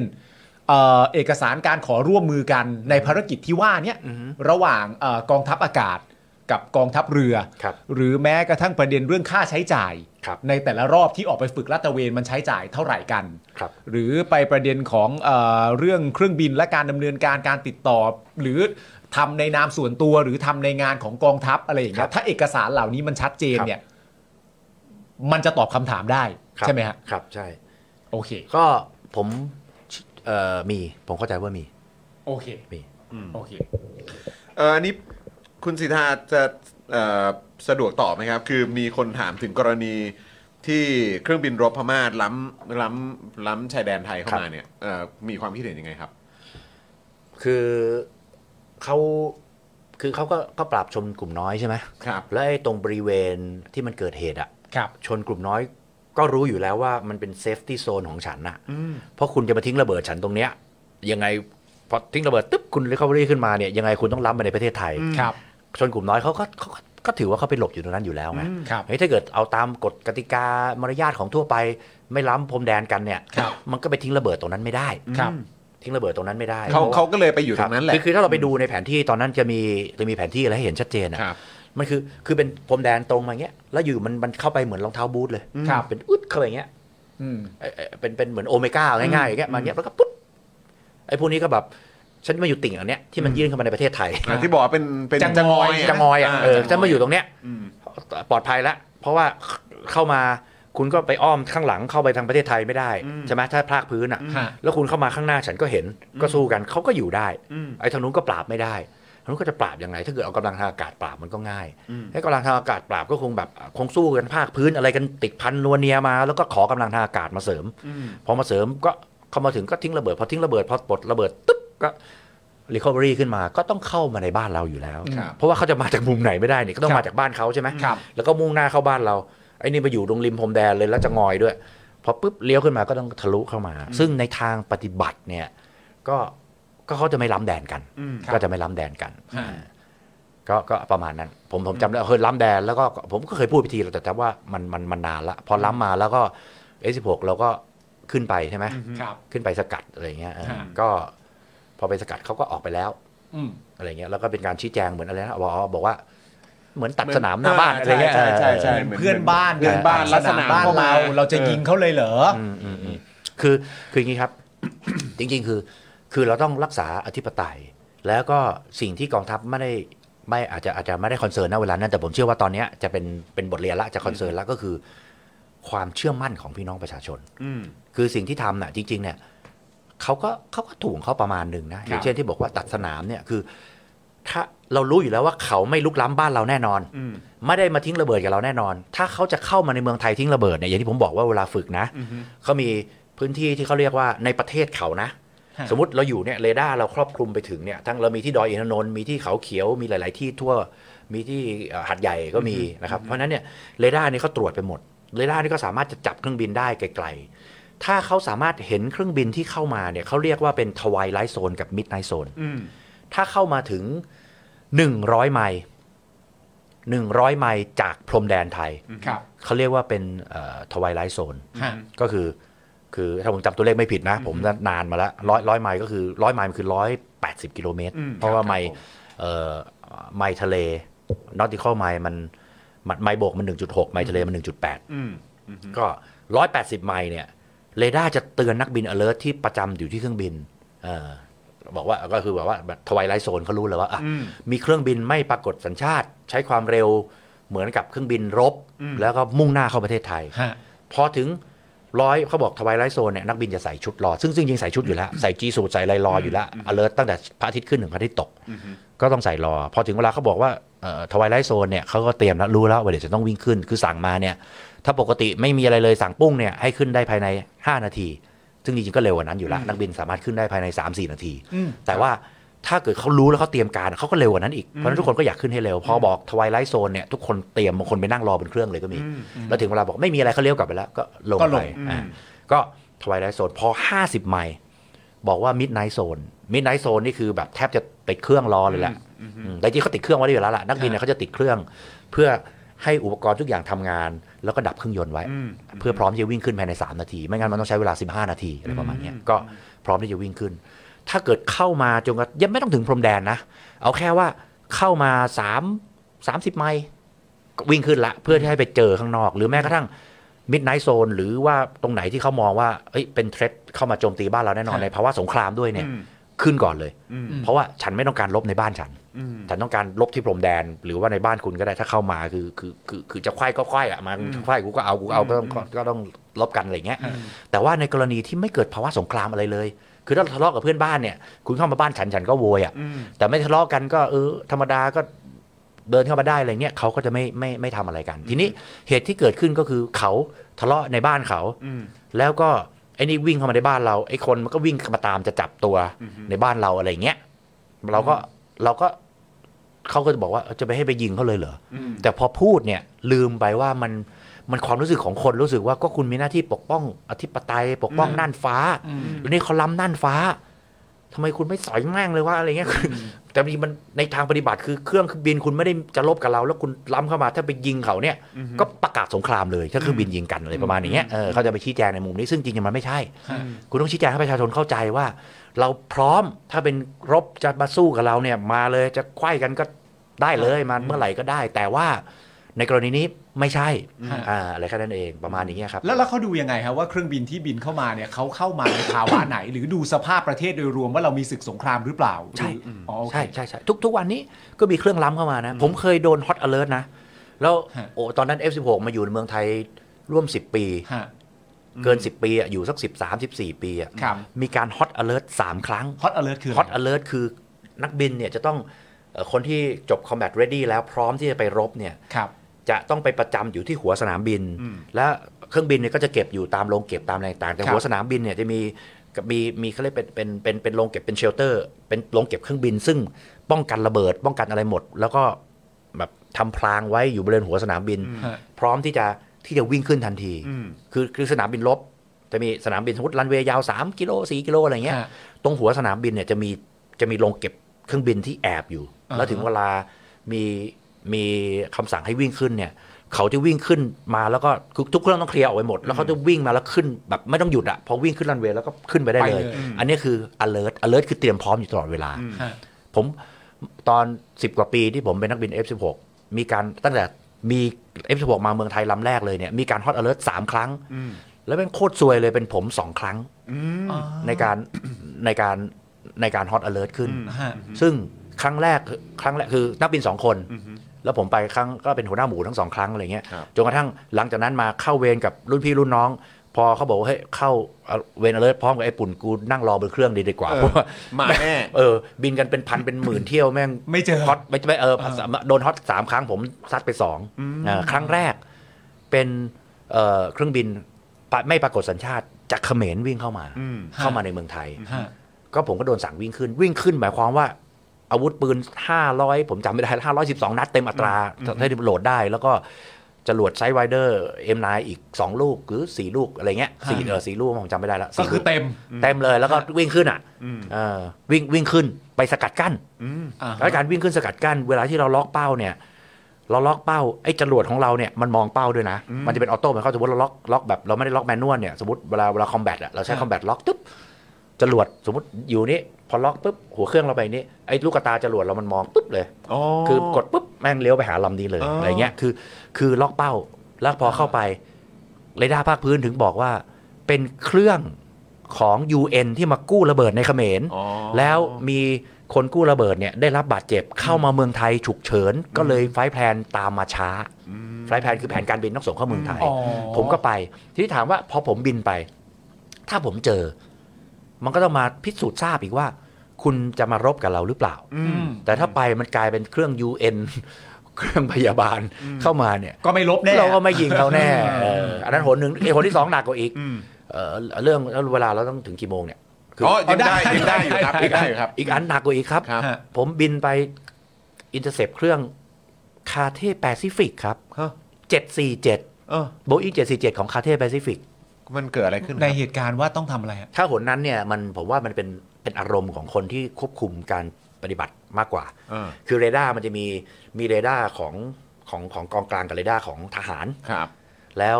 ปรากฏว่าไอ้เรดาร์สองคนเนี่ยมันทะเลาะกัน อืม ทะเลาะกันคือสายการบินเนี่ยเขาใช้เรดาร์ของ Bangkok Control ก็คือคอนโทรลทั้งหมดของประเทศไทยนะครับ ที่จะบินเข้ามาเนี่ยแล้วก็มีเครื่องคาเท p แปซิฟิกก็น่าจะมามาจากประมาณจากจากสิงคโปร์จะไปฮ่องกงอย่างเงี้ย อืม ครับ จะกลับคาเท p แปซิฟิกก็ฮ่องกงใช่ไหมเขาเขาบินมาเขาก็จะผ่านบินเข้ามาทางเอ่อจากจากฮ่องกงก็ผ่านมาทางทางอีสานของไทย อืมครับ แล้วก็จะตัดพอจากอีสานจะไปทางใต้ ครับ มันต้องผ่านอู่ตะเภาไง อ่า รูดรูดจะผ่านอู่ตะเภา อ่า ซึ่ง ครับ อู่ตะเภาเนี่ย มันจะมีเขาเรียกเป็น prohibit area เขาเรียกเอ่อจะเป็นภาษานักบินเป็นเป็น P4 อะไรเงี้ย prohibit อะไรที่สิคือให้เครื่องบินบินผ่านไม่ได้ อืม เพราะจะเป็นที่เก็บอาวุธยุโทโธปกรณ์เก็บระเบิดซึ่งเจาะอยู่ในภูเขาฝังอยู่อะไรเงี้ย ซึ่งก็เป็นการรักษาความลับแต่เอาจริงๆ เดี๋ยวนี้ Google ก็เห็นหมดละ ครับผม เออสมัยนู้น ครับผมเขาก็ Google เขาก็ ได้ ทำตาหมมดละ กฎว่าห้ามบินผ่าน อืม ครับ เพราะห้ามบินผ่านเนี่ยเขาต้องบินในรูทอีกรูทหนึ่ง อืม คือไม่ผ่านอุตภเปา อืม มันก็จะมีชื่อเรียกจากจากกรุงเทพไปชื่ออัลฟาโฟซิกโฟมั้งเออประมาณเนี้ยเป็นเป็นรูทสายการบินซึ่งนักบินก็จะรู้จะต้องบินในรูทนี้ แล้วก็เลี้ยวไปทางที่เขาต้องการเช่นจะไปเวียดนามก็ต้องเลี้ยวไปถึงกรุงเทพแล้วก็เลี้ยวขวาไปอะไรเงี้ยก็จะมีลักษณะอย่างนี้ ซึ่งนักบินจะต้องเสียเออเครื่องบินจะต้องเสียค่าใช้จ่ายเพิ่ม เสียค่าใช้จ่ายเพิ่มหมายความว่าอาจจะเสียค่าน้ำมันเพิ่มอีก 3 0 0แสนบาท ครั สา บ มแสนบาทอะไรเงี้ยซึ่งถ้าเขาจะประหยัดเขาตัดไปเลยก็ได้ อืม ซึ่งบางทีเขาก็จะอนุญาตบางทีก็ไม่อนุญาตประมาณนี้ ทีนี้เข้าใจนักบินทหารเอ่อของทหารที่เป็นเรดาร์ที่เอ่อเขาใหญ่ เขาก็บอกว่าห้ามผ่าน อืม เพราะว่าเป็นกฎของทหารไม่ให้ผ่าน ไอ้ทางนู้นก็สายการบินอาจจะมาขอกันรู้จักกันแล้วก็เอ้ยขอหน่อยประหยัดเงิน หรือว่าให้ดูแลกันหน่อยอะไรประมาณเนี้ยผมก็ไม่รู้แหละ อืม ไอ้ทางนี้ก็บอกจะให้ผ่าน แต่ว่าโดยโดยโปรโตคอลเขาต้องขอทหารไง อ๋อ บ้านข้อคอนโทรคนไทยด้วยกัน อ่าต้องแจ้ง ก็ขอมาแล้วเขาก็คงเคืองกัน อะไรกันไม่รู้อะอาจจะมีคอนฟ lict กันมานิดหน่อยอะไรเงี้ย ก็เลยไม่ให้ ไม่ให้ ไอ้ไอ้ทาง พอไม่ให้ ไอ้ทางไอ้ทางแบงคอกคอนโทรลก็โกรธ เออ ก็คงทะเลาะกันมาอีกแล้ว ครับ คุณมีสิทธิ์อะไรไม่อนุญาตผม อืม ให้เลี้ยวตัดเลย โอ้โห ไอ้นี่ก็สิทธิ์ของเขาที่ทำได้ก็คือ ไม่ปฏิบัติตามกูสั่งเครื่อง F16 วิ่งขึ้นได้ แม่งสั่งผมวิ่งขึ้น คุณเจแปนขึ้นหน่อย แกแปนขึ้นเลยครับพี่น้อง ต้องขึ้นอีกแล้วอ่ะ แล้วก็ แล้ แล้ว ว ก็ ก็ อ้าว เออ คาเฟ่ ไม่บอกไม่บอกด้วยนะ ครั ว่า บ เป็นใครก็บอก ผม ว่า ครับ ไปอินเตอร์เซปเครื่องบินไม่ปรากฏ บินมาผ่านโควิด ค่ะ แอเรีย เออ ขึ้นไปฮะ เออ ผมก็ล็อกแต่ไกลเลย ปุ๊บปุ๊บปุ๊บปุ๊บปุ๊บเสร็จเข้าไปแม่งทำไม โถ มันทำไมคือ พอเป็น 747 อ่ะ อืม เราบินขึ้นจากโคราชไปหน่อยเดียวมันเห็นตัวแล้วไง เออ ลำมันใหญ่อ่ะ ครับครับ ก็เห็นตั้งแต่ไกลเลยผมว่าเครื่องบินลบอะไรว่าทำไมแม่งเห็นไกลจัง มันต่างต่างกันไซส์มันต่างกันเยอะนะพอเข้าไปใกล้เจ็ดสี่เจ็ดครับ ครับ ฮะ เข้าไปบินประกบเลยก็มันก็จะมีโปรซีเจอร์ในการประกบว่าถามทำไงเขาบอกว่า บินตามตามโปรซีเจอร์เข้าไปโครงปีก มันจะมีโครงปีกตรงนี้บริเวณนักบินแล้วก็โอ้ยห่างกันแบบแบบสิบยี่สิบเมตรอะ อืม เข้าไปโครงแล้วก็เลี้ยวให้เลี้ยวตาม นี่นึกภาพว่านักบินเขาบินมาเรดาร์ของเราอนุญาตให้ไปแบงคอกคอนโทรลอนุญาต ฮะ เสร็จอยู่ๆโดนเครื่องทหารมาอินเตอร์เซปสองลำอาวุธติดเต็มไปหมดเลย อืม โอ้เขาก็ลงเล็กเลยมันมีความถี่อิมเมอร์ซีที่มันจะคุยกันได้ทั้งหมดเนี่ย อืม เขาก็เหมือนกับแบบเอ้ยมันเกิดอะไรขึ้นแล้วก็โวยวายใหญ่ โอ้แล้วผมแบบบินไปเนี่ย พอเข้าไปข้างๆนะ สมัยนั้นมันไม่มีกล้องมือถือนะ ฮะ แต่ว่ามองไปตามหน้าต่างอ่ะ อืม ปุ๊บปุ๊บปุ๊บปุ๊บเนี่ยแฟดชุบชุบชุ ถ่ายกันใหญ่เลย ยกกล้องยกกล้องมีแฟลชไม่มีแฟลชเลยถ่ายคกันรับผม ทั่วหมด มันจะได้เห็นแบบนี้กันตอนไหนอีก มันไม่มีทางได้เห็นอีกแล้ว เ อะไรเงี้ยเออแล้วก็แล้วก็ผมก็ไปเรดาร์ก็บอกว่าอ่ะบอกว่าให้ทำไงเขาบอกบอกปรากฏว่าผมก็บอกเนี่ยมีเครื่องนี้นี่เขาก็รู้อยู่แล้วว่าเป็นเครื่องอะไรอะไรเงี้ย ผมก็บอกให้ทำยังไง เขาบอกว่าให้บินตามโพซิเยอร์โครงปีกแล้วก็พาไปลงที่ที่โคราช ผมก็โครงปีก แล้วก็เลี้ยวปุ๊บไม่ตาม ผมก็บอกอ่าไม่ตามมาทำไงเขาบอกว่าอ่าทำอีกครั้งหนึ่งอะไรเงี้ยผมก็บินไปอีกครั้งหนึ่งพอบินไปถึงปุ๊บเขาก็ยกเลิกเขาบอกว่าเอ่อไม่ต้องละ RTB คือ Return to Base ได้ ให้กลับสนามบิน ผมก็บอกไอ้ทำไงเขาบอกว่าให้จดเลขเครื่องมาบันทึกเป็นหลักฐานอะไรเงี้ยจริงมันก็มีกล้องหน้าเครื่องแต่มันโดยตรงไงแล้วก็จดผมก็ผมก็บินอยู่ข้างใช่ไหมผมก็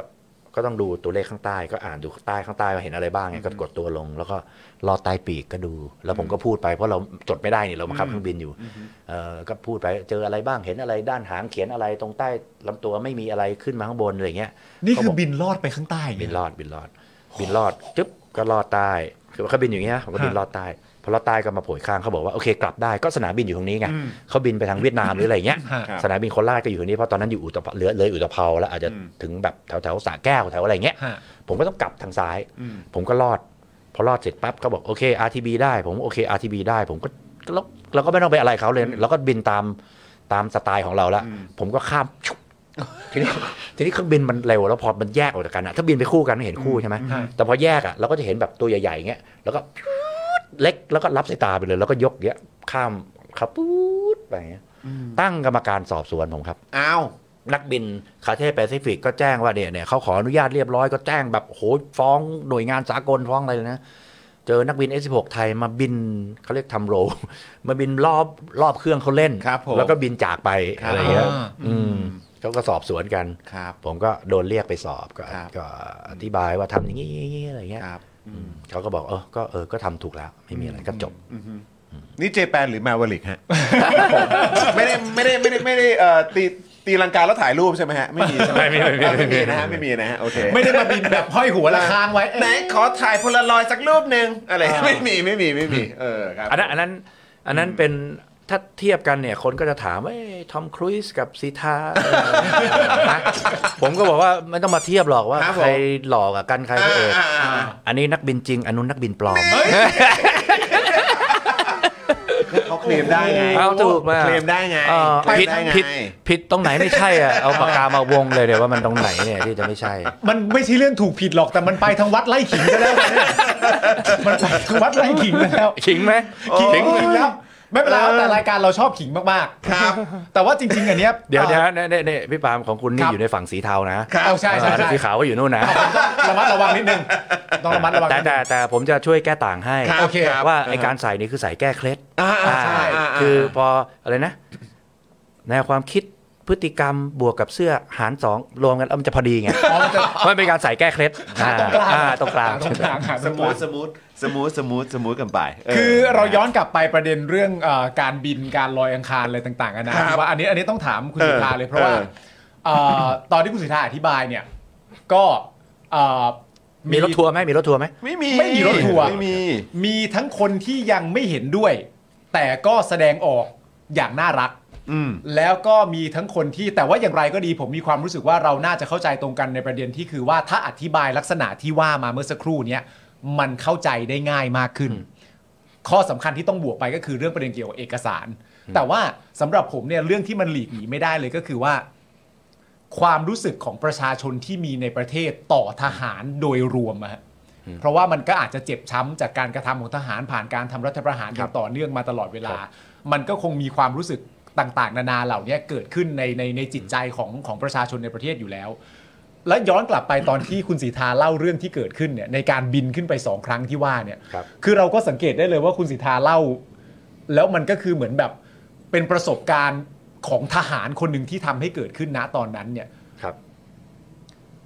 แต่ว่าณตอนนี้สิ่งที่คุณสิทธาต้องมาเจอก็คือว่าประชาชนในประเทศเวลาจะพูดถึงทหารเนี่ย มันก็จะมีมุมมองที่ชัดเจน ครับ ว่าทหารแม่งอย่างงู้นทหารแม่งอย่างนี้เนี่ยไอ้อะไรต่างๆ นานาที่เป็นความรู้สึกของประชาชนที่มีต่อทหารในปัจจุบันเนี่ย มันทำให้คุณสิทธาเจ็บปวด เวลาได้ยินว่าทหารถูกพูดถึงในลักษณะนี้เนี่ย มันมันมีไหม ผมผมผมด่ามากกว่าคนที่เขาพูดอีกนะ นั่นน่ะสิ เพราะในเด็กเขาเรียกผมว่าเครื่องด่าลุงตู่นะ เออ แล้วเหลือเชื่อยังไงรู้ไหมเวลาที่ผมด่าแต่ละครั้งนะ ฮะ คนที่โทรเข้ามาแล้วก็สะใจชิบหายเลยเฮ้ยมึงน้องเยี่ยมมาก แม่งพลเอกพลโททั้งนั้นเลย คือทหารทั้งนั้น ทหารทั้งนั้น คือประชาชนเขาก็เขาก็เป็นเรื่องปกติแล้วอะแต่ทหารแบบเขาบอกอึดอัดอึดอัดมาก แล้วก็บอกว่าแม่งทำอย่างนี้คือความรู้สึกของการรักรักองค์กรรักสถาบันน่ะมันทำให้เขารู้สึกว่าแบบไอ้เชี่ยเอ้ยทำไมกูต้องมีรุ่นพี่รุ่นน้องอย่างมึงด้วยวะอะไรประมาณอย่างเงี้ยเออมันเออมันอย่างนี้จริงมันเป็นอย่างนี้จริงแล้ว แล้วเยอะจริงๆนี่นี่ผมพูดออกรายการ ถ้ามีทหารคนอื่นที่เขาดูนะ ฮะ จะโทรมาหาผมมากกว่านี้อีก บอกเออเว้ยเออกูกูกูโทรไปเชียร์ดีกว่า มึงจะได้พูดแทนกูเยอะๆอะไรเงี้ยคือเขาก็รู้สึกอึดอัด มันมีแค่คนที่อยู่แวดล้อม คนที่ เหล่านี้เท่านั้น เออ ที่เขาเรียกเฉลีย หรือว่าเห็นดีเห็นงามไปด้วย กับเอออีกมุมหนึงโอเค ก็ต้องแฟร์ๆว่าก็อาจจะมีคนที่มี attitude มีแนวความคิดแบบเดียวกัน ที่ผมบอกว่ามันก็นานาจิตตังอะเราก็เราก็เคารพทุกเสียงอยู่แล้วคุณคิดไงคุณก็ ก็ก็ก็ก็แบบนั้นอะทางการเมืองก็ชอบ ค แบ รั บบ ไหนก็เลือกแบบนั้น อืม อืม ครับ อืมแต่ก็ไปเลือกตั้งสิ ไปเลือกตั้ง ใช่ไหม ปเลื ฮะ อกตั้ง ไปกากบาทกันอืมนะครับอ่ะเออเออเออแล้วก็มีคนถามมาสรุปว่าตอนที่เป็นจะงอยเข้ามาเนี่ย ตอนที่ตอนที่บินล้ำลักษณะเข้ามา อันนั้นคือเป็นฮอตอเลิร์ไหมฮะอันนั้น เอ่ออั อันนั้นน่าจะถือเป็นฮอตอเลิร์ไหมฮะ ฮอตอเลิร์ ใช่ไหมฮะ เพราะเขามีเข้าใจมีฮอตอเลอร์นะเอฟบวกขึ้นนะเอฟบวกขึ้น อืมครับผม ขึ้น พอดี แต่ว่าแต่ว่าถามว่าเขาจะขึ้นตามทวายไลท์โซนมิดไนท์โซนอยู่หรือเปล่าเนี่ยเขาไม่ได้ขึ้นตามนั้น อืม เพราะว่าเครื่องบินเนี่ยเวลาบินเนี่ยมันจะมีมีสควอกไอดีนติฟายตัวเอง อืม คือเครื่องบินบินเนี่ยมันจะมีแบบรหัสที่เราเซตบนเครื่อง ครับ 4 ตัว ครับ แล้วเขาก็จะรู้อย่างเช่น ฝูงบินเนี่ยเวลาขึ้นเนี่ยจะขึ้นต้นด้วยเบอร์1 3อะไรเงี้ยสมมติฝูงฝูงบิน 103 เหมือนฝูงบินที่ไปบินลอยอังคารเนี่ย ครับ ขึ้น 1 3 แล้วก็มีตัวเลขอะไรประมาณนี้เขาก็จะมีหรือว่าใช้เลขอื่นก็ได้ แต่เจ้าหน้าที่ทำงานตามปกติทุกวันเนี่ยเขาก็จะรู้ว่าไอ้เครื่องเนี้ยของพม่าขึ้นบินตรวจแนวชายแดนเขาก็ตรวจแนวชายแดน ถ้าเกิดเราไปบ้าจี้ฮอตอเลิร์ตร้อยไมล์ห้าสิบไมล์ขึ้นตลอดก็ตรวจแม่งตลอดเพราะว่าเขาบินตรวจชนกลุ่มน้อยในแนวชายแดนอยู่แล้ว คล้ายๆ กับที่เราไปบินลาดตระเวนให้กับกองทัพเรืออย่างเงี้ย ฮะ มันก็จะมีแบ่งระยะว่าเรือคุณสามารถมองเห็นได้กี่ไมล์เกินจากนั้นเราใช้เครื่องบินอะไรเงี้ยอืมหรืออาจจะเป็นเครื่องบิน a w a c คือเป็นเรดาร์ที่ติดอยู่บนเครื่องบินเข้าไปใช้อะไรเงี้ยมันก็จะมี ครับผม มีหลายอย่าง เพราะฉะนั้นเนี่ยถ้าบินตรงนั้นเขาไม่ได้ขึ้น แต่พอล้ำปั๊บก็ต้องขึ้น อืม แต่พอล้ำปั๊บแล้วขึ้น กว่าจะไปถึงก็เหมือน ก็ไปแล้ว ตำรวจไทยมาตอนจบ ครับ เรื่อง ผม เอคอรับ แม่งก็ ผม จะกลับไปแล้วอะไรเงี้ ค ย รับ ก็ธรรมดา แต่ว่าถามว่าทำไมไม่ขึ้นก่อน ก็เพราะว่ามันเป็นภารกิจซึ่งถ้าเกิดมึงจะขึ้นก่อนมึงต้องขึ้นทุกวัน เพราะมันก็บินอยู่ทุกวันอยู่แล้ว อืม เขาก็จะรู้ว่าเครื่องบินของเราที่อยู่ตามแนวชายแดน อุบลก็มีอุดรก็มีห่างจากพรมแดน อุดรก็ห่างจากพรมแดนแค่อืมไม่ถึง 40 กิโลมั้ง อืม อะไรประมาณนี้ผมจำไม่ได้น่าจะประมาณสัก40 กิโลอะไรเงี้ยก็ ครับ คิดเป็นไมล์ก็โอ้โหยี่สิบอาจจะอาจจะอาจจะสักยี่สิบไมล์อะไรเงี้ย อืม ก็แวบเดียวอ่ะ ครับ อวิ่งขึ้นไปอุอุดรนี่บินบินผิดนิดเดียวก็เอ่อถ้าถึงเมื่อกี้ที่บอกเป็นทวายไลท์โซนมิดไนท์โซนถ้าถึงพรมแดนเขาเรียกซิปโป้ ครับผม อ่าก็คือแต่ตรงนั้นก็อาจจะแถวนั้นก็เห็นชัดหน่อยเพื่อเป็นแม่น้ำโขงเป็นอะไรเงี้ยก็จะรู้อะไรเงี้ยก็ก็บินขึ้นมาก็มันก็คือพอขึ้นปุ๊บก็คือเกือบซิปโป้แล้วอ่ะ ครับผม เขาก็จะไม่ได้ขึ้นมาสกัดเราหรอกเพราะเขาก็รู้แต่ถ้าภาวะสงคราม อืมอันเนี้ย อีกเรื่องหนึ่ง อีกเรื่องหนึ่งเหมือนกับตอนที่มีสงคราม เอ่อยุทธภูมิเขาข้อล่มเกล้าอะไรอย่างเงี้ยพอจะมีสงครามมีอะไรอย่างเงี้ยก็ก็อีกเรื่องหนึ่งอ่ะไม่ไม่เขาอาจจะเอ่อล่มเกล้าหรือว่าชายแดนโอบกหรืออะไรอย่างเงี้ ค ย รับครับ ที่อยู่อยู่พรมแดนพอมีนิดนึงอันนั้นขึ้นแน่เพราะลบกันอยู่ ครับ อืมอืมครับผมนะฮะอ่ะโอเค คุณผู้ชมแหมวันนี้ได้ได้ได้ได้ฟังข้อมูลกันแบบว่าสนุกสนานเลยนะครับ แต่ว่าเราเราได้หยอกกันไปไปเรียบร้อยแล้วว่ามีความเป็นไม่ได้ว่าจะมีสป็อคดักทอล์กใช่ไหม อย่าไปใช้คำว่าเป็นไปได้ ก็จองตัวไว้แล้ว ก็เค็มๆไปเลยว่าได้แน่ ได้แน่ ได้แน่ได้แน่ได้แน่ได้แน่นะเพราะเราเอ่อถ่ายถ่ายเอ่อเขาเรียกว่าอะไรเก็บเก็บหลักฐานไว้เมื่อสักครู่นี้นะครับผมนะฮะอ่ะเดี๋ยวขอเอิ่มอัปเดตในกรณีของนักกิจกรรมที่ถูกดำเนินคดีด้วยนะครับ แล้วก็ฟังความเห็นของชาวเน็ตของเราด้วย ครับ กับสิ่งที่เอ่อเยาวชนนะครับ แล้วก็ประชาชนเนี่ยจะต้องประสบพบเจอในช่วงที่ผ่านมาด้วยละกันนะครับ ครับ วันนี้นะครับตะวันกับแบมนะครับอดอาหารเป็นวันที่ 48 แล้วนะครับ โดยศูนย์ทนายเพื่อสิทธิมนุษยชนรายงานว่าหลังตะวันกับแบมอดอาหาร มีนักกิจกรรมและประชาชนที่ถูกดำเนินคดี จากการแสดงออกทางการเมืองได้รับอนุญาต จากศาลให้ปลดกำไร EM ระหว่างประกันตัวไป 34 ราย และยังมีผู้ที่ต้องติดกำไร EM ระหว่างการประกันตัวอยู่อย่างน้อย 19 ราย ปัจจุบันนะครับมีนักกิจกรรมที่ถูกคุมขัง 5 รายนะครับก็คือคุณคทาธร คุณคงเพชร คุณธีรนัย คุณชัยพร และคุณทัดพงศ์ ซึ่งหลังจากเมื่อวานนี้นะครับศาลอาญาพิพากษาจำคุกคงเพชร 10 เดือน 10 วัน ในคดีครอบครองระเบิดปิงปอง คงเพชรได้แจ้งกับทนายว่าต้องการรับโทษจนครบกำหนด และไม่อุทธรณ์เพื่อให้คดีสิ้นสุด เพราะคงเพชรถูกคุมขังก่อนศาลมีคำพิพากษาเป็นเวลานานทำให้เมื่อคำนวณจำนวนวันตามโทษแล้วคงเพชรเหลือโทษจำคุกเพียง 4 วันนะครับ ครับ ขณะที่คุณคทาธรสารพิพากษาจำคุก 1 ปี 3 เดือน 15 วัน ซึ่งคทาธรถูกคุมขังก่อนที่จะมีคำตัดสินมาแล้ว 331 วัน ขาดอีกประมาณ 4 เดือน ถึงจะครบจำนวนวันตามโทษ คทาธรจึงแจ้งความประสงค์ขอยื่นประกันในชั้นอุทธรณ์ซึ่งทนายได้ดำเนินการแล้ว และตอนนี้ก็รอคำสั่งศาลนะครับ ครับ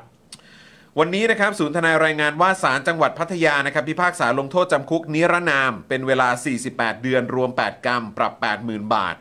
จะอ่าโดยโทษจำคุกให้รอลงอาญาไว้ 3 ปีในคดีพรบคอมพิวเตอร์จากการเอาโพสต์เนื้อหาเกี่ยวกับสถาบันกษัตริย์ บน Twitter จำนวน 8 ข้อความ โดยสารกำหนดเงื่อนไขนะครับว่าห้ามคบค้าสมาคมกับกลุ่มที่อาจนำพาไปกระทำผิด เช่นเดิมอีกด้วยนะครับ นะฮะแล้วก็สิ่งที่เราอัปเดตกับคุณผู้ชมมาเสมอนะครับก็คือตั้งแต่รัฐประหารมานะครับในรอบล่าสุดนี้นะครับก็มีประชาชนนะครับหรือว่าเอาแค่เฉพาะหลังปี 63 มา ตั้งแต่ปี 63 เป็นต้นมาเนี่ยก็คือมีประชาชนถูกดำเนินคดีเป็นพันคดีเลยนะครับเอ่อแล้วก็มีเยาวชนที่ถูกดำเนินคดีก็เป็นเอ่อหลายหลายน่าจะหลายสิบหลายร้อยอ่ะ ถูก นะครับนะซึ่งก็มีทั้งทั้งมีที่น่าตกใจก็คือมีต่ำกว่าอายุ 15 ปี ก็หลาย 10 คนเหมือนกัน คุณสิทธารู้สึกไงบ้างครับ กับสถานการณ์การเมืองที่ตอนนี้ประชาชนถูกดำเนินคดีทางการเมืองเยอะขนาดนี้ครับ ผมมองว่าการไปนการอยู่ร่วมกันในสังคมอะครับ อืม ว่ามันก็ต้องรับฟังซึ่งกันและกัน อืม แล้วก็อย่างกรณีของน้องตะวันแบม ครับ ที่เกิดขึ้นเนี่ยคือ มันไม่มีใครที่ที่อยากเอาชีวิตตัวเองไปเสี่ยง ครับ แต่คนก็จะบอกว่าบางคนก็จะบอกว่าเอ๊ะเหมือนแบบถ้าที่ผมอ่านอ่านๆดูนะครับ แล้วก็ว่าแบบเอ๊ะคุณอดจริงหรือเปล่าตั้งนานแล้วอะไรอะไรอย่างเงี้ยซึ่งมันไม่ควรจะไปพูดกันแบบนั้น ครับ ควรที่จะมาดูว่าเขามีอะไรที่ที่เป็นเป็นเป็นสิ่งที่เขารู้สึกอัดอั้นหรือคับข้องใจแล้วเขาต้องการที่จะที่ที่จะแสดงออก อืม แต่ไม่สามารถที่จะแสดงออกตามกรรมวิธีปกติได้ ครับ ก็ต้องพยายามใช้หาวิธีที่ที่มันไม่ได้ไม่ได้ปกติ แล้วก็เอาชีวิตของตัวเองเป็นเดิมพัน ครับ คือผมก็ไม่ไม่ไม่ได้เห็นสภาพว่าว่าจริงๆเป็นยังไง แต่ว่าได้คุยกับเพื่อนที่เป็นหมอ อืม คือสิ่งที่เขาบอกก็ก็ก็น่าเป็นห่วงนะในฐานะที่เป็นเยาวชนของของของของไทยด้วยกันนะคนไทย ครับ ด้วยกันก็คือ เขาบอกว่าการอดอาหารลักษณะเนี้ยที่เกิดขึ้นเนี่ยในส่วนเขาเรียกเป็น permanent damage นะ อืม ในส่วนที่เป็นไตเป็นเอ่ออะไรนะตับกับไตเนี่ยจะเป็นสองอันที่ที่ที่จะมีปัญหาแล้วก็พออายุมากเนี่ยก็จะจะส่งผล ซึ่งเท่ากับว่าสิ่งที่เขาเดิมพันก็คือ คือการใช้ชีวิตซึ่งอาจจะ recovery มาได้ 80-90%หรืออาจจะน้อยกว่านั้นอะไรอย่างเงี้ยแล้วถึงเวลาก็ แต่มันไม่เหมือนเดิมแล้ว ม ล่ะ มันก็จะไม่เดือมเหมือนเหมือนอย่างเอาเอาอย่างไตอย่างเงี้ย ในความรู้สึกของผมคือคือหนุ่มๆมันเหมือนพีเอ็มสองจุดห้าเลย ครับ อถ้าเราไม่ไม่ระมัดระวังตั้งแต่ตอนนี้เนี่ยมันก็จะไปมีปัญหาเพราะพีเอ็มสองจุดห้ากว่าจะไปเกิดเกิดอาการก็เป็นสิบสิบปีละ อืม ใช่ไหมค ครั รั บบ ไตก็เหมือนกัน เราต้องเก็บไตไว้ใช้ตอนบั้นปลายของชีวิตอ่ะ อืม เพราะว่าทุกวันนี้กินเค็มกินอะไรก็ต้องลดเขาก็จะมารณรงค์ว่า ไม่ให้กินอาหารรสจัดไม่ให้กินเค็มเพราะว่า ครับ ไม่อย่างนั้นเนี่ยพอตอนบ้านปลายคุณจะรับยารับอะไรก็ไตก็ก็ขจัดสารพิษไม่ได้แล้วก็จะมีปัญหา ซึ่งตรงเนี้ยถือว่าเป็นเรื่องที่เราต้องต้องเข้าเข้าไปดูนะครับคือไปรับฟังคือจริงๆต้องไปรับฟังว่าว่าเขาขับข้องใจอะไรแล้วก็เรียกร้องอะไร แต่ก็ต้องยอมรับว่าในกระบวนการศาลกระบวนการยุติธรรมเนี่ยเขาก็ต้องว่ากันตามกฎหมาย อืม กับสองก็คือการการที่ผมดูเขาก็ก็พยายามฟังฟังดูเขาก็พยายามที่จะอารมุ่มอร่วยอะแต่ว่าผมคิดว่าน่าจะมีการการเจรจาแล้วก็พูดคุยกันในเรื่องต่าง ๆ คืออันอันดับแรกเลยเนี่ยทำไมทำไมคดีที่เกี่ยวกับ1นึเนี่ยถึงเรียกว่าเป็นคดีการเมือง อืม ในเมื่อเราก็เราก็ยอมรับกันหมดแล้วอะที่พูดกันบอกว่าพระมหากษัตริย์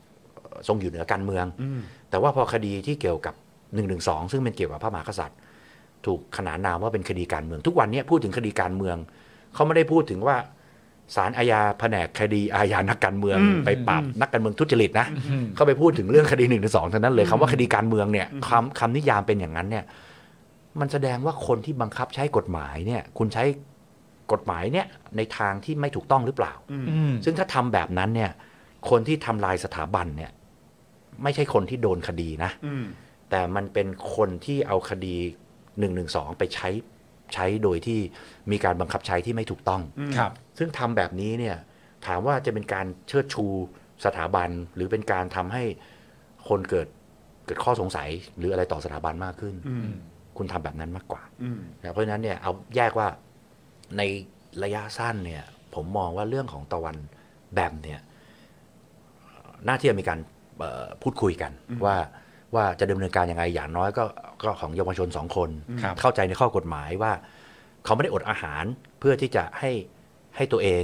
เอ่อไม่ต้องโดนคุมขังใช่ไหมเพราะในที่สุดศาลก็บอกว่าเอาชีวิตของเขาสำคัญที่สุด ครับ เราปล่อยเขาออกไปเขาบอกว่าเขาเขาไม่ได้ต้องการเรียกร้องให้เขาเขาต้องการเรียกร้องให้เพื่อน ครับ ทีนี้ผมก็เข้าใจทางศาลเหมือนกันว่า เอาก็ถ้าถ้าเกิดเจ้าตัวอดอาหาร แล้วมีภัยถึงชีวิตก็ปล่อยออก ท่านก็ปล่อยออกถูกไหมแต่ถ้าคุณบอกว่าคุณอดอาหารเพื่อให้ทุกคนเอ่อในคดีลักษณะนี้จากคุกออกมาเนี่ยเขาก็อาจจะงงๆเหมือนว่าเอ้ยแล้วแล้วแล้วเขาจะอนุมัติยังไงอะอนุมัติเพื่อเพื่อให้ออกมา เพราะว่าอันเนี้ยตอนตอนเจ้าตัวเขาอดอดของเขาเองมันก็เป็น อันเนี้ยที่ผมมองในมุมของของของศาลนะ ครับครับ มันก็จะค้างอย่างเงี้ยแต่ว่าจริงๆเนี่ยผู้หลักผู้ใหญ่ของบ้านเมืองเราทุกวันเนี้ยคุณคุณทำอะไรได้ตั้งหลายอย่างอะ่ะคุณเคยยึดอำนาจคือ เอาปากกระบอกปืนไปคุณเอารถถังออกมาวิ่งมาทำอะไรสารพัดแล้วทำไมเรื่องตรงเนี้ย คุณไม่ คุณไม่ขยับ ไม่ขยับหรือว่าไม่ไม่ทำยังไงให้ให้ให้มันให้สถานการณ์มันดีขึ้น แล้วก็เหมือนกับว่า ผมก็ไม่รู้ว่าสื่อก็จะจะเงียบๆด้วยอะไรเงี้ยผมก็ไม่รู้คุณไปสั่งอะไรหรือไปอะไรหรือเปล่าอะไรเงี้ยซึ่ง ซึ่งผมมองว่าถ้าทำให้มันคลุมเครือในระยะยาวเนี่ยไม่ไม่ต้องพูดว่าคุณมีความรู้สึกเอ่อเกี่ยวกับเกี่ยวกับการเมือง เกี่ยวกับสถาบันแบบไหนอะไรเงี้ยนะฮะแต่ว่าหมายความว่าในระยะยาวแล้วทำให้คนเนี่ยแยกเป็นสองส่วน อย่างเมื่อก่อนเนี่ยมันเป็นซ้ายสุดขวาสุดอันนี้อันนี้เป็นด้านข้าง ครับ ผมยังไม่ค่อยเท่าไหร่นะแต่ตอนนี้มันกลายเป็นว่าความคิดเห็นที่แตกต่างกันเนี่ย มันเป็นในเรื่องของอายุแล้วอะแล้วก็สองส่วนอย่างพรรคการเมือง ฮะ พักหนึ่งก็จะบอกว่าหนึ่งหนึ่งสองต้องยกเลิก อีกพักหนึ่งที่ก็พักเกิดใหม่พักตั้งใหม่อะไรบางอย่างเขาก็บอกว่าหนึ่งหนึ่งสองต้องเพิ่มคดีให้รุนแรงมากยิ่งขึ้น มากขึ้นไปอีกอะไรอย่างเงี้ยพอมันคิดแตกต่างกันแบบเนี้ยแล้วมันกลายเป็นว่ามันแตกต่างตรงเรื่องวัยด้วยเนี่ยทีนี้เมื่อเวลามันทอดยาวไปอีกห้าปีสิบปียี่สิบปีข้างหน้าไอ้คนรุ่นเนี้ยก็ล้มหายตายจาก คนรุ่นใหม่ที่มีความคิดเห็นแบบเดียวกันก็โตขึ้นมาเรื่อยๆเนี่ย ครับ ในระยะยาวถ้าเราปล่อยให้เป็นแบบเนี้ยมันจะกลายเป็นว่าสิ่งที่คุณทำอยู่ทุกวันเนี้ยมันมันไปทำลาย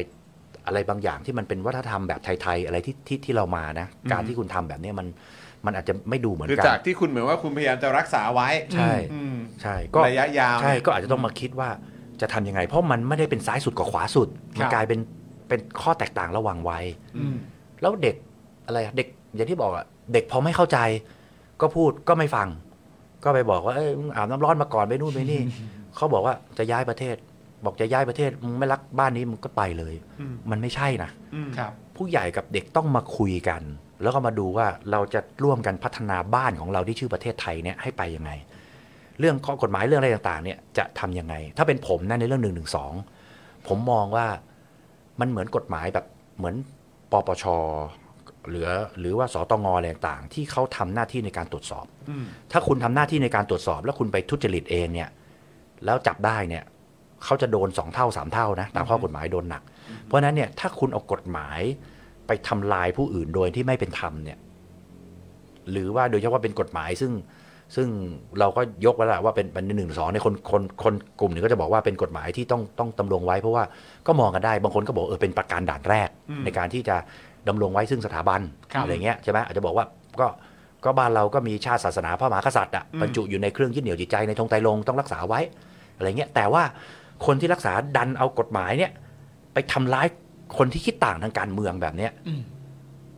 แล้วเราก็เรียกคดีนี้ว่าคดีทางการเมือง อืม แล้วจะปล่อยให้เป็นอย่างนี้ต่อไป แล้วให้เด็กมีความรู้สึกอย่างนี้เรื่อยๆ แล้วอีก 10 ปี 20 ปี 30 ปี ที่คุณบอกว่าคุณจะดำรงไว้ซึ่งสถาบันน่ะ จริง ๆ แล้วคุณทำร้ายสถาบันหรือว่า หรือว่าคุณพยายามที่จะดำรงไว้กันแน่ อันนี้ผมพูดอย่างกลางๆนะครับ แล้ว ครับ ผมก็ยอมรับเลย ว่าผมเกิดในในอ่ะก็เรียกว่าเป็นไม่เจน X ก็เบบี้เบบี้บูมเมอร์อะไรเงี้ยเพราะฉะนั้นเนี่ยคือคนเราบางทีก็มีความเชื่อของคนเราอะแต่ว่าเราพูดคุยกันได้ อย่างความเชื่อของผมเนี่ย เหมือนคนไทยเชื่อว่า เอ้ยเข้าวัดธรณีประตูห้ามเหยียบนะบาปอย่างเงี้ยฝรั่งเดินมาเหยียบไม่รู้เรื่องเอ้ยทำไมฉันโดนด่าวะมันก็งงงๆเห็นพระพุทธรูปไปกอดคออเออเป็นรูปจับเสียนพระพุทธรูปอะไรเงี้ยเอ้ยทำไมโดนคนไทย ชกหน้าวะเขาไม่เข้าใจอะไรเงี้ยคือ คือมันก็เป็นขนมธรรมเนียมอะไรเงี้ยแต่ของผมก็คือก็ก็ผมผมจะทำอย่างเงี้ยคือผมก็ยอมรับอะว่า ก็ตั้งแต่เด็กเข้าโรงหนังผมก็จะยืนตรง ทุกวันนี้ก็ทำมาห้าหกสิบปีห้าสิบปีจะหกสิบปีอยู่ละอะไรเงี้ยใครบอกไม่ไม่ยืนผมผมก็จะแฮปปี้ที่ผมจะยืนอะไรเงี้ยครับแล้วก็ก็เคารพซึ่งกันและกัน ครับ เคารพซึ่งกันและกัน แล้วก็แล้วก็ผมก็รับฟังเด็ก ครับ อาจจะเป็นที่มาที่บอกว่าเอ้ยดัดดี้ก็ได้นะ ก็คืออเออพ่อก็คิดของพ่อลูกก็คิดของลูก แต่พ่อเข้าใจลูกอะ่ะแล้วก็รับฟังกันแล้วก็มาพูดคุยกันนะมันควรจะเป็นดัดดี้อย่างเงี้ยในส่วนของเอ่อเอ่อเอ่อลุงตู่ก็เป็นดัดดี้ตู่ลุงป้อมก็เป็นดัดดี้ป้อมมาฟังเด็ก แล้วก็คุยกันแล้วก็มาดูว่าเออ มันเป็นยังไง และไอ้พวกที่คิดที่จะเอาเอากฎหมายไปทำร้ายคนอื่น ที่คิดแหกต่างทางการเมืองก็ก็ก็ควรจะกลับมาคุยกัน ครับ ไม่อย่างนั้นเนี่ยมันก็เราก็จะไปเจอแล้วอะไรหลาย ๆ อย่างอะในความคิดของผมนะ ที่เราจะไปต่อสู้กันในเรื่องของอุดมการณ์เนี่ย มันอุดมการณ์หรือความรักความเชื่อเนี่ย ครับ ผมว่ามันอาจจะไปถ่วงอย่างอื่นนะ อย่างเช่น เราก็รู้อยู่แล้วล่ะ คุณไปคุยกับคนต่างชาติ ว่าประเทศผมดีกว่าคุณเขาบอกประเทศเขาดีกว่าเราอย่างเงี้ย ฮะ มันก็จบด้วยการเตะปากกันทุกประเทศอ่ะ เพราะเขารักของเขาแบบนั้นถูกไหม ฮะ เรื่องศาสนาเราก็ได้ยินอยู่แล้วว่า คุณอย่าไปพูดว่าศาสนานี้ดีกว่าศาสนานู้นแล้วไปพูดกัน ครับ ก็ทะเลาะกัน เมืองไทยเรามีชาติศาสนาพระมหากษัตริย์อ่ะ ก็จะมีความเชื่อของแต่ละคนมีความศรัทธามีอะไรอย่างเงี้ย แล้วก็ก็ก็เดินมาอย่างเงี้ยของผมก็ก็ก็ก็โตมาแบบนี้แต่ว่า ผมไม่รู้รถทัวร์มาปะ เออ ไม่มี ไม่ไม่ไม่ไม่ไม่ไม่ เออ ไม่ อันนี้คือ ไม่ พู มี ด รับ พูดพูดด้วยเหตุด้วยผลน่ะแต่ ครับ ผมก็รับฟังเสียงข้างน้อย รับฟังเสียงข้างมาก แล้วผมก็ไม่เคยไปบอกว่า ทุกวันนี้คนคิดยังไงด้านไหนมากกว่ากันไม่มากกว่ากัน อืม เอาที่จริงหนึ่งหนึ่งสองอะนะมาตราหนึ่งหนึ่งสองก็คือกฎหมายกฎหมายข้อหนึ่งนะครับ ระบอบประชาธิปไตยเรามีสภาในการที่จะผ่านกฎหมาย อือฮึ ถ้าคนไทยเกินครึ่งหนึ่งเขาเลือกพรรคเขาตอนนี้ชัดเจนละพรรคนี้บอกว่านโยบายเรานโยบายหลักเราจะยกเลิกหนึ่งหนึ่งสอง อืม อีกพรรคหนึ่งบอกว่าเราจะเพิ่มโทษหนึ่งหนึ่งสองให้มากขึ้น ฮะ พรรคอื่นบอกจะไม่แตะต้องหนึ่งหนึ่งสองคนก็เลือกพักนี้พักนี้พักตรงกลางก็ก็เลือกกันไป ถ้าถึงสักวันหนึ่งไม่ว่าจะไม่ต้องหนึ่งหนึ่งสองกฎหมายอะไรก็ได้ เขาบอกว่าคนบอกว่าอยากจะลบยกเลิกอันเนี้ยแล้วพักการเมืองก็ชูว่าฉันจะยกเลิก อืม เกิดคนไปเลือกพักการเมืองเนี้ยไม่ต้องพูดถึงหนึ่งหนึ่งสองนะเลือกเกินครึ่งหนึ่ง ฮะ เป็นสสเกินครึ่งหนึ่งของสภา เข้าในสภากฎหมายเปลี่ยนได้ไหมอะ อืม ก็เปลี่ยนได้ตามระบอบประชาธิปไตยใช่ไหม ครับ เราก็ต้องมาแยกว่า คนจะเข้าใจว่าประชาธิปไตยคือสิทธิเสรีภาพ ถูกไหม ฮะ จริง ๆ ไม่ใช่นะ อืม คือการเปรียบเทียบระบอบการปกครอง ว่าประชาธิปไตยเนี่ยมีสิทธิเสรีภาพมากที่สุด อืม สิทธิเสรีภาพในอดีตเนี่ยโดยธรรมชาติผู้ชายกับผู้หญิง อย่างเงี้ยเราอยากได้ผู้หญิงเป็นเมียก็เอาเอากระบองไปตีกระบาลป๊อกแล้วก็ลากเข้าถ้ อ่า ำอันนี้คือเสรีภาพของคุณ แต่พอมาอยู่รวมกันเนี่ยไอ้เสรีภาพของคุณเนี่ยมันไปรบกวนกระทบกระเทือนเสรีภาพของผู้อื่น ครับ ก็ต้องมีกฎหมายมา ฮะ ก็พิสูจมาแล้วว่ากฎหมายที่ดีที่สุดคือกฎหมายประชาธิปไตย ที่ทำให้ประเทศเจริญรุ่งเรืองได้มากที่สุด ครับ ก็เป็นประชาธิปไตยเพราะฉะนั้นประชาธิปไตยไม่ใช่สิทธิเสรีภาพ ในมุมผมนะ ผมไม่ได้เป็นนักรัฐศาสตร์เป็นอะไรแต่ว่า เราดูตามตามลอจิกตามอะไรต่างๆเนี่ยเพราะว่ามันก็เป็นเกี่ยวกับเรื่องของการออกกฎหมายเป็นเรื่องของสภาเรื่องเรื่องของการเป็นอำนาจอธิปไตยทั้งสามส่วนอะไรอย่างเงี้ยซึ่งในสรุปก็คือเป็นข้อกฎหมายที่ออกมาเพื่อให้คนอยู่ร่วมกันในสังคมให้ได้ กฎหมายมาจากไหนก็มาจากการที่เราเลือกผู้แทนผู้แทนออกไปโหวตในสภาว่าจะเอากฎหมายแบบนี้ ครับ สมมติคนบอกว่าเอ้ยกฎหมายอ่ะยกตัวอย่างคาสิโนอย่างเงี้ย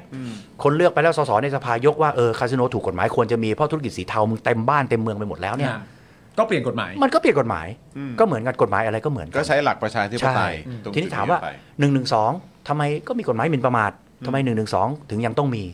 คือจริงๆเนี่ยมันมีมีหลายเลเวลนะ ไม่ใช่ ครับ เฉพาะเรื่องสถาบันถูกไหมครับคุ้มครองศาลก็มี คุณหมิ่นประมาทศาลเนี่ยศาลเรียกเข้ามาพิจารณาปุ๊บจำคุก 6 เดือน ก็เคยเคยเห็นเคยเห็นอยู่ที่ที่ที่เกิดขึ้นนะครับ หรือกฎหมายคุ้มครองเจ้าพนักงานในขณะปฏิบัติหน้าที่ก็มีไปหมิ่นประมาทเจ้าพนักงานอะไรก็มีอะไรเงี้ย คือมันเป็นกฎหมายซึ่งเสียงส่วนใหญ่เขาลงมติว่าควรจะมีอันนี้อยู่ บ้านเมืองอื่นเขาไม่มีหนึ่งหนึ่งสองเขาไม่มีสถาบันกษัตริย์ไม่ได้มีเขาก็ไม่ได้มีกฎหมาย ครับ หรือบางบ้านเขามีพระมหากษัตริย์ แต่คนส่วนใหญ่ของประเทศมองว่าไม่ต้องมีกฎหมายเฉพาะอะไรเงี้ยก็ก็เป็นไปได้มันก็เกิดขึ้นได้ แล้วถ้าเกิดคนเกินครึ่งหนึ่งเห็นว่าควรจะยกเลิกกฎหมายอันไหน เลือกสสเข้าไปเกินครึ่งสภาเขายกมือเขาก็เขาก็เปลี่ยนแปลงกฎหมายอยู่แล้วเนี่ยผมก็เลยมองว่าในส่วนตัวผมนะฮะก็คือก็ความคิดก็เคารพความคิดของทุกคนน่ะเคารพความคิดของของส่วนคนส่วนน้อย คนส่วนมากแล้วผมไม่ได้มาวัดว่าใครมากหรือน้อยกว่ากัน แต่ว่าการเมื่อไหร่ก็ตามที่เรายกเข้ามาแล้วมันเป็นเรื่องของความรักความเชื่ออุดมคติ พอเอาเข้ามาเข้ามาเถียงกันเนี่ย บางทีมันไปบล็อกเรื่องอื่นหมดเลยอะ ที่จะที่จะทำให้ประเทศไปข้างหน้า แล้วผมมองในส่วนตัวผมเนี่ยผมมอง ครับ ว่าที่ผ่านมาเรามีปัญหาทั้งเรื่อง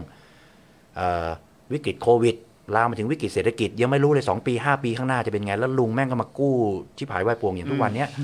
มันมีเรื่องที่ต้องสาสางเรื่องที่ต้องแก้ไขกันเยอะแยะเลยในใน ครับ มุมผมนะฮะเพราะฉะนั้นเนี่ยก็คือจุดยืนอย่างผมทำพรรคการเมืองเนี้ยในส่วนของพรรคไทยสร้างไทยเนี่ยก็ชัคดรับ เจนว่าเราก็เราก็ขอมุ่งหน้าแก้ปัญหาเรื่องพวกนี้อะไรเงี้ยแต่ว่าเรารับฟังเด็กรับฟังความคิดเห็น แล้วก็พูดคุยกันด้วยเหตุผล ครับ ทุกคนมีสิทธิ์ที่จะเสนอความคิดได้ แต่ถ้าคุณไปไปหมิ่นประมาทหรือไปทำการผิดข้อกฎหมายว่ากฎหมายหมิ่นกฎหมายกฎหมายหมิ่นประมาท หรือว่าไปกฎหมาย1นึอะไรเงี้ยข้อกฎหมายเมื่อมีอยู่เนี่ยคนที่บังคับใช้กฎหมายเขาก็ต้องทำอะไรประมาณอย่างเงี้ยแต่ว่าในเรื่องของการอารมุ่มอร่วยก็เมื่อกี้ที่ฟังดูคือผมเนี่ย จะรู้แต่ว่าก็ตอนตอนน้องที่เขาอดอาหารเขาก็ให้ให้ออก ก็ให้น้องแบบไม่ไม่ไม่ไม่นั่นละถึงแม้คุณจะถอนประกันแต่เขาก็บอกว่าเขาเขาไม่ไม่ไม่ไม่ขังก็จากโรงพยาบาลธรรมศาสตร์ก็จะไม่ได้เอากลับเข้าเข้าแล้วอะไรเงี้ยก็ขอไปที่หน้าศาลผมเห็นรถพยาบาลของธรรมศาสตร์ไปส่งด้วยนะ แล้วก็ไปอะไรเงี้ย คือเป็นสิ่งที่ภาครัฐควรจะ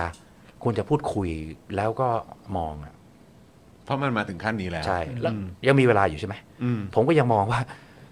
มันก็แปลกๆนะ อืม เพราะว่า เพราะว่าบางคนหลาย ๆ คนก็วิเคราะห์ดูจากคุณตู่จตุพรวิเคราะห์ก็บอกว่าสองคนนี้ถ้าถ้ามีอะไรเกิดขึ้นเนี่ยมันมันเหมือนมันน้ำพึ่งหยดหยดเดียวนะ ความคิดเห็นมันก็จะแตกต่างกันไป แล้วก็แล้วก็เกิดการสูญเสียเกิดขึ้นอะไรอย่างเงี้ย ครับ มันมันจะมันจะควบคุมไม่อยู่ ฮะ แล้วก็ก็ก็ใช้อำนาจมาเยอะแยะอะทั้งเอารถถังมาวิ่งทั้งอะไรมาวิ่งอ่ะทำไมแก้ปัญหาตรงเนี้ย พูดคุยกันไม่ได้ อะไรไม่ได้แล้วก็ปล่อยให้เกิดอ่ะแล้วเกิดมันเกิดขึ้นมาแล้วมันก็ใกล้จะถึงช่วงเลือกตั้ง ช่วงที่มันต้องแบบคนออกไปลงคะแนนไปแสดงเอ่อสิทธิตามรัฐธรรมนูญในระบอบประชาธิปไตย ปรากฏว่า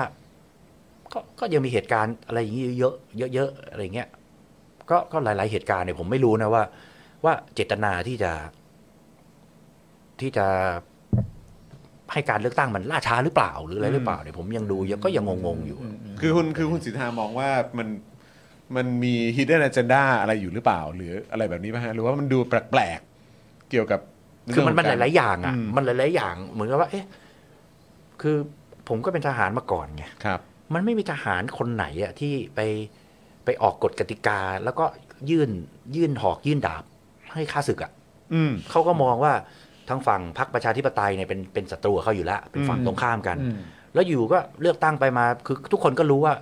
หารห้าร้อยหารร้อยโอ้โหมันได้เปรียบเสียเปรียบกันมหาศาลเลย ครับ เขาก็เลือกหารร้อยซึ่งก็ให้ทางฝั่งฝั่งประชาธิปไตยคือพรรคเพื่อไทยได้เปรียบเต็มๆอย่างเงี้ย อืม เอ้ยทำไมคุณมาโยนให้มันก็งงๆเหมือนกันนะ อืม หรือว่าลุงตู่ซึ่งคุมเครือมาตลอดอะไรเงี้ยแบบเออเอะอะมาเทิงอยู่ๆเอามา โอ้ผมจะยุบสภาวันนี้จะให้มีการเลือกตั้งวันนี้อะไรเงี้ยๆมาประกาศเลยเนี่ย ถ้าแบบ เออ มันมันมันตรงไปตรงมาแบบนั้นเลยมันมันก็งงนะแบบมันมันเรียกว่าอะไรวะ ง่ายอย่างนี้เลยเหรออะไรเงี้ย too too good to be ลุงอ่ะเออนึกออกปะ ไม่ใช่ถูกกูจะมีถู เอก อดูกูทูบีลุงอะว่าเฮ้ยมึงไม่เคยเป็นอย่างนี้แล้วทำไม ปกติไม่ใช่แบบนี้ เออทำไมอยู่ๆมาชัดเจนเหลือเกินว่าบอกคนอื่นหมดว่าจะเมื่อไหร่เมื่อไหร่อะไรเงี้ย อืม มองอีกมุมหนึ่งเอ้ยคุณลอยตัวหรือเปล่า คุณจะทำอะไรแล้วคุณก็จะบอกว่าเออ ผมไม่เกี่ยวนะ ผมเปิดให้มีการเลือกตั้งแล้วนะ ผมแบบลอยตัวแล้วนะอะไรเงี้ยคือเรา อืม เราไม่รู้อะไรเลยไง อืม แล้วก็อยู่ๆไปยื่นหอกดาบให้ แล้วก็ไปแล้วก็ปล่อยให้เลือกตั้ง แล้วก็จะสกัด แล้วก็ไปสั่งสวว่าต้องไม่เลือก ถ้าเกิดพักฝ่ายค้านเพื่อไทยอย่างเงี้ยบอกว่า อ่าม มาฉันก็จะไม่เลือกจะไม่อะไรอย่างเงี้ย ถ้า 250 เสียงขึ้นไปประชาชนเลือกมา ก็ต้องตามนั้นนะ อ่าแล้วก็แล้วก็คือมันก็งงๆว่าแบบเฮ้ยมันจะเอายังไงมันมันใช่คือไม่ใช่ไม่ใช่คือใช่มัน อืม มันก็งงไปหมดนะฮะ อืม อืม คือแปลว่าในในมุมของคุณสิทธามองว่า เอาตรงๆ เหมือนเราก็ยังวางใจไม่ได้ใช่ไหมฮะ คือประเทศอยู่ปกติ มีรัฐธรรมนูญ มีรัฐบาลที่ประชาชนเลือกมา ปี 49 ก็เอารถถังออกมาแล้วก็ฉีกรัฐธรรมนูญไปที อืม ปี 57 ก็ทำอีกทีหนึ่ง บอกว่าปี 49 เสียของ ขออยู่แป๊บเดียวแล้วอยู่มา 8 ปีเอ้ยไปเขียนกฎหมายไว้เองว่าห้ามเกิน 8 ปี ก็ไปออกมาไงไม่รู้บอกว่าได้อีก 2 ปี อืม เออแล้ว 2 ปีก็มีสิ่งบอกเหตุบอกว่าไอ้สองปีเนี้ยสวก็จะยืดอายุ หรือมาแก้ข้อกฎหมายอันนี้ว่าไอ้แปดปีนี่ไม่ต้องแล้ว อืม คือมึงจะอยู่ไปชั่วกับชั่วกันเลยหรือไงหรือว่า คือเราก็มันก็ไม่รู้ไงอืม คือดูจากบริบททั้งหมดที่เกิดขึ้นนะ ตอนนี้มันก็สามารถตีความได้หลากหลายใช่ไหมว่าว่าว่าว่าแบบ แล้วจริงคือพอมันตั้งตัวอยู่บนอะไรบางอย่างที่มันไม่เถนตรงอะ แล้วประชาชนมันก็ทำความเข้าใจมันก็คิดกันยากไง อืม ว่าแบบเออกูไม่ก็ประเด็นเหมือนกูไม่ไว้ใจมึงอ่ะแล้วกูมึงจะทำอะไรกูก็ดูไม่ไว้ใจมึงไปหมดอ่ะเพราะว่าคือที่มามึงแย่อะเออมันก็ แล้วคือจากที่คุณสิทธาเอ่อได้ได้แชร์ให้ฟังเมื่อสักครู่เนี้ยคุณสิทธามีอะไรจะใช้คำว่าอะไรใช้มีอะไรจะแนะนำพวกเราไหมครับว่าพวกเราควรจะทำยังไงกันดี หรือติดตาม เราควรจะจับ โฟกัส จ้องอะไร เรื่องอะไร เป็นพิเศษไหม หรือเราควรจะ stay alert เอ่อ hot alert แบบนี้ตลอดเวลาไหม หรือว่ายังไงเราควรจะยังไงบ้างฮะ คือคือจากมุมมองของคุณสิทธาคิดว่ามีมีอะไรแชร์ให้กับพวกเราได้บ้าง ผมว่าภาคประชาชนมีส่วนเยอะ ครับ ภาคประชาชนมีส่วนเยอะในการที่จะที่จะช่วยก็เหมือนเหมือน watchdog อะไรเงี้ยก็คือแบบช่วยดูช่วยระวัง แล้วก็ปัจจุบันเนี่ยเขาไม่สามารถที่จะไปไปครอบงำสื่อได้แบบเมื่อก่อนละคือเมื่อก่อนเนี่ยเหมือนกับจะยึดอำนาจจะอะไรมันสื่อมันก็ก็มีอยู่แค่สามห้าเจ็ดเก้าสิบเอ็ดไอทีวีอะไรเมื่อก่อนนี่เป็นอย่างเงี้ย เดี๋ยวนี้มันทุกคนก็เป็นสื่อได้หมด ทุกคนคก็รับ สามารถที่จะจะเอ่อ เอ่อให้ข่าวกับพี่น้องประชาชนได้หมด แล้วก็แต่ละคนแล้วก็จะมีตัว key opinion leader เต็มไปหมดที่จะให้ความคิดเห็นได้เนี่ยผมว่าต้องช่วยกันระแวดระวัง ผมอาจจะอาจจะวิตกจริตมากเกินไปก็ได้ ว่าแบบเออทำไมมันมันถูกกู๊ดทูบีลุงวะคือแบบ มันแปลกแปลก เออมันไม่ใช่มันก็เคยคุมเคริบทำไมอยู่ๆมาโผล่มามาตรงไปตรงมา ว่าจะผมจะยุบสภาวันนี้คือโผล่มาโดยที่ทุกคนก็ไม่ได้เอสเ t กว่าจะได้รับฟังแบบนี้จากคุณเลยว่าชัดเจนขนาดนี้ก็มาชัดเจนหมดกำหนดวันเลือกตั้งกำหนดอะไรหมดซึ่งโอเคละ มันก็บวกลบหนึ่งอาทิตย์หรืออะไรเงี้ยก็ก็ยังถือว่าอยู่ในเกณฑ์อะไรเลย ครับ เออผมว่าเราต้องช่วยกันดู แล้วก็ผมอาจจะเป็นคนคืออยู่ในการเมือง แล้วก็เห็นมันเกิดมาสองทีโดนตัดสิทธิ์การเมืองไปด้วย อยู่ๆโดนโดนยึดอำนาจไปอะไรเงี้ย ฮะ คือมันโดนมาสองครั้งแล้วอะ ครับ เพราะฉะนั้นก็ก็อาจจะอาจจะวิตกจริตมากไปนิดนึงอะไรเงี้ยแต่ว่าผมว่ามันก็อยู่ในข่ายอะ ครับ แล้วเขาจะยอมเหรอ อืม ให้เลือกตั้งไปแล้วก็รวมกันพักฝ่ายค้านได้เยอะอะไรเงี้ย อืม แล้วก็ชนะหมายถ้าถ้าถ้าแบบตรงไปตรงมานะหมายความว่าฝ่ายค้านรวมกับฝ่ายค้าน ฝ่ายที่หนุนลุงก็รวมกับฝ่ายหนุนลุงนะ ก็เหมือนสลับด้านกัน อ่า แต่ถ้าเกิดมันอาจจะแบบกลายเป็นว่า มีบางพักไปร่วมกับฝ่ายสนับสนุนลุงหรืออะไรอย่างเงี้ยอันนั้นอันนั้นก็จะเป็นตัวแปรที่ที่ที่แยกออกไปแล้ว อืม เป็นตัวแปรที่แยกออกไปแล้วครับ ครับ เพราะฉะนั้นก็คือ stay alert แล้วกัน เออ ใช้คำนี้แล้วกันนะฮะ stay alert ไว้ตลอดเวก็ลาคื stay alert ไว้ตลอดเวลา เพราะว่าแล้วก็เอ่อช่วยกันจับตามอง แล้วก็ช่วยกันส่งเสียง แล้วก็ต้องให้เขารู้ว่าเหล่าผู้มีอำนาจถูกจับตามองอยู่ในในทุกๆก้าวในทุกๆเอ่อทุกๆการตัดสินใจด้วย ครับ นะครับ ครับ อืมนะฮะอู้เออ ดี นะฮะแหมนั่งฟังดูก็ โอ้โห จริง ๆ นี่ยังขยี้ได้อีกเยอะเลยนะเนี่ย ใช่ อืมนะครับนี่นี่เรานี่เราไลฟ์กันมาเท่าไหร่แล้วฮะพี่บิว สองชั่วโมง 45 นาที มันจริงๆต้องห้าชั่วโมงหรืออะไรครับ ปกติเนี่ยออมออมเริ่มส่งสายตามาแล้วแบบ ใช่ เดี๋ยวนะ เดี๋ยวนะ เพราะ ปกติเราจะแบบเขาเรียกว่าอะไรนะเอ่อมิดไนท์มิดไนท์โซนเรา ใช่ คือ 2 ทุ่ม ออมเขาต้องเป็นคน เอาแล้วนี่กี่โมงอ่ะ สองทุ่มจะ 20 แล้ว สิบเจ็ดอ๋อเพิ่งเกินมาสิบเจ็ดนาที ใช่คือออมเขาต้องเป็นคนรับหน้างานในการอธิบายกับชาวเน็ตว่าว่าเวลาจะมาตั้งแต่เท่านี้ถึงเท่านี้นะคะ อะไรอย่างเงี้ย แต่ส่วนพิธีกรก็จะทำทุกอย่างให้มันเลยให้ได้ครับผมว่าสนุกแบบนี้ อ้าว งั้นคือตอนเนี้ยเหลือเหลืออีก 2 ช่วงสั้นๆ ครับ ใช่ นะฮะอยากจะขอรบกวนแดดญี่ปุ่นอีกนิดเดียว ครับ อีกนิดเดียวเท่านั้นนะครับ ฮะ สองช่วงของเราก็คือหนึ่งช่วงฝากร้าน ฝากร้าน กับ2เนี่ยก็คือช่วงถามถามถามไว ถามไวตอบไว ถามไวตอบไว เราจะเริ่มต้นจากช่วงฝากร้านก่อนนะครับผ ครั ม บ แดนญี่ปุ่นสามารถจะฝากอะไรก็ได้เท่าที่อยากฝาก ได้หมดเลยครับผ ได้หมดเลย เชิญฝากได้ครับ ครับ ก็คงต้องเป็นในมุมการเมืองแล้วก็มุมที่เราพูดถึงเมื่อกี้ครับ ครับ คือก่อนที่เราจะไปใช้สิทธิ์ใช้เสียงเลือกตั้ง ถ้าลุงเขาปล่อยให้มีเลือกนะครับ ไม่ไม่ไม่เจ้าเล่ห์นะครับ อ่าก็เราก็ควรจะดูบทเรียนในอดีต ว่าเคยเลือกใครไปแล้วก็เขาทำตามคำพูดหรือไม่ ครับ มันมีในอินเทอร์เน็ตในอะไรมันก็มีข้อมูลเต็มไปหมดอ่ะอ่าพักนี้เคยทำอะไรได้ไหมคุณสัญญาว่า 20 ข้อแม่งทำไม่ได้สักข้อเลยอะไรเงี้ยก็นั่นแล้วก็ผมว่าในในการเลือกเราต้องดูจากที่ผ่านมาว่าเขาอย่างที่บอกอ่ะออกมารับปากรับคำว่า คนหนึงก็บอกว่าจะไม่ไปสนับสนุนพลเอกประยุทธ์เป็นนายกแน่ๆอะไรเงี้ยเขาบอกอ่ะไหนขอย้ำอีกที ผมย้ำอีกทีนะครับ ผมขอพูดช้าๆชัด อ่า ๆ ผมจะไม่สนับสนุนเนี่ยแล้วก็ไป อืม บางคนก็ประกาศอยู่ตรงข้ามมาตลอดแล้วก็ตอนนี้ก็เข้าไปรวมเป็นอะไรบ้างหลายหลายอย่างทีมเศรษฐกิจบ้างเป็นทีมเศรษฐกิจบ้างเป็นอะไรไปรวมกันหมดอะไรอย่างเงี้ยก็ก็ให้รู้ไว้แล้วก็ให้เป็นบทเรียนไว้ว่าเออมันถึงเวลาแล้วก็เป็นแบบนี้อะไรเงี้ยอ่ะ ก็ก็คงประมาณนี้และในส่วนของตัวผมเองก็คือ ครับ ตอนเนี้ยก็อยู่ในพักไทยสร้างไทย ก็ ครับ แน่นอนเรายืนจุดยืนเรามั่นคงว่าอยู่ในในฝั่งประชาธิปไตยแน่นอน ครับ นะครับ แล้วก็ที่คนจะบอกว่าจะไปรวมอะไรเนี่ยผมบอกเลยว่ายังไงเนี่ยแปดปีที่ผ่านมาประเทศชาติบอบช้ำมากเพียงพอแล้ว ครับ เพราะฉะนั้นในเรื่องของบุคคลนะฮะตัวบุคคลสองลุงที่ที่ยึดอำนาจฉีกรัฐธรรมนูญมาเนี่ย ครับ ยังไงเนี่ยเราไม่สนับสนุนให้มาทำงานการเมือง หรือมาปกครองประเทศต่อไปแน่นอนนะเพราะฉะนั้นเนี่ยไม่ต้องไปกังวลเลยว่า เราจะไปรวมกับใครอะไรหรือไม่เนี่ยไม่ ครับ มี แล้วก็บางทีอาจจะดูแบบหัวเราะว่าเออแม่งมึงตลกว่ะอะไรเงี้ยคือจะบอกว่ามันเหมือนกับไอ้คนตัวเล็กอะ อืม แล้วไปคุยท้าคนตัวใหญ่ว่า เอยมึงถ้าจะเป็นก็มันเป็นลูกน้องกูหรือเปล่าอะไรเงี้ยก็คืออพักการเมืองที่เรามองว่าเออ มันก็จะมีเสียงสสเยอะประมาณหนึ่งในฝั่งทั้งฝั่งฝั่งพักฝ่ายรัฐบาลหรืออะไรเงี้ยผ ครั ม บ ต้องเรียนว่าสมาชิกสภาผู้แทนราษฎรเหล่านั้นของเขาเนี่ยที่ไปเนี่ยมีจำนวนมากที่อยู่ในพักฝ่ายประชาธิปไตย อืม แล้วก็โดนเอาชนักปักหลัง อืม เอาคดีไปขู่ ครับ แล้วก็ตลอด 8 ปีที่ทำมาเนี่ย ผู้กลุ่มบุคคลกลุ่มเดียวกันที่เคยยึดอำนาจ เคยเอารถถังออกมาวิ่งปล้นประชาธิปไตยไปเนี่ยเขาก็เข้าไปตั้งคนของเขาเข้าไปหมด อืม อย่างที่เราเห็นว่า อย่าว่าแต่องค์กรอิสระเลยแม้กระทั้งสวงสวเนี่ย ต้องเป็นกลาง แต่ว่าทั้งหมดยกมือสนับสนุน ลุงเป็นนายกหมดเลยเนี่ย ครับ คือ มันก็ชัดนะฮะ อ่ะมันก็ชัด องค์กรอิสระมันก็ชัด อืม ใช่ไหม ครับ วันนี้ใส่นาฬิกามาเรือนเดียวก็ไม่รู้จะชูยังไงแต่ว่า คือมันก็เพี้ยนไปได้อะว่าเออว่ารอดมาได้ไอ้ฝั่งตรงข้ามนี่โดนหมด เพราะฉะนั้นเนี่ยตอนเลือกตั้ง ช่วงนั้นผมอยู่ในพักเพื่อไทย อืม คุณหญิงสุดารัตน์หัวหน้าพักผมเนี่ยเป็นประธานยุทธศาสตร์ ครับ คนที่จะลาออกอ่ะผมถ้ามาคุยกับผมผมชี้ได้เลยแบบ อืม กก็ก็มึงแหละครับ พี่น้อง เดินเข้ามาหาคุณหญิงแล้วก็บอกว่า คุณหญิง ผมนี่รักพักนะ ยังไงผมไม่นั่นหรอก แต่ว่าผมจะโดนเรื่องสนามเด็กเล่นบ้าง ผมจะโดนเรื่องอะไรเยอะแยะไปหมดทำถนนทำสะพานโดนอะไรเงี้ย เอาปปชมา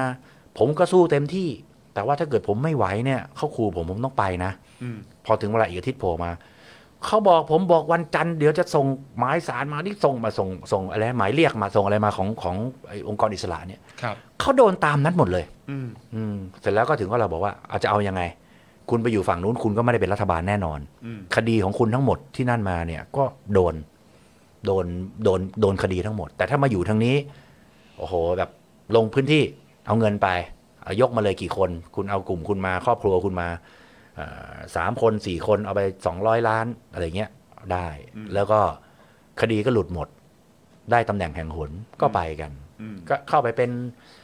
เอ่อผู้มีอำนาจทั้งทั้งพ่อทั้งลูกเป็นอะไรก็เต็มไปหมดอะในสภาก็เป็นแบบเนี้ย ครับ ผมว่าคนเหล่านี้เขาโดนชะนักปักหลัง อืม ไอ้คดีคดีผิดถูกนั่นเราไม่ได้รู้ในรายละเอียด ครับ ก็คุณก็ไปแก้ในศาลแต่ว่า แต่ว่าพอถึงเวลาไปทำแบบนี้แล้วก็ไปอุ้มกันบ้างไปอะไรบ้างเขาก็ไปทางนู้นหมด อืม พอไปทางนู้นหมดเนี่ยถ้าจะไปทำงานด้วยกันแล้วคุณบอกว่า เออเอ่อพักเกิดใหม่ของเราก็จะมีแคนดิเดตนายกของเรา หรือพักฝ่ายค้านอาจจะอาจจะ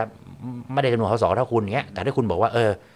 กลับตัวกลับใจละไอ้พวกลุงหมดอำนาจไปละฉันขอมารวมกันมาอะไรเงี้ยอันเนี้ยผมไม่ได้หมาย อืม แต่ว่าผมจะไม่สนับสนุนพวกลุงๆเหล่านี้เข้ามาบริหารบ้านเมือง ครับ อ่าถามว่าคนที่ย้ายไปถามว่ารู้สึกไหมเราก็รู้สึกอะว่าแบบเฮ้ยอุดมการณ์การเมืองเป็นไหนวะมันเป็นรวมกับพวกฉีกรัฐธรรมนูญพวกเผด็จการได้ยังไงอะไรเงี้ยแต่ว่าก็เข้าใจเขาว่าก็ครึ่งหนึ่งอะนะว่าเออส่วนหนึ่งก็โดนชะนักปักหลังบ้าง ซึ่งอาจ ครั จะ บ โดนหาเรื่องโดนอะไรเงี้ย ครับ ก็อยากจะฝากไว้ว่าเอ่อหนึ่งก็คือ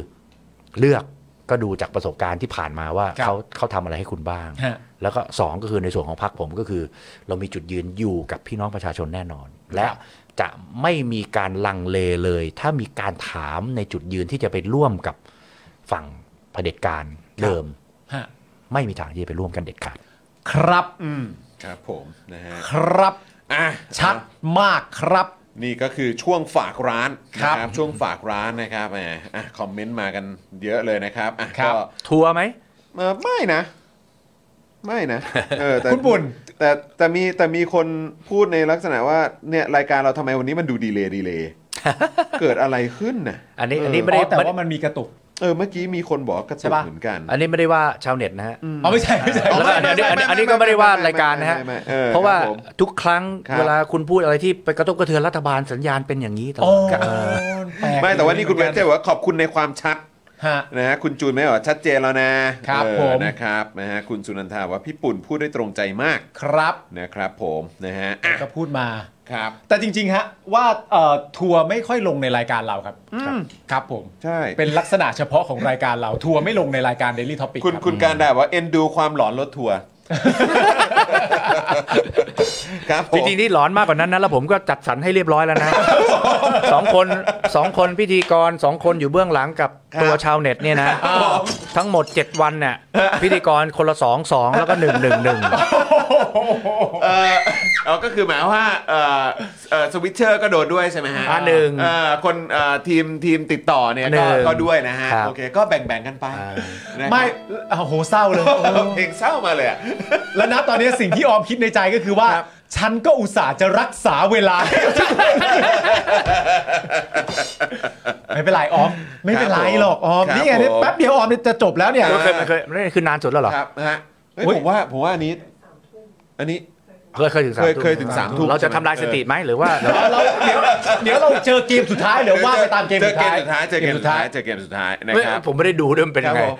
อ๋อมันไม่มีอะไรเลยครับ ไม่มีอะไรไม่เป็นไรไม่เป็นไร พี่ออมพี่ออมไม่ได้เตรียมเรื่องนี้เลยนะพี่ออม พี่ออมมาบอกว่า ไม่ได้สิ เอออั อันนี้อันนี้อันนี้เตรียมไม่ได้ เพราะว่าอันนี้เป็นถามไวตอบไว ก็ถามว่าจะถามเรื่องนี้ได้ไหมได้ไหมผมก็ถามก็ถามได้ทุกเรื่องแหละ อ้าวแล้วก็ถามได้ทุกเรื่องไง ใช่ เออโอเค พอถามไวตอบไวนี่มันพอตอบช้ามันดูโง่ไปเลย นะ ไม่ใช่ไม่ใช่ไม่ใช่ตอบตอบตอบไม่ได้ยังเคยมีมาแล้วเลย มี ตอบได้ มี เคยมีแล้ว มี แต่ว่า มี คำถามมันไม่ได้ยากเย็นครับ ครับ มันเป็น ผม ช่วงท้ายรายการก็อยากให้วี กัน แลก เอง อยากให้ นเอง สบายสบาย ใช่ ๆนะครับผมแค่แค่ตอบไวๆเท่านั้นก็พอ กี่ข้อกี่ข้อ ห้าข้อครั ห้า บ ข้อเท่นั้น ห้าข้ออย่างง่ายดายมากนะครับ ครับ ข้อที่หนึ่งครับ อะไรที่คุณสิทธาตอนเด็กๆ มีความรู้สึกว่าเท่ แล้วพอโตมาก็มารู้สึกว่า เฮ้ยไม่ได้เท่นี่หว่า นักการเมือง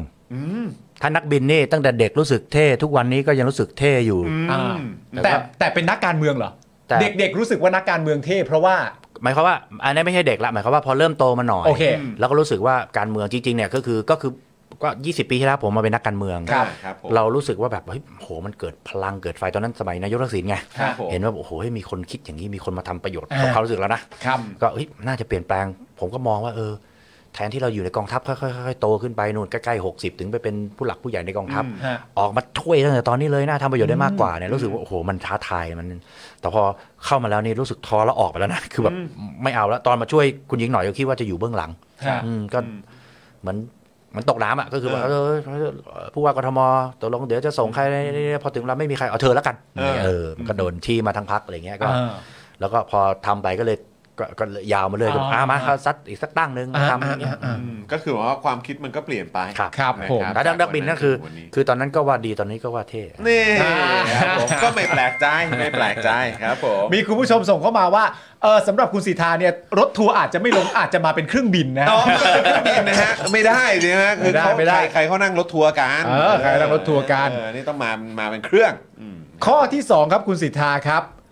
นักแสดงหรือนักร้องที่เคยตกหลุมรักตอนเด็กๆครับ โอ้ โอ้โห ผมต้องต้องต้องตอบด้วยใช่ไหมตอบไม่ได้ก็ได้นะ ฮะฮะ คือผมผมจะหลงรักอะไรที่มันเป็นไปได้อยู่ใกล้ ๆ ตัว มีมีไหมแบบว่าคนที่เรากรี๊ดแบบว่า อ่ากรี๊ด ป แบบ ลื้มอ่ะปลื้มอ่ะ รัก ตอน เขาป ด็ ลื้ ก ม ๆอ่ะ เขา โอ้ เวลาเห็นผ่าน ใช่ หน้าจอหรืออะไรก็ ใช่ ตาม แบบเออตั้งแต่เด็กเลยอะครับ เออแบบที่ เด็กมาก ๆ เลยนี่ อาจจะถ้านักร้องก็จะรู้จักแต่นักร้องไทย ๆ นะ อ่าครับผม ชอบสมัยนู้นก็แบบ โอ้โห สาวสาวสาวเลย โอ้โหสาวสาวสาว รู้จักแล้วก็ตอนหลังก็รู้จักก็ ค ก็ รับ รู้จัก ผ กั ม นเป็น ก็ เพื่อน คุ้นเคกันยกันอยู่แล้ว ฮะ โอ้แต่ตอนนั้นก็คือหมายว่า อ่าก รี๊ด โตขึ้นมาอีกหน่อยก็อาจจะ เออ ชอบเอ่อคริสติน่าอะไร อ้ เงี้ย าว โอ พี่ เค ตินา อ่าโตขึ้นมาอีกหน่อยก็ชอบเด็กลงมาอีกทาทายังอะไร โอ้ เงี้ย โหแหม่ แล้วถ้าเป็นฝากฝั่งทางนักแสดงมี เอ บ้างไหม อ ครับ เออมีมีมีไหมฮะนักแสดงแบบขวัญใจที่เราแบบโอ้ยแบบว่า โอ้แหม่คนนี้ ปลื้มกรี๊ดเขา เกินเออ มีแต่ไม่บอก โอ้โหอ่าแต่ว่าเราได้ฝั่งเราได้ฝั่งศิลปินไปแล้ว ได้ได้ได้ได้ได้ ถือว่าโอเค ถือว่าโอเคแล้ว ข้อที่ 3 ครับ ภาพยนตร์เรื่องโปรดครับ อืม ท็อปกัน เอ้ย เฮ้ยเนี่ยเออเอ่อเออ นี่เดี๋ยวตอนแรกกลัวมากเลย 5 ข้อถามมา 50 ข้อเลยแบบ โอ้โห มันสบายมันสบาย แล้วแล้วระหว่างหนึ่งกับสองนี่ อันไหนฮะ หนึ่งกับสองหมายถึงอะไรหนึ่ง ท็อปกันหรือว่าท็อปกันแมริกอันไหน อ๋อเท่ากันหนึ่งกับสองใช่ไหมชอบ ใช่ เท่ากัน หนึ่ง ยังไงก็หนึ่งเนาะ หนึ่งหนึ่ง เออเพราะว่ามันมันตราตรึงใจใช่ไหมฮะ ใช่ใช่ใช่ เออครับ หนึ่งมันสมบูรณ์มากครับ เออมัน original แต่สองก็ก็ก็มีจุดเด่นของเขา จุดนะเด่นนะ แต่ถ้าถ้า โอเคนะ ถามว่าหนึ่งหรือสองก็ก็จะหนึ่งอ่ะ ก็ คือหนึ่ง ใช่ ก็ดูไปแค่เจ็ดรอบอะไรเงี้ย โอ้โห สองดู ครับผม สองดูไปสามรอบ ยังมีเวลาเผลอๆอาจจะตามทัน ใช่ เราไปเล่นไป ใช่ใช่ เออครับผ ใช่ ม ผมเชื่อว่าตอนที่ภาค 2 ออกมาเนี่ย ครับ ต้องกลับไปดูภาคหนึ่งใหม่อีกสักรอบแน่ ๆ เลยใช่ไหมฮะ ก็กลับไปดูแต่ไม่ได้ดูเต็มเรื่อง อ่าโอเค แต่ว่าจริงๆ คือแทบจะไม่ต้องดู จำได้หมดแล้ว อ้าวดูบ่อยเหลือเกิน กลับไปเรียกฟิลหน่อย ดูบ่อยเหลือเกิน รีฟินิดนึง โอ้โห ออ เจแปน เจแปน เจแปน เจแปน เจ ครับ แปน ผม ข้อทีสี่ 4 ครับ อะไรที่คุณสีทาอยากเก่งกว่านี้ครับ อืม อยากเก่งกว่านี้อะ ใช่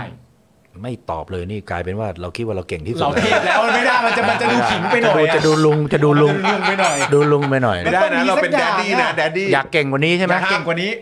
อยากจะด่าลุงให้ได้เก่งกว่านี้ เยอะๆจนแกรู้สึกอ่ะ ต้องเอาให้รู้สึก ให้รู้สึก ให้รู้สึก ด่าให้เก่งจนลุงรู้สึก เอา คือตอนนี้ก็ว่าแซบแล้วนะ เออ นี่ มัน ก็คือ ไม่รู้ว่าเป็นความไม่เก่งของผม ครับ ที่ด่าแล้วไม่รู้สึกหรือเป็นความเก่งของลุงที่ด่าอะไรก็ไม่รู้เรื่อง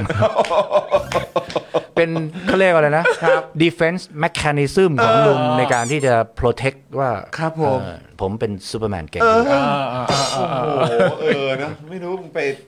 แข็งแกร่งมาจากไหนเนาะเออนี่สามร้อยหกสิบองศานะเว้ย ครับผม ผมเปลี่ยนเป็น 2 คน เอาคนละ 3 วันนะฮะ แล้วเหลือวันหนึ่งเดี๋ยวผมมาจับฉลากกัน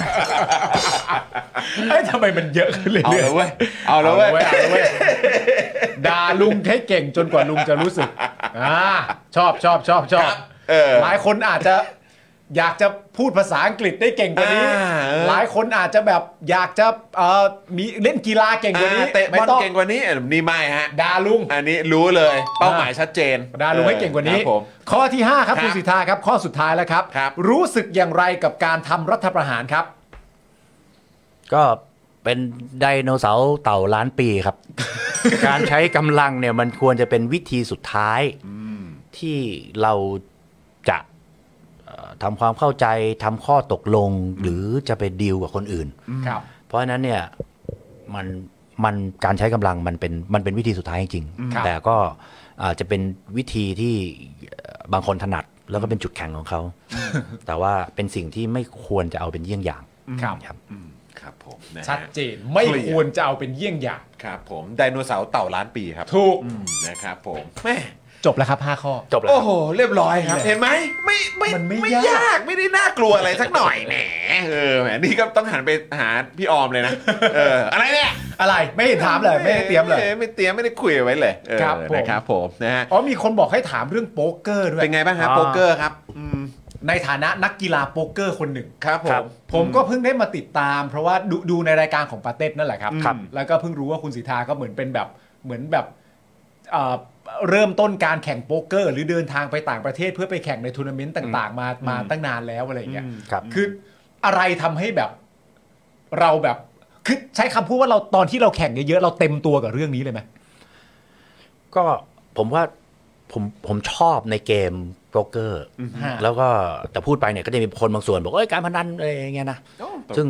ซึ่งก็เล่นไปนไหมเล่นไปนไหมคุณจอเล่นไปนไหม เออผมผม เล่น พอรู้พอรู้กติการู้ อ่ก็ พอรู้กติกา พอทรบ แน่ๆ แต่ว่าไม่ได้แบบ โอเค ไม่ได้แบบ คือจะบอกว่าถ้าเกิดถ้าเกิดมองโป๊กเกอร์เป็นการพนันเนี่ย ครับ อย่าได้ไปเล่นเลยนะ อืม เพราะคุณจะเป็นคนที่ที่เสียตลอด ค่ะ อ่าแต่ถ้าเกิดมองว่าเป็นการใช้ความคิดการอ่านคน การวาง s t r a t e g y การอะไรต่างๆโดยเฉพาะมันจะมีแบบ cash game คือเล่นกินเงินกันกับ อีกอันก็เป็นเล่นทัวร์นาเมนต์แข่งแบบ 8,000 คน 6,000 คน หรือไม่น้อยๆกว่านั้นก็พันคนร้อยคน 50 คนอย่างเงี้ย ฮะ แล้วก็เหลือผู้ชนะคนเดียว อ่า คือทั้งหมดทุกคนเราชนะมาหมดแล้วก็มาอยู่ที่เราคนเดียวอะไร ครั เงี้ บ ยมันจะสู้กันแบบนี้เนี่ยมันจะต้องวาง s t r a t e g y ทำอะไรมากมาย ซึ่งเราเราจะรู้จักกับเกมเมื่อก่อนจะมีหมากรุก หมากล้อมมีอะไรอย่างงี้ใช่ไหมครับ อืม หมากรุกเนี่ย AI เนี่ยชนะคนมานานละ อ่าครับ หมากล้อมเนี่ยโหเพิ่งเมื่อไม่ไม่ไม่ไม่กี่ปีที่ผ่านมา ไม่ถึง 10 ปี ไม่ถึง ครับ สามห้าปีสิปีที่ผ่านมา เพราะว่าเบี้ยทุกตัวเหมือนกัน ครับ แต่ว่าบางตัววางไปนี่ไม่มีประโยชน์ บางตัวมาวางไปก็ชนะทั้งกระดาน อืม อย่างเงี้ยคือเขาเรียกเรียกหมักล้อมนี่เป็นเป็นปรัชญา อืม กบ ครับ เนี่ยหมักล้อมเนี่ยเป็น ฮะ ปรัชญาเหมือนกับว่าพอพอวางปั๊บมันจะเป็นปรัชญาแล้วก็หลาย ๆ องค์กรธุรกิจเนี่ยเขาจะเอาเกมเนี้ยเข้ามาคิดแล้วก็เอามาทำมาเล่นเล่นหมักล้อมในในในการดำเนินธุรกิจ ครับ โป๊กเกอร์เนี่ยถ้าถามผมเนี่ยมันคือหมากล้อมของคนสมัยใหม่ ที่มาเล่นไอ้ที่ที่เขาเล่นๆที่เขาแข่งๆกันเนี่ยนะแล้วก็จริงๆเนี่ยในหลายๆมหาวิทยาลัยทั่วโลกเอ่ออย่างที่อเมริกามีทั้งโอ้โหมีทั้งเอ่อมีทั้งเอ่อ AIT ฮะ ถ้าโทษโทษ MIT MIT มีทั้ง MIT มีทั้งเบิร์กลีย์มีทั้งเยลอะไรเงี้ย มีวอเตอร์ลูของแคนาดา บรรจุวิชาโป๊กเกอร์เข้าไปเลย บางคณะแบบ มีรุ่นพี่รุ่นน้องเป็นแข่งกันเป็นประเพณีเลย แล้วก็บริษัทใหญ่ ๆ เขาเลือกเอาคนที่เก่งที่จบสาขาโป๊กเกอร์เนี้ยเอาไปวางกลยุทธ์องค์กร มันมันคือเหมือนว่ามันจำลองในแบบธุรกิจมาเลยอะไรเลย แล้วก็จริงๆเนี่ยถามว่ามันมีค่าความเสี่ยงไหมมันมีก็เหมือนกับกึ่งกึ่งๆการพนัน ครับ แต่ถ้าถามผมนะในตัวผมเนี่ยคนที่คิดทำธุรกิจสมัยใหม่ทำสตาร์ทอัพทำอะไรต่างๆเนี่ย chance ของการที่เข้าไปเสี่ยงของทำธุรกิจพวกเนี้ย ครับ มากกว่าในการเล่นโป๊กเกอร์ด้วยซ้ำแล้วโป๊กเกอร์เป็นเกมที่คนที่เขาเก่งๆเขาหารายได้เป็นอาชีพได้เลยแต่คนบางคนก็เล่นโป๊กเกอร์ได้กำไรสะสมมาเนี่ยทั้งชีวิตมีเป็นพันล้านสองพันล้านก็เยอะแยะ มีทำเนียบของทั้งโลกมีอะไรหมดเนี่ยมันเป็นการสู้กันทางความคิดแล้วก็ mindset ของคน ในการที่จะเอ่อรู้จักถอยเมื่อเราเสียเปรียบเอ่อรู้จักกล้าที่จะลุยเมื่อเราได้เปรียบเมื่ออะไรต่างๆเนี่ยเพราะฉะนั้นเนี่ยผมก็ชอบเกมนี้มาก แล้วก็เล่นจริง ๆ เล่นมา 20 ปีแล้วอะเกินเกิน 20 ปีเล่นตั้งแต่ก่อนเข้าการเมืองด้วยซ้ำเล่นเป็นตั้งแต่คนไทยไม่รู้จักเลย แล้วก็ไม่ได้เก่งไม่ได้ศึกษาอะไรมาก แต่ว่าก็ก็เล่นไปเรื่อยก็มีประสบการณ์นานๆมาแล้วอะไรเงี้ยแล้วก็รู้จักแบบชอบคิดชอบนู่นชอบนี่อะไรเงี้ยก็เล่นมาแล้วผมก็ตั้งแต่วันนั้นเลยว่าผมจะเล่นไป ไปจนจนแก่ตายอะ่ะ แล้วทุกวัน 20 ปีก็ยังยังยังมีเวลาว่างก็ก็ยังไปเล่นอยู่ แต่บ้านเราเนี่ย มองว่าเป็นเป็นกีฬาที่เอ้ยเป็นเป็นเอ่อการพนันมันผิดกฎหมาย ต่างประเทศเขาใช้เป็นกีฬาแล้วเขาหารายได้เข้าประเทศเยอะมากเยอะมากจนตอนเนี้ยหลาย ๆ ประเทศในเอเชียเนี่ยกลับเข้ามาสนใจละเวียดนามนี่กลายเป็นโอ้โหตอนนี้แข่งอยู่ เด็กไทยก็เพิ่งไปแข่งเวียดนาม ฮะ เด็กเด็กไทยเพิ่งมาแข่งเวียดนามเมื่อวานก็ก็ได้ที่ 7 อะไรประมาณเนี้ยก็ได้รางวัลแต่ก็ 10 ล้านอะไรเงี้ยคนนี้เขาเคยชนะร้อยล้านเมื่อปีที่แล้ว รางวัลเดียวนะรายการเดียวอะไรเงี้ยมันเป็นเกมที่ที่โหใช้ผมว่าถ้าถามผมคือใช้แทบจะทุกสกิลที่เรามีความกล้าความกล้าตัดสินใจ รู้คณิตศาสตร์ รู้ probability อ่านใจคน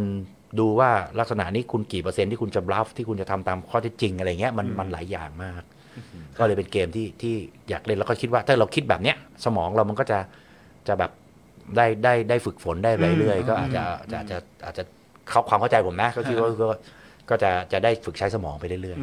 ๆ บนโต๊ะนั้นมันเครียดไหมฮะระหว่างแข่งขันเนี่ย อ๋อ มันมันเต็มไปด้วยความตื่นเต้นหรือความกังวลหรือความเครียดมันมันอยู่ในอารมณ์ยังไงเวลาแข่งขันนะ มันมันมันทั้งหมดที่พูดมาเลยครับ ทั้งหมดมันได้พูดมาเลยว่ามีความกลัวด้วย ฮะ มีอะไรด้วยมันต้องบาลานซ์ตัวเราเองอะ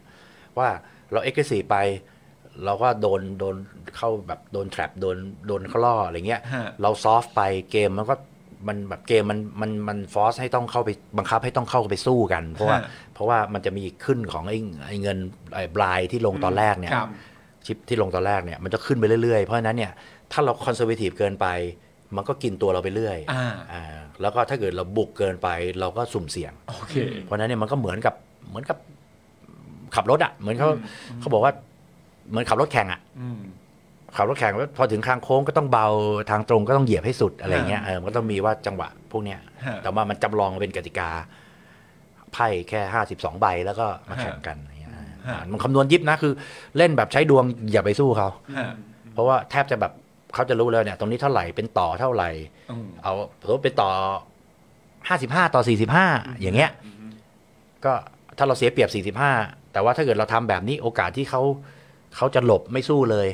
มีเท่าไหร่ เอากลับมาเรากลับมาได้เปรียบอะไรเงี้ยมันจะมีหลายวิธีมากครับ อืม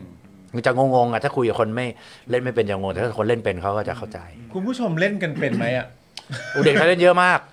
ผมแบบ เด็กไทยเล่นเยอะมาก ส่วนใหญ่ ใช่ไหม ติดตามในหนังนะ ใช่ ผมอะหนังหนังเรื่องแรก ๆ ที่เกี่ยวกับโป๊กเกอร์ที่ดูแล้วผมแบบชอบ แต่ว่าเออมันก็อาจจะไม่ได้แบบโป๊กเกอร์จ๋ามากก็อย่างเอ่อแมวริกที่ใครเล่นนะ ที่เอิ่มชื่ออะไรนะที่โจดีฟอสเตอร์เล่นกับเมลเก็บสันอ่ะ เออออออ เป็นหนังแบบสมัยคาวบอยที่เขาแข่งโป๊กเกอร์เนี่ยแหละ อ่า ไปแข่งกันบนเรืออะไรอย่างเงี้ยแล้วก็แบบว่าก็มีอะไรแบบนี้แล้วจนไออันล่าสุดที่รู้สึกว่าดูแล้วก็โอ้โห มันก็นั่นก็อาจจะแบบคาสิโนรอยั ลอะไรอย่างเงี้ย Royale ด้ เอ วย อนะฮะแต่ว่ามันก็จะมีหนังเรื่องอื่นด้วยนะเออ อ่าน นะครับแต่ว่าตอนนี้ดูเหมือนว่าคนก็ไปแบบโอ้โหสนใจเรื่องการแข่งขัน เป็นเกมกีฬา ใช่ อย่างที่บอกจริงๆ ครับ นะ ผม นะฮะแต่ว่า วันนี้โอ้โหสนุกมากแล้วเราคุยกันไปหลายเรื่องมากเลยเนี่ย ใช่ การ แล้วมาจบที่โป๊กเกอร์ได้ด้วย สุขภาพ เออ PM นะครับ เป็นเป็นอะไรเป็น โป๊กเกอร์ นคนเอ่อ ครั ผู้ บ ดูผู้ดูทักเข้ามาใช่ไหมเรื่อง ใช่ เอ่อ ใช่ครับใช่ครับ คือถ้า ใช่รับ ถ้าคนที่เขาเล่นเป็นนะเล่นเล่นทัวร์นาเมนต์ด้วยนะ ฮะ พอคุยปุ๊บเขาจะรู้เลยแบบมันมันภาษาเดียวกันอ่ะ โอเค แล้วมาเจอก็จะทักอย่างทุกวันนี้กลายกลายว่าไปเจอเหมือนเป็นแฟนคลับเงี้ย อ่า ก็คือเล่นโป๊กเกอร์แล้วแบบเด็กๆก็มีนะเล่นเก่งๆก็มีอะไรเงี้ยเขาอายุสิบสิบเก้าอะไรเงี้ยเออเขาเรียนแล้วาเล่นมาแบบเพิ่งเนี่ยเพิ่ง ITM มาครับ อ่า I- I- ITM เพราะว่า in the money หมายความว่า อ่า แล้วแข่งร้อยคนจะมีได้รางวัลประมาณ 15 คนอะไรเงี้ย อ๋อ ถ้าเราอยู่ใน 15 คนแรกก็ได้รางวัลสุดท้าย 14 ก็สูงขึ้นสามอะไรขึ้นไปเรื่อยๆที่หนึ่งก็ได้เยอะสุด ครับ อะไรเงี้ย โอ้โห คุณสิทธาสังเกตสายตาอันว่างเปล่าของเราสองคน เนี่ย ไม่รู้เรื่องเลย เรายังไม่เคย รู้ เข้า รู้ ไป แหละรู้ สู่ แหละ แบบว่าวงการนี้จริง คือผมมารู้ในแง่ของกฎกติกา ใช่ใช่ แต่ว่า ใช่ ผมไม่รู้ในแง่ของ mindset ๆเออ โดยรวมของ หรือ มัน แม้กระทั่งแบบ มัน สำหรับพวก อะไ เราสำหรับผมแล้วกัน คือแบบผมก็ไม่รู้ว่าการแข่งขันสมัยใหม่เป็นยังไงบ้าง เอออ อะไรอย่างเงี้ยนะครับ ก็จะติดตามจากแบบในสื่อแหละ อ่าน นะครับ ก็ก็ต้องขอบคุณป๋าเต้ ครับผม นะครับที่ที่เอาเรื่องนี้มา ใช่ แบบทำให้แมสมากยิ่งขึ้น แมสสนุก ใน นะ ใน ฮะ หมู่พวกเราไง ถ้าใครยังไม่ได้ดูก็อยากให้ไปดูเทปของคุณสิทธาก็สนุกมาก ใช่ นะครับผม ใช่นะครับอ๋อมี rounders ด้วยเหรอครับ ใช่ ครับผมนะฮะเออใช่ใช่ใช่ใช่นะครับอ่ะโอเคนะครับวันนี้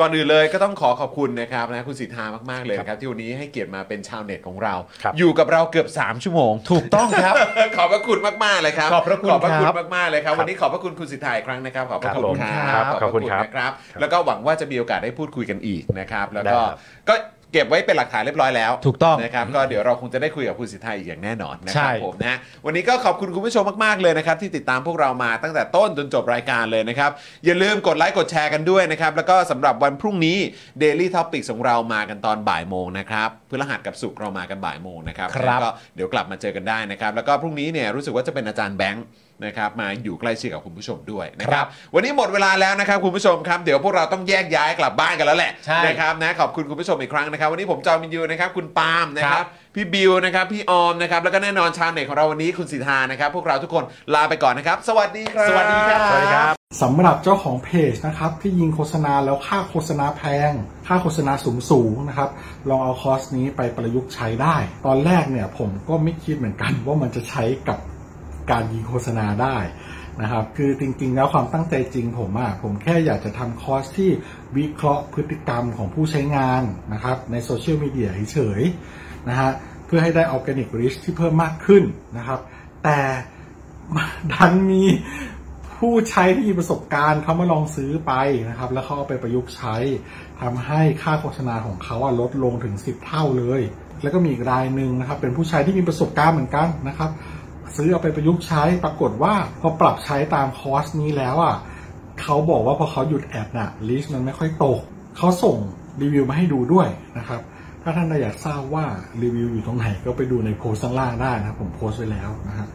หลาย ๆ ท่านเนี่ยซื้อไปแล้วอ่ะ แล้วเขาปรับได้ภายในสัปดาห์สองสัปดาห์เองผมว่าเขาเก่ง เขาเก่งจริงนะครับก็ไม่คิดว่าคอร์สของเราจะเป็นประโยชน์ขนาดนี้นะครับ ก็คอร์สนี้เนี่ย 2,999 บาทนะครับ ถ้าใครสนใจก็ทักแชทมาได้เลยนะครับ ก็หวังว่าจะเป็นประโยชน์นะครับ หลังซื้อคอร์สไปแล้วนะครับ ไม่ต้องกังวลนะครับ ก็ถามได้นะครับ กลับมาถามได้นะครับ ไม่ว่าจะเรื่องคอร์สหรือนอกคอร์สนะครับ ถ้ารู้ผมตอบให้ ถ้าไม่รู้ผมก็จะไปค้นหามาให้ โอเค ขอบคุณมากครับ คอร์ส 2,999 บาทนะ ทักแชทได้เลย ครับ ขอบคุณครับ อยากจะเชิญชวนคุณผู้ชมนะคะ มาเป็นซัพพอร์ตเตอร์ให้กับช่องสป็อคดาของเราค่ะ ตอนเนี้ยทำง่ายมาก แค่คุณผู้ชมนะครับ กดดอกจันนะครับ แล้วก็ตามด้วยเบอร์ที่ขึ้นอยู่ตรงนี้ แล้วก็กดโทรออก หรือกดโทรออกข้างล่างนี้เลยก็ได้นะครับ แค่นี้เนี่ยคุณก็สามารถเป็นซัพพอร์ตเตอร์ให้กับพวกเราแบบรายเดือนได้เลยนะครับ ผ่านเบอร์โทรศัพท์มือถือนั่นเองครับ เราต้องการซัพพอร์ตเตอร์ผู้สนับสนุนเท่าไหร่นะครับ 15,000 คน ตอนนี้เรามีซัพพอร์ตเตอร์5,000 คน ใช่ นะ ซึ่งก็ได้บอกความต้องการนี้ไปเมื่อประมาณปีกว่าๆที่แล้ว แล้ว เราก็พยายามกันนะครับ เรื่อยๆเรื่อยๆเป็น 1 3ื่นครับ ตอนนี้เหลือ 5,000นะครับ ไม่เป็นไร ครับ เรายังสู้ต่อครับอีก 1 0,000 คน อีก1 ะครับ 0,000 คนเท่านั้นเอง ใช่ค ใช่ รับ ก็คือเราก็พยายามจะทำให้ง่ายที่สุดนะคะ สะดวกที่สุดสำหรับคุณผู้ชมนะคะ บางทีเนี่ยอาจจะแบบว่าเออไปสมัครเป็น ซัพพอร์เตอร์ไปทำอะไรคือแบบมันกดหลายลิงก์ ใช่ มันวุ่นวายใช่ไหม ใช่ มันบางทีแบบว่ามันไม่ค่อยแน่ใจว่าทำยังไง แต่ว่าอันเนี้ยคือง่ายมากที่สุดเลย แล้วก็ท่านใดที่สมัครแล้วนะครับ ก็สามารถไปติดตามคอนเทนต์ Exclusive นะครับ ได้ที่ Facebook Page Spoke Dark Supporter ได้เลย แล้วก็สำหรับ Supporter ท่านใดที่เป็นผู้สนับสนุนอยู่แล้วทาง YouTube หรือ Facebook นะครับ ก็สามารถทักแชทเข้าไป บอกเป็น Supporter อยู่แล้วอยากเข้ากลุ่มลับ Exclusive สำหรับผู้สนับสนุนเท่านั้นนะครับ รีบสมัคร แล้วก็รีบทักแชทกันไปได้เลยนะครับ มากันเยอะๆนะคะ สมัครกันเลยครับผม อีก 1 0,000 คนจะถึงเป้าแล้ว มาสนับสนุนพวกเรากัน